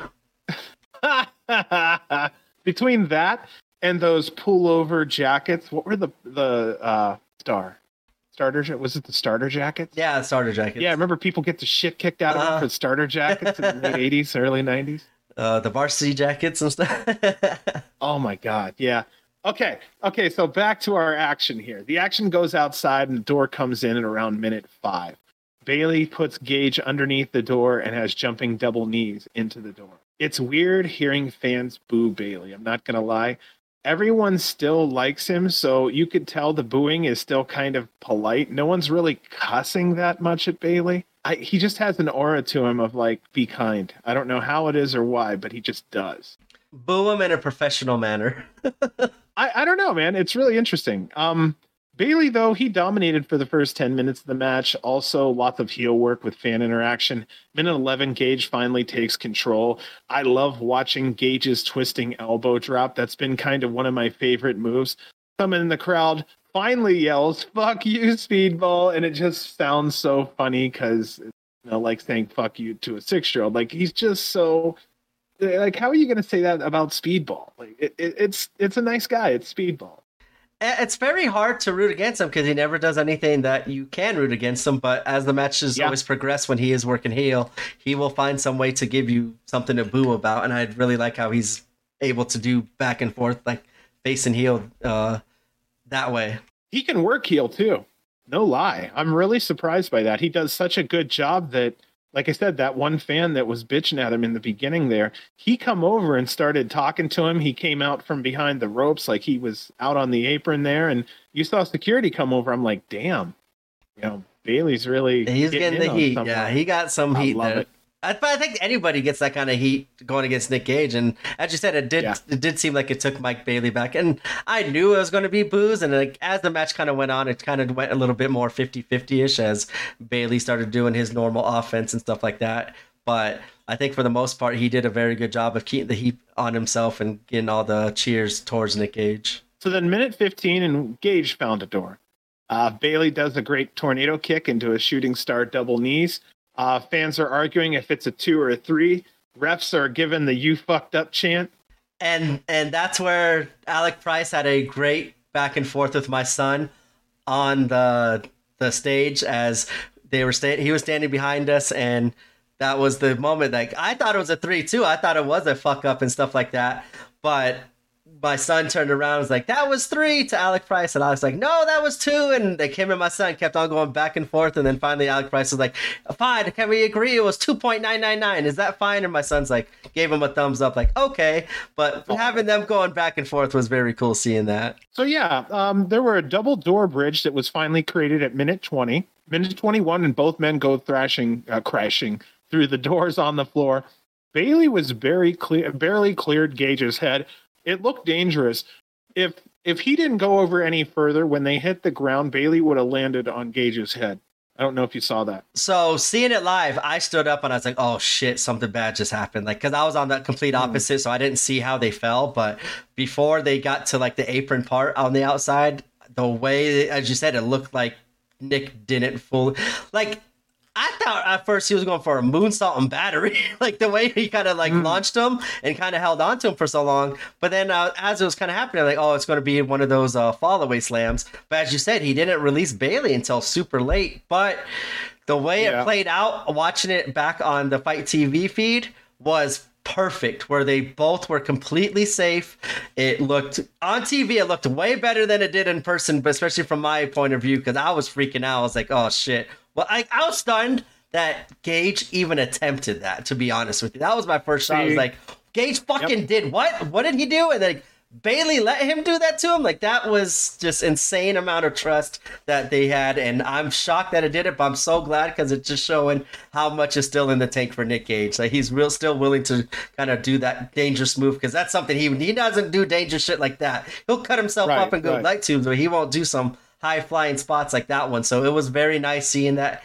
um, happen. Even though in person I was scared shitless, but watching it back, it looked safe as can be. It was perfect. It played out perfectly, I think, um, for everything involved. Like, yeah, you want the fans to be oh shit and scared, but then people watching at home was like you can see it was a perfectly executed. Well, maybe Yeah. not perfectly executed, but it looked perfectly executed. No, it, it looked really good. Um, the last time I felt like there was a dangerous move was the night before when Jimmy Lloyd took Effy yeah. off of the mat and that finish where they go through the chairs on the outside on the on the ramp, quote mm-hmm. unquote. that was the last time I'd seen something where I went, "Oh shit! I hope they're okay after that." Yeah, I was. I legit stood up and I was like, I, I, think if you watch it back, like I stood up and I was holding my head, like, "Oh no, please everything be all right. Please don't let anything yeah. serious happen." Yeah. And then when they rolled in, actually, like it was kind of silent, and then it was like a quick "Holy shit!" chant. So I was like, "Okay." So uh-huh. the people closest seem to be like everything's okay, and I started chanting "Holy shit!" too because I, w- I was legit mind blown that Gage and Bailey would even let Nick Gage try that move, and Nick Gage wanted to even try that move because that's something not in his repertoire. Yeah, we need to get Sabu out to LA. I would really have liked to have him seen this show instead of the Las Vegas one because I think he would have seen how how big GCW is yep. and uh, what agree. they're really capable of because that was one hell of a show, uh, the LA show. So our winner in this one was Nick Gage. He hit the choke breaker on Mike Bailey. He retains that hard-earned title. Nick grabs a mic. He told everyone he was going to be a fighting champion, and that's exactly what he was done. Anyone, anytime, anywhere. He does not matter who it is. Music hits. Out comes Masha Slamovich. She says 2023 is the year of Masha Slamovich. She challenges Nick Gage in New York City on March 17th. She said, Masha's going to kill you, motherfucker. And that's the show. So before I say that's the show, though, which I just did, I love illness. um, almost 55 minutes of wrestling in the last two matches. Yeah, that's where I went to. Wow. See, like, uh, I didn't know the exact time. I, it didn't feel that long in person. Like the Lio Rush did match did feel like it was close to 30 minutes. This one didn't feel like it was a little bit maybe over. Like it just was felt like it was right around watching it, it live. like less. Yeah, it felt like right around the 20 minute mark. So seeing the close to a 25 minute, close to 30 minute match from Nick Gage against Speedball, like I said, going against 30 minutes against Lio Rush, it just Nick Gage is. I'm glad. I'm so so glad that he's he's performing at this level, uh, especially after when we did see him and kind of question it for a while. All that that question's out of my mind now. Anytime I see Nick Gage, I'm expecting old Nick Gage is going to be a banger against anyone, any style. But I always just wonder, especially in matches like this, like as you mentioned, as Dave Prazak mentioned, what style is going to kind of dictate this match, a Nick Gage or Speedball. But I'm glad to see Nick Gage keep up in a Speedball style match with him because yes. he's he's looking incredible. And um, now that we know that he's going to be defending against Masha, she's using her uh, win in that do or die rumble and using it to challenge him in New York City, which I think is kind of safe because uh, it won't be a crazy. I, actually, I was kind of hoping it would be Atlantic City just to see Masha in a crazy death match against Nick Gage. Where I know their mm. match in New York is going to get kind of very similar to how this match was with doors and chairs and and all that stuff. I just you're not going to have the light tubes, but how Masha looked on New Year's Eve teaming up with Akira with the light tubes going against Los Macizos. I want to see that version of Masha, that Masha death kill go against Nick Gage. I, I would just like to see it stepped up a little bit in the ultra violence, but we're definitely not going to be seeing that in New York City, unfortunately. Okay, so I'll be the bad guy. Well, here we go. let me uh let me touch the Cardona uh, touch the Cardona signature that I got. Okay, the I'm stamp of approval. Are you ready? Yeah, yeah, you ready? I feel the heel. I feel the heel. Here we go. Um, who Masha is and what she represents to me, I'm just not really into. So for me, I just hope this is just a quick little in and out. I don't really see her as the GCW champion. I do find her as a uh, an interesting choice because I don't know if she's really done enough to be at the championship level shot. I agree. I don't know. I don't know if she's really went through any members of the SGC. I don't know if she's went through any of Los Macizos. I don't remember a lot of that. I do know that she's fought a lot of lower tier GCW people, and um, I uh, uh, I'm, I'm right I'm not, there. I'm not shitting you. Like I'm no. not really interested in seeing it, and I'm so sorry because I know she's nice as fuck. It's just her character that she presents at this time doesn't interest me, and that's okay because to me, I'm guessing she's five foot four and a hundred and some pounds. Gage Gage eats larger meals in the morning. And that's why I'm kind of disappointed that it's being held in New York City and not somewhere else that allows this match to kind of get uh-huh. ultra violent. Uh, Maybe that's that, why it was chosen. That uh, well, I think well, I think that hurts Masha. I I wanted to see Masha just come out in the all white gear, like she's already bleeding before she even gets to the ring. She's gonna take Nick Gage to his limit in an ultra violent death match. And ultimately, I would still want Nick Gage to win because of the run that he's been on it. And I feel the yeah. same way as you do. I don't feel like Masha's kind of quote unquote earned it. No. Yeah, she hasn't gone like doesn't have the. I kind of. I maybe I maybe this is just me putting a lot more into win loss records than what should be done in independent wrestling, but I just feel that adds I just feel it adds a lot more to the credibility. Oh, I of, you had a no, I think that adds more credibility of who should be next in line for the championships instead of just a random person. But Masha earned this match through her victory in the do or die rumble, which could happen to anybody in any rumble. So I'm fine. Like that storyline is making sense to me of why she's in line next for it.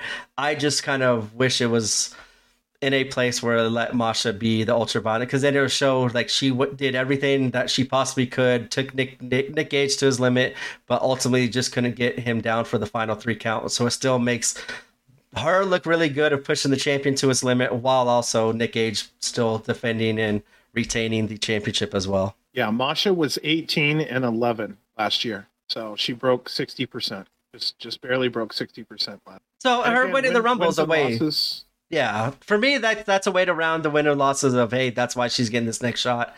But that was gonna kind of lead me to my next question. Now is, mm-hmm. well, I'm I, I'm almost contradicting myself here now. Now oh, that we know, now that we know Masha's going to be going against Nick Gage, we haven't seen though any Nick Gage announcements for the collective, which I'm fine with because no. remember I always complained of why are you announcing Nick Gage's next title match? Like let's say in this instance, again at the collective when he still has to go against Masha. So I'm glad that we have not gotten it yet. But mm-hmm. it's just making me wonder and think, creative bookingly, if he does get by Masha, what is Nick Gage's plans for the collective? Who do you think he, if if he's even defending it during the collective? I think he has to be there. Uh, I I think it has to be at Joey Janela's spring break since there's no Planet Death this year. I think Nick Gage has to be defending the title at Joey Janela's spring break. Who do you against think, Joey Janela? You think against Joey? But Let's as the fucking go champion? old school GCW. Fuck it all. Belt Look, I don't belt? care if Jordan does it. No, um, no, I was just okay without a belt. Maybe Joey drops it earlier in the collective. Maybe. I yeah, I don't know. Like, because he is he is going to be I wrestling like DDT. See, it's like watching Sabu and uh, uh, I wouldn't say Jerry Lynn. RVD. It's like watching Tommy Dreamer. GCW originals kind of. You know, I'd like to see some GCW originals kind of go at it for that belt. The guys who sat at the table longer than everyone. I think that would be kind of nice to see. I'd like to see Matt. Tremont come That's over. a good one. I do want to see one more. of A traditional Nick Gage against an old opponent, and Tremont would be a good one. That'd be a good story too of the Hate Club. And then um, Colon, I'd like to see Colon get a crack. I think he deserves one if he comes back. Absolutely. I think that he would do a hardcore match and they'd make it look good because they can both also wrestle. Yes, I do. If Alex Colon does come back, whenever he does, if he ever does, I definitely think he needs to be right there in the main event championship scene and either come back and win it right, right away and then defend it or chase after it and finally get that feel good moment that he's absolutely earned and deserved wrestling for GCW uh, as long as he has been and the kind of matches and what he's been, how he's been representing the company as a champion and as the best deathmatch wrestler in America in the United States, at least mm-hmm. in a lot of people's opinions. I think he's definitely earned that uh, maybe moniker or not moniker, but earned that right to skip the line when he comes back and go right at Nick Gage. I definitely would like to see that happen. Um, ooh, that yeah, that that'd be a fun one. Yeah, I just it was just something came across there. I do want to see um, him go against a GCW original too. I I'm I'm leaning more not Joey. I'm leaning towards your that Tremont caught was cool. That Tremont I do like that idea a lot too. I'm kind of thinking Mance. I think Tremont should be his retirement match. Oh yeah, for sure. That definitely should be his retirement. And if not that, maybe Joey. And maybe that's what it would be, as him losing the belt to Tremont. Like, hey, I've done everything I can. Here's my my the guy that's been with me and been against me and during all my wars throughout my wrestling career. This would that would be a good retirement match for him. I, I don't know. I just want to. I still want to see more from Mance. I not more from him. I want to see him it, put, put in a in, bigger light, put in better positions and in a bigger spotlight. Yep, that was where I was going. I and that I think would be I'm a fun it. way. I just think they lost a lot of momentum and they should have been doing this since the Bunkhouse Brawl win. I think they could have used that footage, or maybe not even use that footage, but use that uh, title of winning the Bunkhouse Brawl on Ric Flair's last match. They could have done a lot more with them than what they kind of did after that match, unfortunately. I'll tell you, Manders and Mance, they seem to be like one and the same. I would put them together as a tag team any day. Like they're both the you know the southern redneck kind of thing going on, hardworking. Yeah, they Manders seem to work together. Manders has oh, like earned himself a better opportunity to in GCW. I think I've been calling that since he kind of called out. Uh, I think it was Chris Hamrick or whoever it was for saying the stupid shit that they said at the show. I like how he he really showed a lot of leadership of stepping up and defending GCW yeah, and and taking control of the situation and protecting everybody involved in the situation. I think just that moment alone, he jumped so high in my book as well. And like then he went on a nice little run too for GCW and have had some fun singles matches as well. So that is another name I think is. I've saw someone else say like they want to see him be a champion somewhere because he's definitely being mm-hmm. underutilized, and I agree. Everywhere he's gone, he has been underutilized. Yeah, he's hard working too.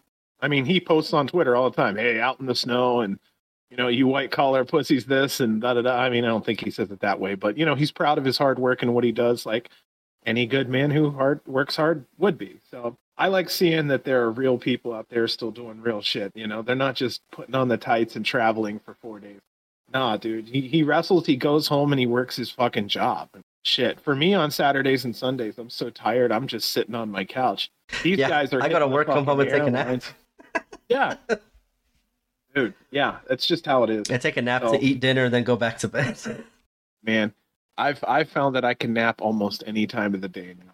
It's fantastic. Anyway, it's like old man talk. It's great. But I but, think that was a great way to end GCW's middle of the night. A fun show, up and show. up and down. As you said at the beginning, it had a killer lineup. I think each each performance uh, delivered in its own way, and I definitely there were there are some matches that I still would like to see ran back that was on this card, like Lio Rush and Komander. So um, this was a fun night though. What was your what was your ultimate thoughts uh, of your first GCW show in LA? Okay, I have no notes. Here we go. You ready? It, it could be a long talk. It could be a short talk. Again, parking was good. Security got me right through the door. The facility was clean. Food and drinks were good. Security handled most everything about the best they could. I felt safe. Um, the matches, every single match I actually wanted to see. There were no sleepers, there was no dead time. It was a three and a half hour show with no fucking hiccups. There was blood, there was violence, there was everything that I wanted, minus some tubes, and that's because I understand the situation and I respect that. Um, the venue is absolutely beautiful. I think it's a perfect spot for GCW to have a home base on the West Coast. I think there's absolutely no reason to move from that spot. There's a dispensary right across the street. If you can't keep your shit together, go across the street and chill the fuck out. Come on back into the show. We'll still be there. Things like that, I think, make uh, make good sense. But otherwise, I think everything was handled really, really well. Especially given the size and the amount of time that GCW has been around, they handle things in a very good way. And um, you could tell from the very top to the bottom of everyone in GCW, from talent to ownership. Everybody's putting in work there. There's no slouches. I noticed that. Everybody.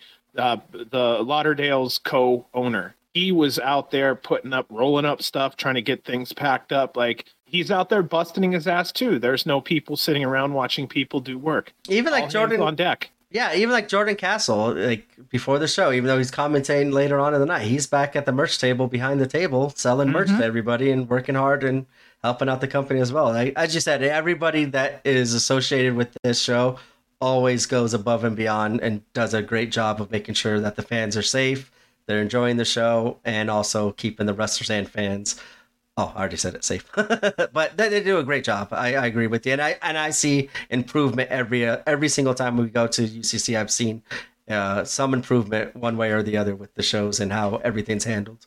Well, I think this is possibly a show of the year right now. This is a show of the year candidate.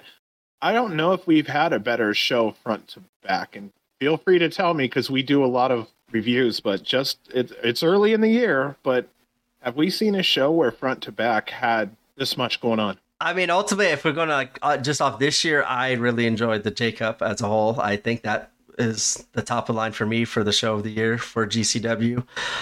But if I have to go like just Good from point. UCC, that last year's no, December I mean show, any show, any well, I mean, goddamn man, I enjoyed that show. special creature. Yeah, tournament's something different too as well.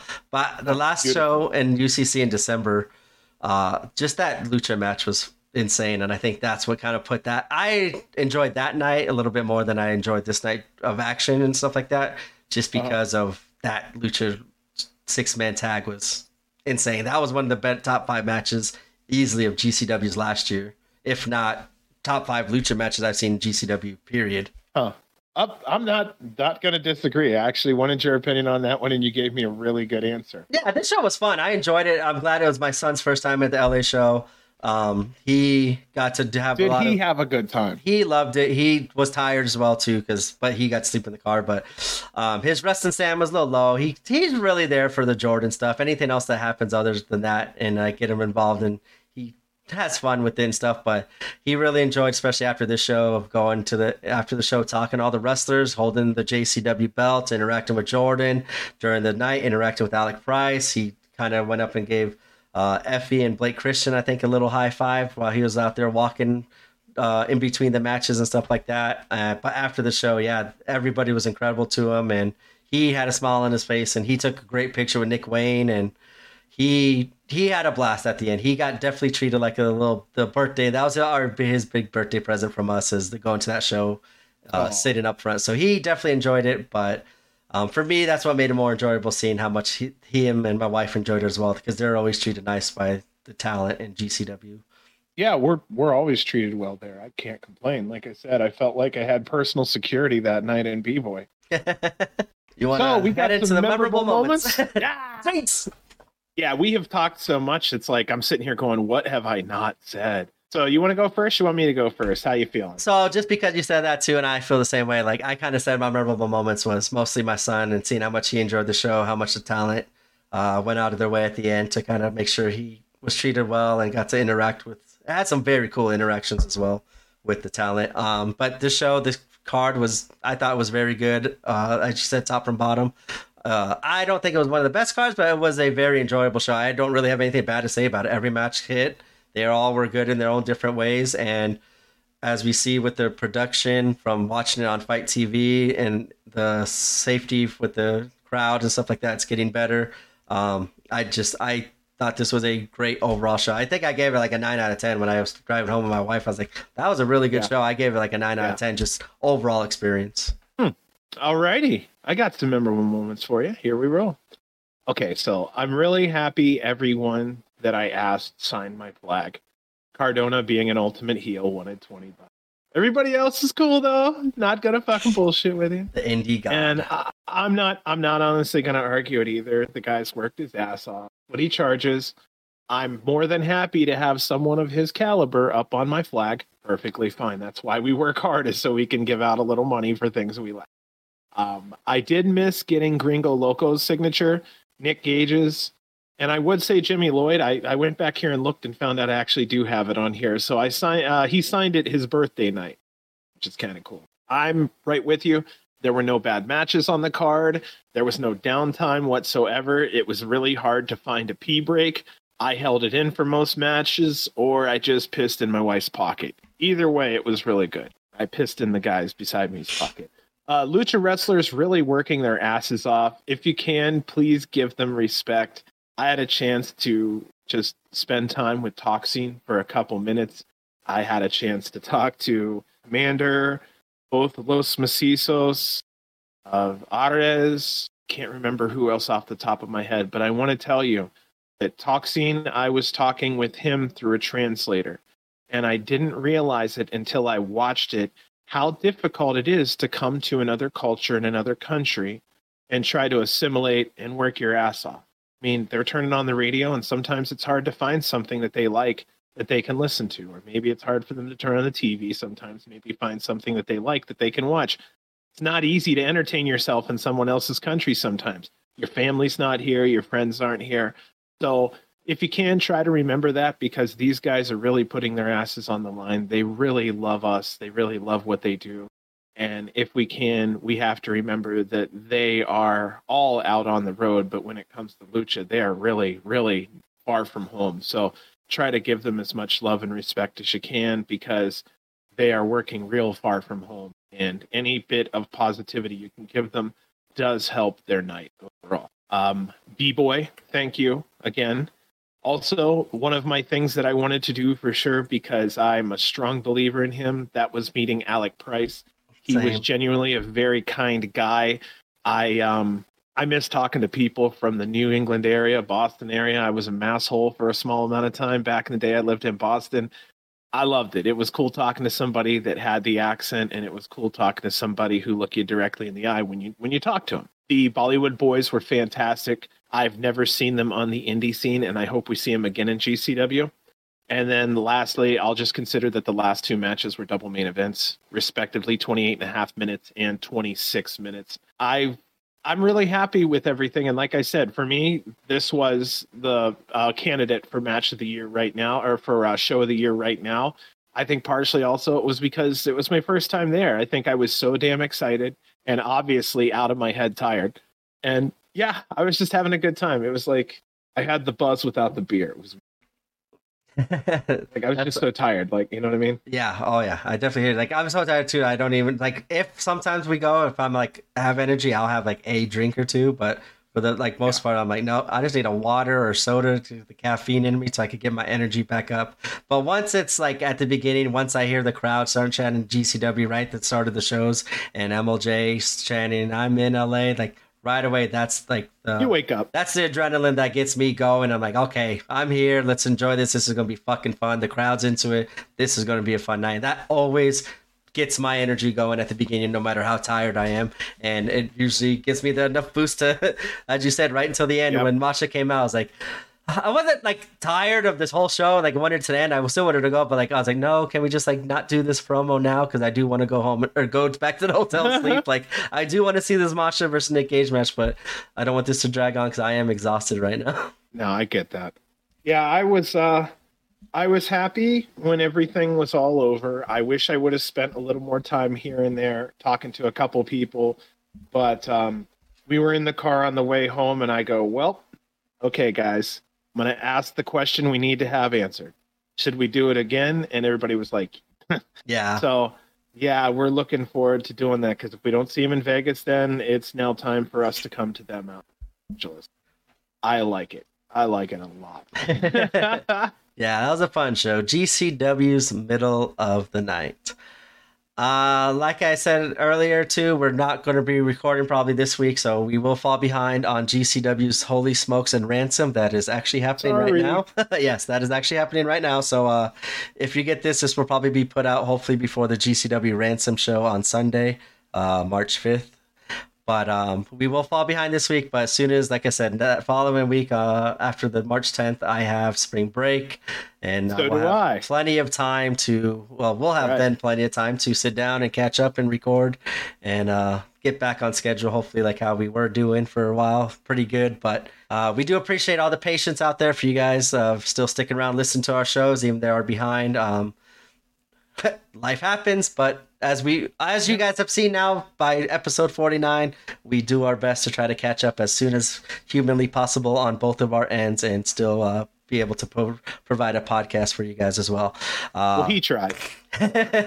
Well he tried. I, am actually really scared about the collective too like yeah, as I said we're gonna have to, we're gonna come up with a game plan for podcasting oh, all the shows from the collective because they don't give us much time between April 1st and April 15th to uh, record and edit and post it out there right. every night. So we'll try our best as the collective to stay caught up and stay on schedule for uh, the GCW April shows after the collective as well. Yeah, we may end up doing two for one or even three for one in one episode, just trying to get through to do a cover on it. As otherwise, and we still have to um, really talk about which ones we want to cover, or are we covering them all? Like, we don't have a plan yet, but we're going to work on it and figure out what the hell to do. It's just we know there's a lot of work ahead of us. That's what we know for sure. Yes, for sure. And like I said, luckily we got some time to game plan it. Uh, well, we got a whole month to game plan it as well. But we will be caught up after the middle of March with GCW's Holy Smokes and Ransom and stay on track with all the other GCW shows. I think after that, they only got, yeah, the New York show, that Masha versus Gage, and another Toronto, Canada show as well. So right before the clip. So they did space it out a little bit to save us. Hell yeah. well, they didn't do to save us, but it did save us. Yeah. no, uh, we took the time off by getting ill. So as they were taking rest, we were taking rest. But yeah, I'm so thankful. We've had so many people that have been so kind. Everybody's listening and everybody's just being very, very nice to us. It's so appreciative. Talent's been nice. Lauderdale's been nice. People on Twitter that we contact or contact us have been absolutely nice. I mean, we get a lot of really kind things said to us and about us from other podcasts. We're in a really good spot right now. Yes. We really just... thankful for every little moment we can have with everyone. Yep, I just wanted to yeah, same thing. Be thankful for everyone and thank you all for your understanding as well because uh, yeah. like I said, we're just two fans, two plants chatting it up on GCW Talk. Anything well, else you got for them? No, I'm just seeing how I'm gonna fuck up this GCW thing. Oh, you're getting creative with it now? I'm trying to think. No, I'm not.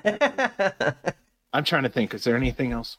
No, not really. I'm going to go downstairs and probably check out a little bit of a show if I can, and then I think Wrestling Revolvers also. Oh, Wrestling Revolvers tonight too. Yeah, I'm gonna. Yeah, that's kind of awkward. I really thought they were working more together than against each other. Yeah, it just might be timing. But I mean, it's kind of hard to work uh, with GCW. Uh, You're doing shows almost on a weekly basis, so. okay, there's a great point. They're usually working on Saturdays. Pick a Saturday where they're not working. Yeah, Exactly. But then so, yeah, that limits you to what five shows a year, as often as yeah. GCW goes. Yeah, their first one would have been this past weekend. Yeah, true. So, uh, yeah, that would be it for GCW's Middle of the Night episode forty nine. We will catch you guys, like I said, probably somewhere on the week of March thirteenth through the seventeenth. We'll catch up on Holy Smokes and everything else uh, that we possibly have missed as well and we will send them out like we always do. Hopefully, like we right, always do. With okay. a long. oh fuck! that was a premature ejaculation there. Okay. Long live, long live GCW. Dup dup. Peace.